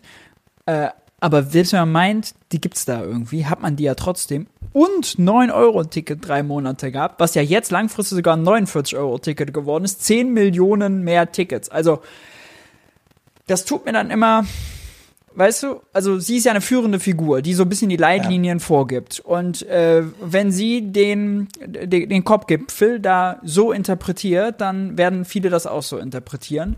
Aber dann diese Strenge an der anderen Stelle, ja, wenn man doch, sie ist ja, sieht sich ja auch selber in der Rolle, diese strategischen Leitlinien und auch kommunikativ das vorzugeben und ja auch einen Ansatz, ja, vorzugeben. Fand ich spannend, interessant. Das mit der Innovation, also nach dem Motto, äh, Alternativ Lenkungswirkung geht nicht sofort und dann muss man aber die Anreize schaffen und Planungssicherheit. Das finde ich an sich richtig. Geht nicht immer und nicht immer schnell und da kann man auch viel Kohle verbrennen, aber da an sich d'accord. Ja. Lass uns doch den genau. letzten. Ja, sorry, willst nee, nee, mach nee, nee, nee, nee, mach, mach, mach ruhig, weil ich hab, kann das auch später. Okay, äh, weil ich fand äh, Ihren Punkt zu den planetaren Grenzen äh, nochmal interessant. Ähm, über die wird ja sonst wenig gesprochen, weil wir nur über CO2-Emissionen sprechen und die Bundesregierung ja äh, zuletzt bei der Pressekonferenz da ziemlich dünn aussah. Äh, hatten mhm. wir, glaube ich, auch hier in der Sendung. Ja. Äh, hat Thilo Sie nochmal darauf angesprochen?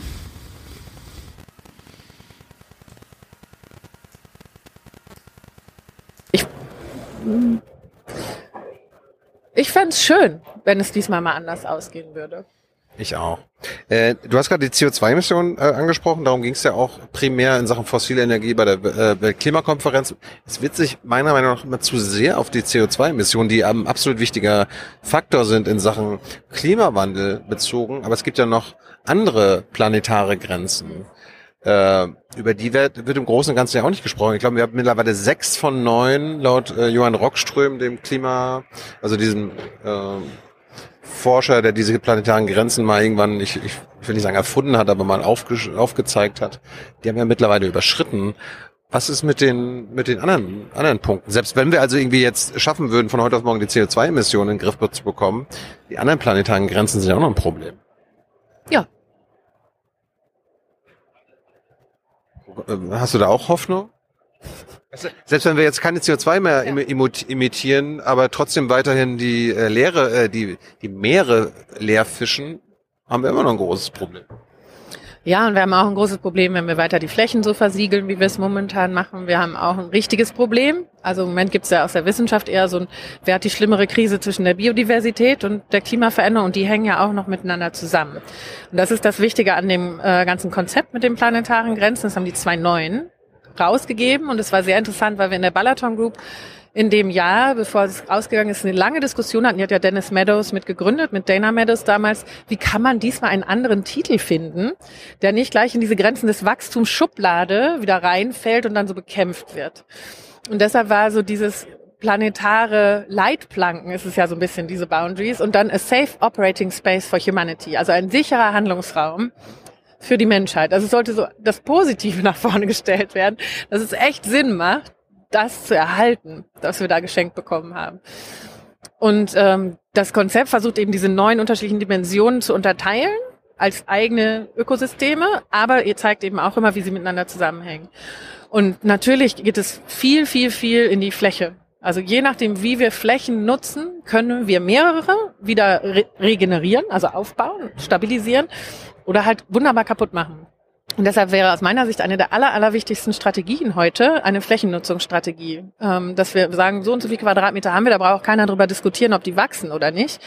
Und welche Bedürfnisansprüche gibt's da drauf? Wohnraum, Biodiversität, Wasserspeicher, Nahrungsmittelproduktion, Energie. Und welches Design lässt uns denn eigentlich bestmöglich mehrere dieser Bedürfnisse auf dem gleichen Quadratmeter hinbekommen? Gehört dazu, dass man sich ehrlich macht äh, und dann eben so eine Einfamilienhaus-Thematik auch mal aufbringt. Und bisher sind es ja immer nur die Grünen, die überhaupt in diese Richtung gehen. Ne? Mit diesem mal so ein Veggie Day oder mal fragen, ob nicht für andere Formen von Nachverdichtung oder in die Höhe bauen oder Nutzungsänderungen wichtiger wäre, als allen noch weiter die Einfamilienhäuser Häuser zu versprechen. Und es wird immer und immer und immer wieder unter den drei Vs, Verbot, Verli äh, Verzicht, Verlust, dann sofort deklassiert. Ne?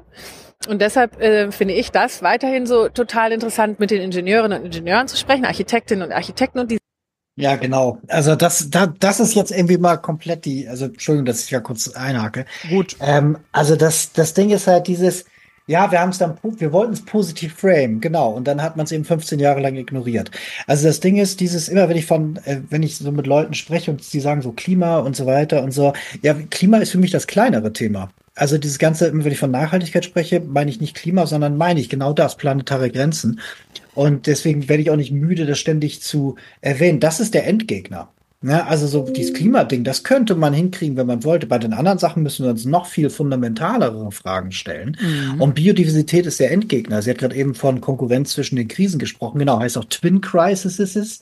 Wir haben das hier äh, mehrfach auch schon bei uns auf dem Kanal halt ähm, durchgekaut und so weiter.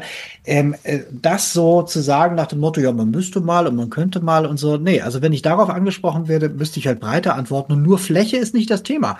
Wir müssten über Pestizide reden geben. An, an, an nur diesem Teil von Aerosolen sterben in Europa 300.000 Menschen im Jahr.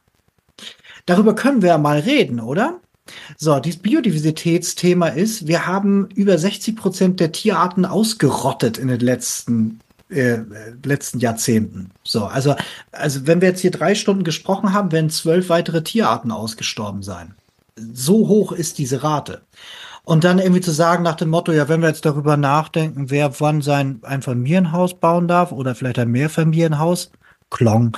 Das, das, also das ist nicht adäquat. Also im Sinne von, ich kritisiere jetzt, jetzt inhaltlich, ne? Aber dieser Punkt von, jetzt kann man mit den Ingenieuren mal gucken und so weiter. Nee, also wir reden hier eigentlich darüber, dass die Änderung auf einer anderen auf einer anderen Ebene stattfinden muss, nämlich auf einer systemischen Ebene. Wir müssen halt neue Kulturtechniken kultivieren und auch mit Ingenieuren und Technik und so weiter. Aber es ist halt eben nicht durch Innovation zu lösen, sondern das ist eher durch etwas, wo, naja, wir müssen halt tatsächlich auch mal über jetzt nicht Verzicht und Verlust reden, sondern eben, dass wir vielleicht was anders machen.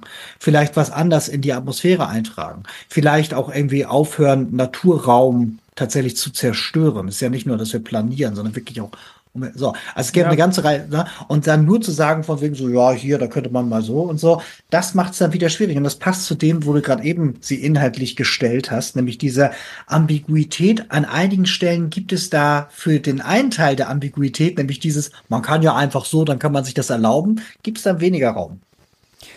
Ja, der, die, der Schwer, die Schwerpunkte sind irgendwie nicht konsistent gewählt, würde ich sagen. Ja. Bei, die, bei, bei diesem, wo habe ich irgendwie, lasse ich mal lange Leine und wo will ich irgendwie kurze Leine und äh, ja.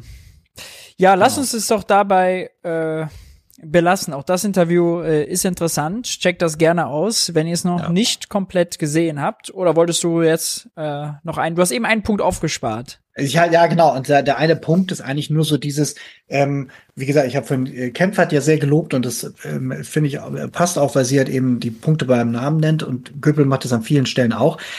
Sie ist mir immer noch viel, viel lieber, auch wenn sie da an der Stelle halt eben, ich sehe das immer als Mosaik. Diese ganze mhm. Sache, wenn man ganz viele dieser Leute nebeneinander stellt, dann hast du ein neues Bild. Und es, es, muss auch in diesem Raum auch jemanden geben, der halt irgendwie sagt, von wegen Chaka und so, weil es gibt auf der anderen Seite Leute, die auch darauf ansprechen. Deswegen ist das schon okay. Ich habe eher ein Problem mit Leuten, die Halbwahrheiten erzählen oder versuchen, ja. die alte Ordnung irgendwie neu, so wie Grimm oder so. Also es gibt ja gewisse Akteure, wo du ja, genau klar. weißt, okay, das ist schwierig. Und deswegen ist das schon okay. Aber auch das ich glaube, das ist wichtig, dass wir uns auch mit solchen Positionen auseinandersetzen, wo wir merken, die sind inkonsistent oder unvollständig oder aber sie passen in 2009 gut rein, aber sie passen zu 2024 nicht mehr. Und das, glaube ich, wollte ich nur mal als Punkt darauf ja, setzen. Ja, ja. Völlig richtig. Gut, dann äh, haben wir die Nachrichten der Woche, die Videos der Woche eingeordnet. Zeit also für naive Fragen. Wenn ihr Fragen an mich und Jens habt, dann ist jetzt der Zeitpunkt, wenn ihr live dabei seid, sie unten in den Chat zu hauen. Wenn ihr zwischendurch schon mal Fragen gestellt hattet, weil ich jetzt nicht hochscrollen kann, äh, haut sie unbedingt noch mal rein, kurz Copy-Paste und wieder reinsetzen.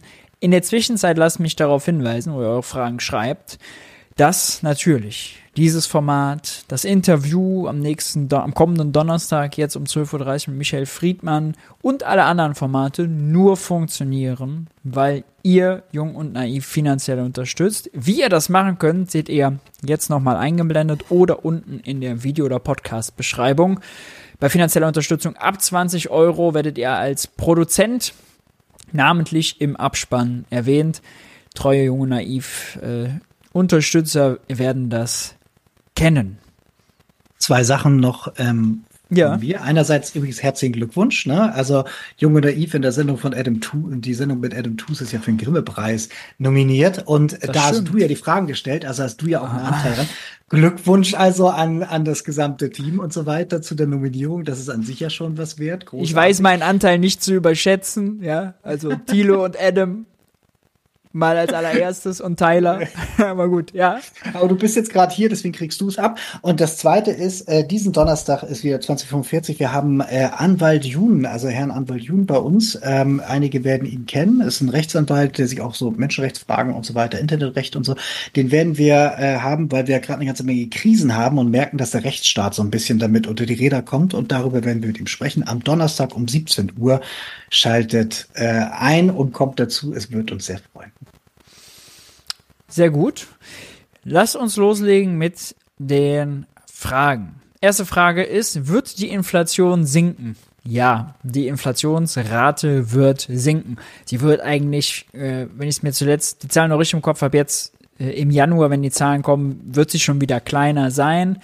Äh, einfach weil sie immer zum Vorjahr verglichen wird. Und äh, da wird es einen kleinen Sprung geben. Da wird die Inflationsrate auf jeden Fall fallen. Interessanter ist die Frage, wird die Inflationsrate vielleicht sogar negativ, ja, weil wir hatten zuletzt den Index, dass er lange stagniert hat, einen Ticken zurückgegangen ist. Wenn der jetzt das Preisniveau ein Jahr so bliebe, wie es jetzt ist, dann würde es irgendwann negativ. Dass aber wirklich tatsächlich der Verbraucherpreisindex negativ wird, ist eher äh, unwahrscheinlich. Äh, ist eigentlich auch für die Kaufkraft gar nicht notwendig. Wichtiger ist jetzt, dass die Löhne schneller steigen als die Inflation, also sich dieser Trend umkehrt, damit Reallöhne wieder stabilisiert werden. Und dann hat die Ampel vielleicht auch Glück, dass die Wirtschaft ein bisschen besser läuft, wenn die Leute mehr Kohle im Portemonnaie haben. Trotz Kürzungshaushalt. Ja. Willst du was ergänzen oder sollen wir weiter? In diesem ganzen Mix ist ja auch immer die Frage, was, was ist denn Inflationsteil? Und ein Teil davon, spannend, weil wir von Immobilienwirtschaft hatten, die steht im Prinzip wenig Transaktion, ganz wenig los, außer Mieten, die steigen. Das heißt, wir werden halt immer noch Kostentreiber haben, die ähm, ja. darauf auswirken. Deswegen werden wir mal gucken, was da kommt. Ja, das stimmt. Dann äh, wird gefragt, äh, wann kommen die Finanztransaktionssteuern? Erstmal lange nicht. Also äh, Olaf Scholz hat sich das mal so aufs, äh, Papier, aufs Papier geschrieben, als er Finanzminister war und hat das in der EU einfach tot verhandelt. Daraus ist der Finanztransaktionssteuer, war dann eine Börsentransaktionssteuer. Nach der Finanzkrise ist ja so ein bisschen aufgekommen. Mhm.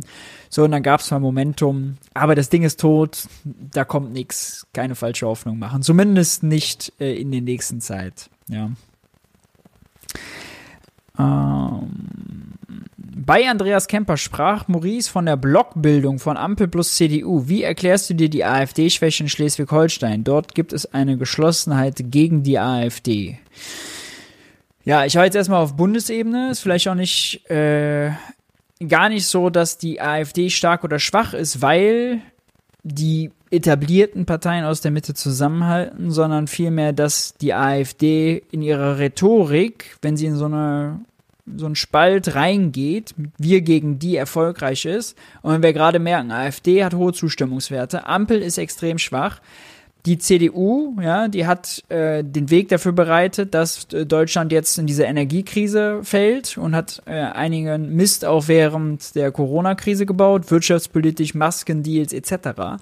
Dann ist dieses Wir verbinden uns jetzt kein, also bestärkt einfach nur die AfD und meine Befürchtung ist, möge ich lügend gestraft werden, ja, ich würde mich freuen, wenn ich falsch liege, dass die AfD davon profitiert. Äh, wie siehst glaube, du das? Hast du was? Ja. Ja, also ich, ich, ich sehe das in Teilen ähnlich. Allerdings äh, würde ich insofern ein bisschen Differenzierung mit anbieten wollen. Insofern, es kommt auf den Zeitpunkt an und wir müssen schauen, auf welcher Ebene wir gerade. In der Zeit, wo wir jetzt gerade sind, glaube ich, hast du, ist es Gold richtig. Wenn wir auf kommunaler Ebene gucken, mhm. dann sind schon eine ganze Reihe Kommunen gerettet worden, dadurch, dass es eine Zusammenarbeit der Demokraten gab und so weiter. Also man muss mal gucken, welchen Zeitpunkt und so weiter. Jetzt gerade gibt es so ein bisschen Wagenburg-Momentum.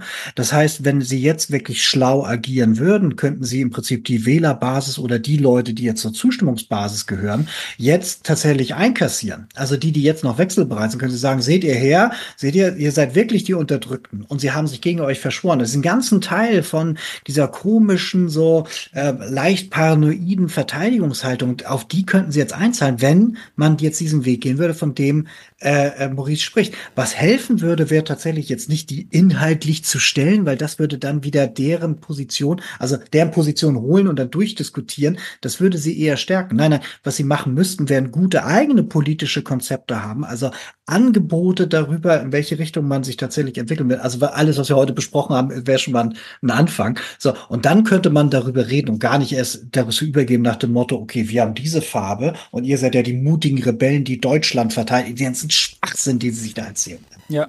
Äh, wo Blockbildung und Demokratenverein sich funktionieren würde, wäre, wenn man jetzt, sagen wir mal, einen Deutschland packt. Der ist ja tot, Olaf Scholz wollte den ja, ja. Also Totgeburt, aber egal. Aber man würde den jetzt machen und sagen, Also äh, die Bundesländer, Bundesrat machen das sofort mit. Kommunale äh, Altschulden werden jetzt in Bund und Ländern abgetragen, damit die Kommunen finanzielle Beinfreiheit haben. Das ist Bitte. wiederum was Ja. funktioniert. Nur was nicht funktioniert ist, wir machen das das nicht, aber wir machen Sharepicks zusammen. So, da, da, das ist halt das, was. Aber du, sonst hast du natürlich vollkommen recht. Es kommt drauf an, wo und wann. Ähm, gehen wir weiter. Es kommt äh, Fragen zur Werteunion. Äh, wird die Werteunion als Partei tritt jetzt an Wähler gewinnen können? Ich würde sagen, Werteunion und was die da jetzt planen, machen wir einfach mal nächste Woche komplett. Was macht jetzt so ein komplett neues Fass auf? Es sei denn, Werteunion als Partei, willst du kurz was dazu sagen? Hast du es mitgeschnitten? Ja, also ich glaube, ähm, es ist spannend, erstmal, was für Entwicklung es da generell gibt. Das ist ja quasi auch so Flügelstreben halt in der CDU. Ähm, man braucht mehr Zeit, um das wirklich runter äh, zu deklinieren. Die Sache bei denen ist, und da kann man auch so ein bisschen in die Geschichte gucken, von fließenden Paktieren. Also selbst wenn die jetzt irgendwie Wähler einsammeln und irgendwo eine Größe hätten, kann man immer noch sagen, okay, die sagen die Sachen, die die anderen nicht sagen dürfen, würden aber immer mit den anderen zusammenarbeiten. Diese Art von äh, flexiblen Seilschaften ähm, lohnt sich mal in die Parteiengeschichte zwischen 1910 und 1933 zu schauen, weil es nämlich auch viele kleine Splittergruppierungen gab, klar keine 5%-Hürde und so, aber wo es eben Leute gab, die in der Sache sich sehr, sehr einig waren, Ja. aber einer wollte halt gern seinen eigenen Laden haben, seinen eigenen Polyclub. Und so ähnlich ähm, könnte ich mir das auch hier vorstellen. Also ich glaube, es ist noch nicht unbedingt jetzt schon klar, ob das positiv wirkt, im Sinne von, dass es den rechten Stimmen durch Spaltung abnimmt. Ich glaube, noch muss man abwarten. Mhm. Äh, nächste Woche machen wir mal ein bisschen wirtschaftspolitisch was dazu, denn da ist ja eine ähm, markante Person, Markus Krall, Oh äh, der wirtschaftspolitisch wirklich ja, schräge Positionen vertritt. Äh, trotzdem, trotzdem sicherlich mal gut, äh, ein Auge drauf zu werfen. Was erwartest du von der EU-Wahl bezüglich Klimapolitik? Ja, wenn die Frage an mich geht, kann ich nur sagen, das wird ähm, schlimm. Also im Sinne von, wir sehen ja gerade überall in der westlichen Welt so rechte Revolution. Ähm, wenn sich das in der EU hier so durchsetzt und die Rechten an die Macht kommen, dann kannst du davon ausgehen, dass bestimmt so einige politische Projekte nicht mehr ganz so enthusiastisch durchgeführt werden, vielleicht abgebaut werden, vielleicht große Teile der Klimapolitik sowieso dann ganz anders aussehen. Also momentan ist es so, dass wir auf keinem besonders tollen grünen Ast sind, aber es ist schon mal überhaupt eine Bewegung. Und äh, wir haben eine Reihe von Projekten letztes Jahr gehabt, auch so im Bereich von wieder Biodiversität, Artenvielfalt, Naturschutz und so weiter, wo die Rechten sich das unheimlich teuer haben abkaufen lassen, teilweise bis aufs Blut dagegen gekämpft, teilweise auch erfolgreich dagegen gekämpft. Wenn die jetzt an die Macht kommen, und dann wissen wir auch, da steckt ja auch irgendwie eine Ideologie von Orban dahinter, Meloni und so weiter und alles, was in Frankreich noch uns zukommt und so, dann kann das sehr, sehr bitter werden für unsere Kinder irgendwann. Also von daher, äh, ich hoffen wir, dass es nicht zu rechts wird, sondern weiterhin auf diesem Zukunftsfaden bleibt. Ja. Was entgegnet man jemandem, der meint, MMT, die Modern Monetary Theory, führt dazu, dass Spekulationen ansteigen durch eine erhöhte Geldmenge? Also Ja, die kannst ist ja kein politisches Programm, was irgendwie sagt, jetzt müssen wir die Geldmenge erhöhen, aber ich sag mal äh, ganz salopp, wenn wir mehr Lehrer bezahlen und mehr Erzieher anstellen und mehr äh, Solarpaneele installieren, dafür mehr Geld ausgeben, heißt das nicht zwangsläufig, dass mehr Geld bei den BlackRocks und Co. dieser äh, dieses Wirtschaftssystems landet. Das ist alles eine Frage davon, wie regeln wir eigentlich unser Finanzsystem, äh, wem lass, wen lassen wir was machen und nicht eine Frage davon, wie viel Geld haben wir ausgegeben. Dann äh, die Frage ist noch interessant.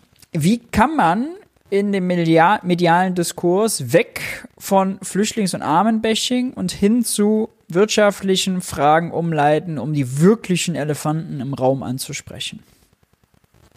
Ja, die Frage ist immer, wer ähm, hat Einfluss auf diesen Diskurs und über welchen Diskursraum reden wir? Ja. Also wenn wir über den Marktplatz sprechen, wenn wir über die Bürgerversammlung reden, wenn wir über den Verein reden, die Familie, Social Media, dann kann man selber ja die Themen setzen. Der entscheidende Punkt, der ja häufig gemacht wird, ist der, der eben in Massenmedien läuft. Und das heißt dann eben so, im Fernsehen ist es dann die, die Talkshow, die aber wirklich eine Show ist, also im Sinne von, da wird ja nicht wirklich versucht, irgendwas- im heutigen Format, gab ja auch mal andere Formate. Und dann das zweite sind dann äh, Medien, die im Bereich so Print sind und so weiter. Und da muss man sich aufteilen, äh, muss man eben schauen, wem gehören denn die? Ähm, und gibt es dort vielleicht auch eigene politische Interessen? Und bei einigen ist es belegt und bei anderen ist es sehr, sehr wahrscheinlich, ähm, dass dort eben auch äh, Interessen zusammenlaufen. Das heißt, dass eben bestimmte Themen manchmal angespielt werden. Also man versucht nicht wirklich komplett alles zuzumachen und so. Aber bestimmte Sachen laufen dann auch entlang von Moden, auch entlang von das zahlt gerade, entlang von das gerade newsworthy, nach dem Motto, das hatten wir jetzt lange nicht und so. Also es ist im Prinzip so ein bisschen ähnlich wie das Spiel der Macht im Bereich Politik. Also das, wenn man sich eben hörbar macht, wenn man eben ähm, auch eben sagt, okay, gut, das, das möchten wir jetzt nicht oder hier möchten wir gerne etwas anderes setzen oder Leserbriefe und so. Also die Feedback-Kanäle, die man eben hat, eben so zu nutzen, dass man da hinterherkommt. Aber so viel ist es nicht. Die Frage ist eher, schaffen wir uns eigene Diskursräume, die relevant werden? Ähm, versuchen wir die zu besetzen, die zu dominieren, dort irgendwie was zu setzen, versuchen wir halt irgendwie auf Fragen mit Gegenfragen zu antworten. In der Klimabewegung zum Beispiel gibt es einen äh, Vereinigung, die heißt Schwarm for Future. Die sorgt eben dafür, dass Gespräche zwischen Politikern und Bürgern stattfinden. Und die Bürger sind aber auf Augenhöhe, weil sie dann thematisch und rhetorisch fit gemacht werden, sodass sie dann auch vernünftiges machen können. Dann sind wir auf einmal auf einem anderen Bereich. Was viele vergessen ist halt, die bellen halt Olaf Scholz, die Figur an, aber vergessen immer, dass sie auch einen eigenen Bundestagsabgeordneten haben. Oder auch irgendwie was im Kreis machen können und so weiter. Das heißt, wenn ich anfange, ich möchte wirklich, dass mehr darüber gesprochen wird, über die Zusammenhänge, dann muss ich halt eben schauen, welche Kanäle gibt es denn da? Ja. Alles zugesagt. Äh, ich würde noch mal sagen, dass also vor allem jetzt auch SPD und Grüne. Äh, da finde ich schon erbärmlich, dass sie die rechte Rhetorik, wenn ich an Olaf Scholz Spiegelcover denke, ja, dass sie das so mitmachen und das sind jetzt mal große Hebel, die es dann im Diskursraum gibt. Das ist ein Hubertus Heil. Ja, dass der diesen Plan Totalsanktionen beim Bürgergeld, dass er damit bei der Bild angelaufen kommt und die Bild exklusiv berichten lässt, damit das auch bloß bei der richtigen Zielgruppe ankommt und der Bild exklusiv auch noch einen O-Ton zur Verfügung stellt. Also das ist schon nun mal erbärmlich. Und da hat er eine Wahl. Da hat er eine Wahl. Er hat eine Wahl, dieses Gesetz nicht zu machen. Er hat auch noch eine Wahl, das anders zu kommentieren und in die Welt zu bringen. Und äh, ja, äh, ansonsten natürlich eine große Rolle von all denjenigen in den Medien, die über die Mächtigen schreiben, sie interviewen, ob in Talkshows oder geschrieben, die richtigen Fragen zu stellen. Äh, ein häufiger ein Warum wäre mal ganz grundsätzlich sinnvoll, damit nicht alles so thesenhaft stehen bleibt. Ja, ansonsten alles das, was du gesagt hast, Jens. Damit würde ich sagen, äh, erklären wir das junge Naiv Wirtschaftsbriefing auch als Teil dieses ein, eines Versuches, den Diskurs dahingehend ein wenig zu verbessern. Ich danke euch allen, dass ihr zugehört habt, dass ihr eingeschaltet habt, äh, vor allem denjenigen, die natürlich auch live dabei waren und Fragen gestellt haben. Danke, danke, danke. Nächste Woche um 19 Uhr sehen wir uns wieder. Lieber Jens, danke, dass du da warst. Es war mir ein inneres Blumenpflücken. Es war mir ein inneres Blumenpflücken. Äh, wer Junge Naiv im letzten Monat unterstützt hat, hat, seht ihr jetzt gleich im Abspann. Lieben Dank. Bis dahin. Bis bald, Jens. ciao. ciao. ciao.